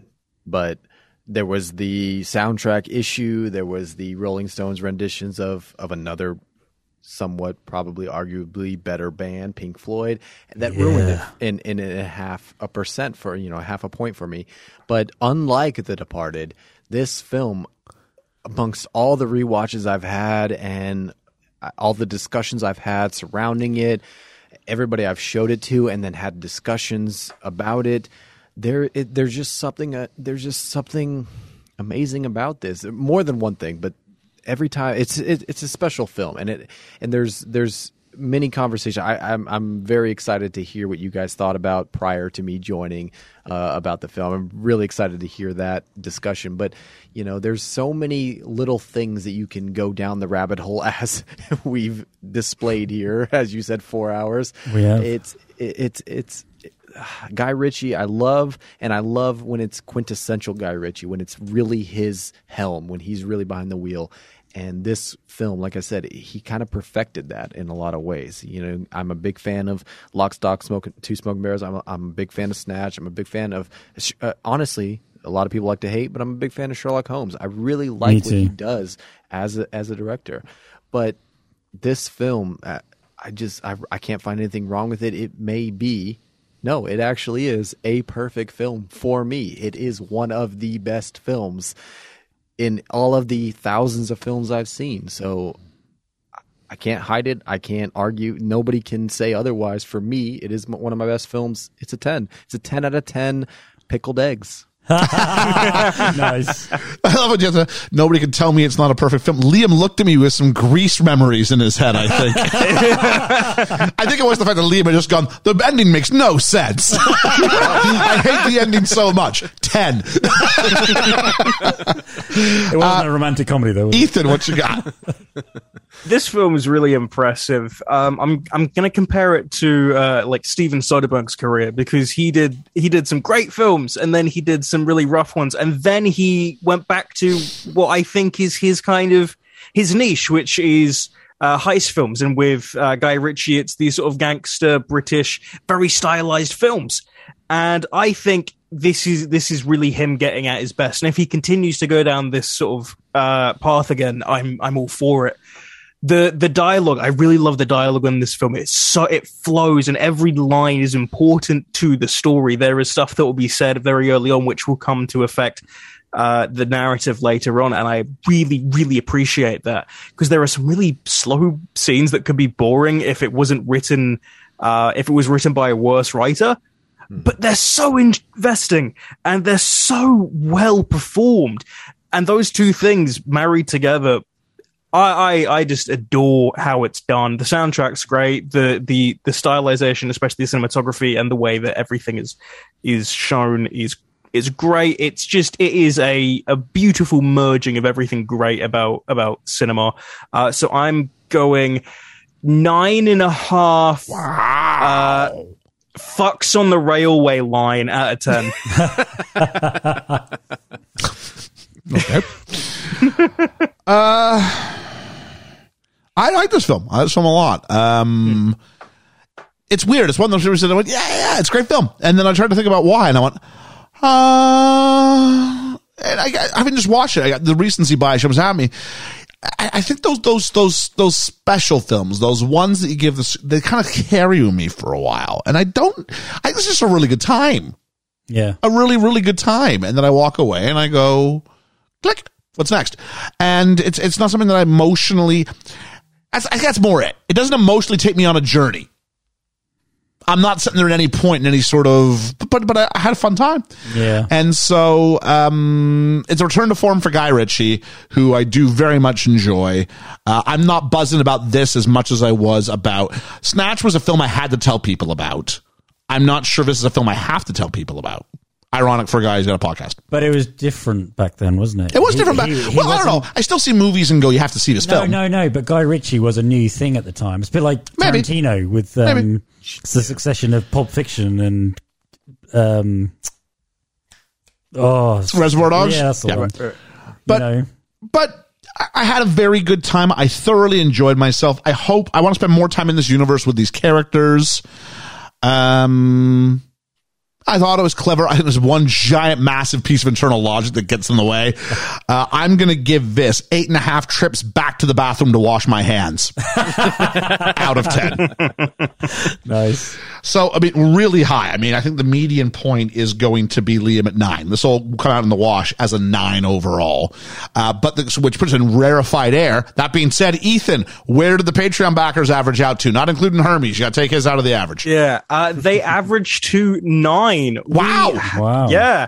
Uh, we had a 10 from Cheesy, a 9 from Nate, a 9 from Chris Peterson, and an 8 from Dwayne Spears. That's amazing. Wow. So nine's really Yeah. rarefied air. Nine's, above, nine's above Chicago. Nine might be above the hate you give. So this might be like top three overall. Yeah, yeah, yeah. Yeah, Based yeah. on my math, based on my math, that's an even nine right there. That's an even nine in my math as well, buddy.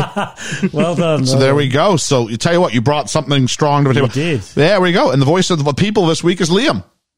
Yeah. because they matched your ratings. So there we go. So all we have to do now, left as we really All come up on four right, hours, right. is talk about where we're going to be next week. Of Oh, course, if you if you're so inclined and you want to spend some time with us here on the pod talking about movies, talking about a specific movie, uh, patreon.com slash BFE is how you can support the pod, help keep the lights on the studio of awesomeness. A bunch of different tiers, but one of which lets you come here and shoot the proverbial hockey puck around with us for a couple hours. Just like Hermes. Just like Hermes Yeah. did. Uh, I saw his surprised hand because he sort of made like a hand gesture when, when, when, when Georgia said how much she liked it. It was like this excited hand appeared. I was shocked. I was surprised. I really was. Um, so, um, but next week, what are we doing? And next week, we're going to have director of Northwood Pie, Jay Salahi on the pod. Hey. Oh, And Jay's on, and we're going to talk about they're going to end the Jurassic World franchise. Well, we think Oh, yeah. the week following. Let's go to where Chris Pratt took the baton. Oh. Let's look at, we've already done Jurassic Park, so we can't go back to the first one. So let's go back to where Chris Pratt, Jurassic World, World, yeah. next week on the pod. Wow. Something I don't think will score a 9 out of 10 overall. no. but it is where we are going because it felt like the thing that was, I'm not going back to like the Lost World. I'm not going to go do that. That seems silly. I was really worried that's where you were going. for No, no, no, no. Let's do Chris Pratt, and we'll go. That way, we've done both of those going into the Yeah. going into the, the giant mashup. So we want to give every thanks that we can to Hermes for joining us today. Always a pleasure having him on. I really do appreciate it, guys. I really love what you guys are doing. If there's going to be any little snippet that you take, it's the promo of I love the BFE. Keep doing what you're doing, guys. I I love movies and I love talking about movies, and very rarely do I get to talk about it with other movie lovers who are on that same level of love. And the fact that we gave a nine out of ten to Guy Ritchie's The Gentlemen just it sits very well with me. I'm going to sleep very well tonight, and I I I. I raise my glass to you guys. Thank you. Oh, so much. Hey. Thank you so much. It is well with my soul. Please join us next week when we tackle Jurassic Park. oh the Chris Pratt and Bryce Dallas Howard helmed film Jurassic World. Yeah. Hey. 85 million years in the making. Four best film ever. Ah, Betty. I've been Liam. Uh, but Ethan? And I've been Hermes. And I really wish I'd thought of something before I started this time. sometimes the pods are good, sometimes the pods are bad, sometimes there's fuckery afoot. we'll catch you on the flippity flop. The flippity flip flop.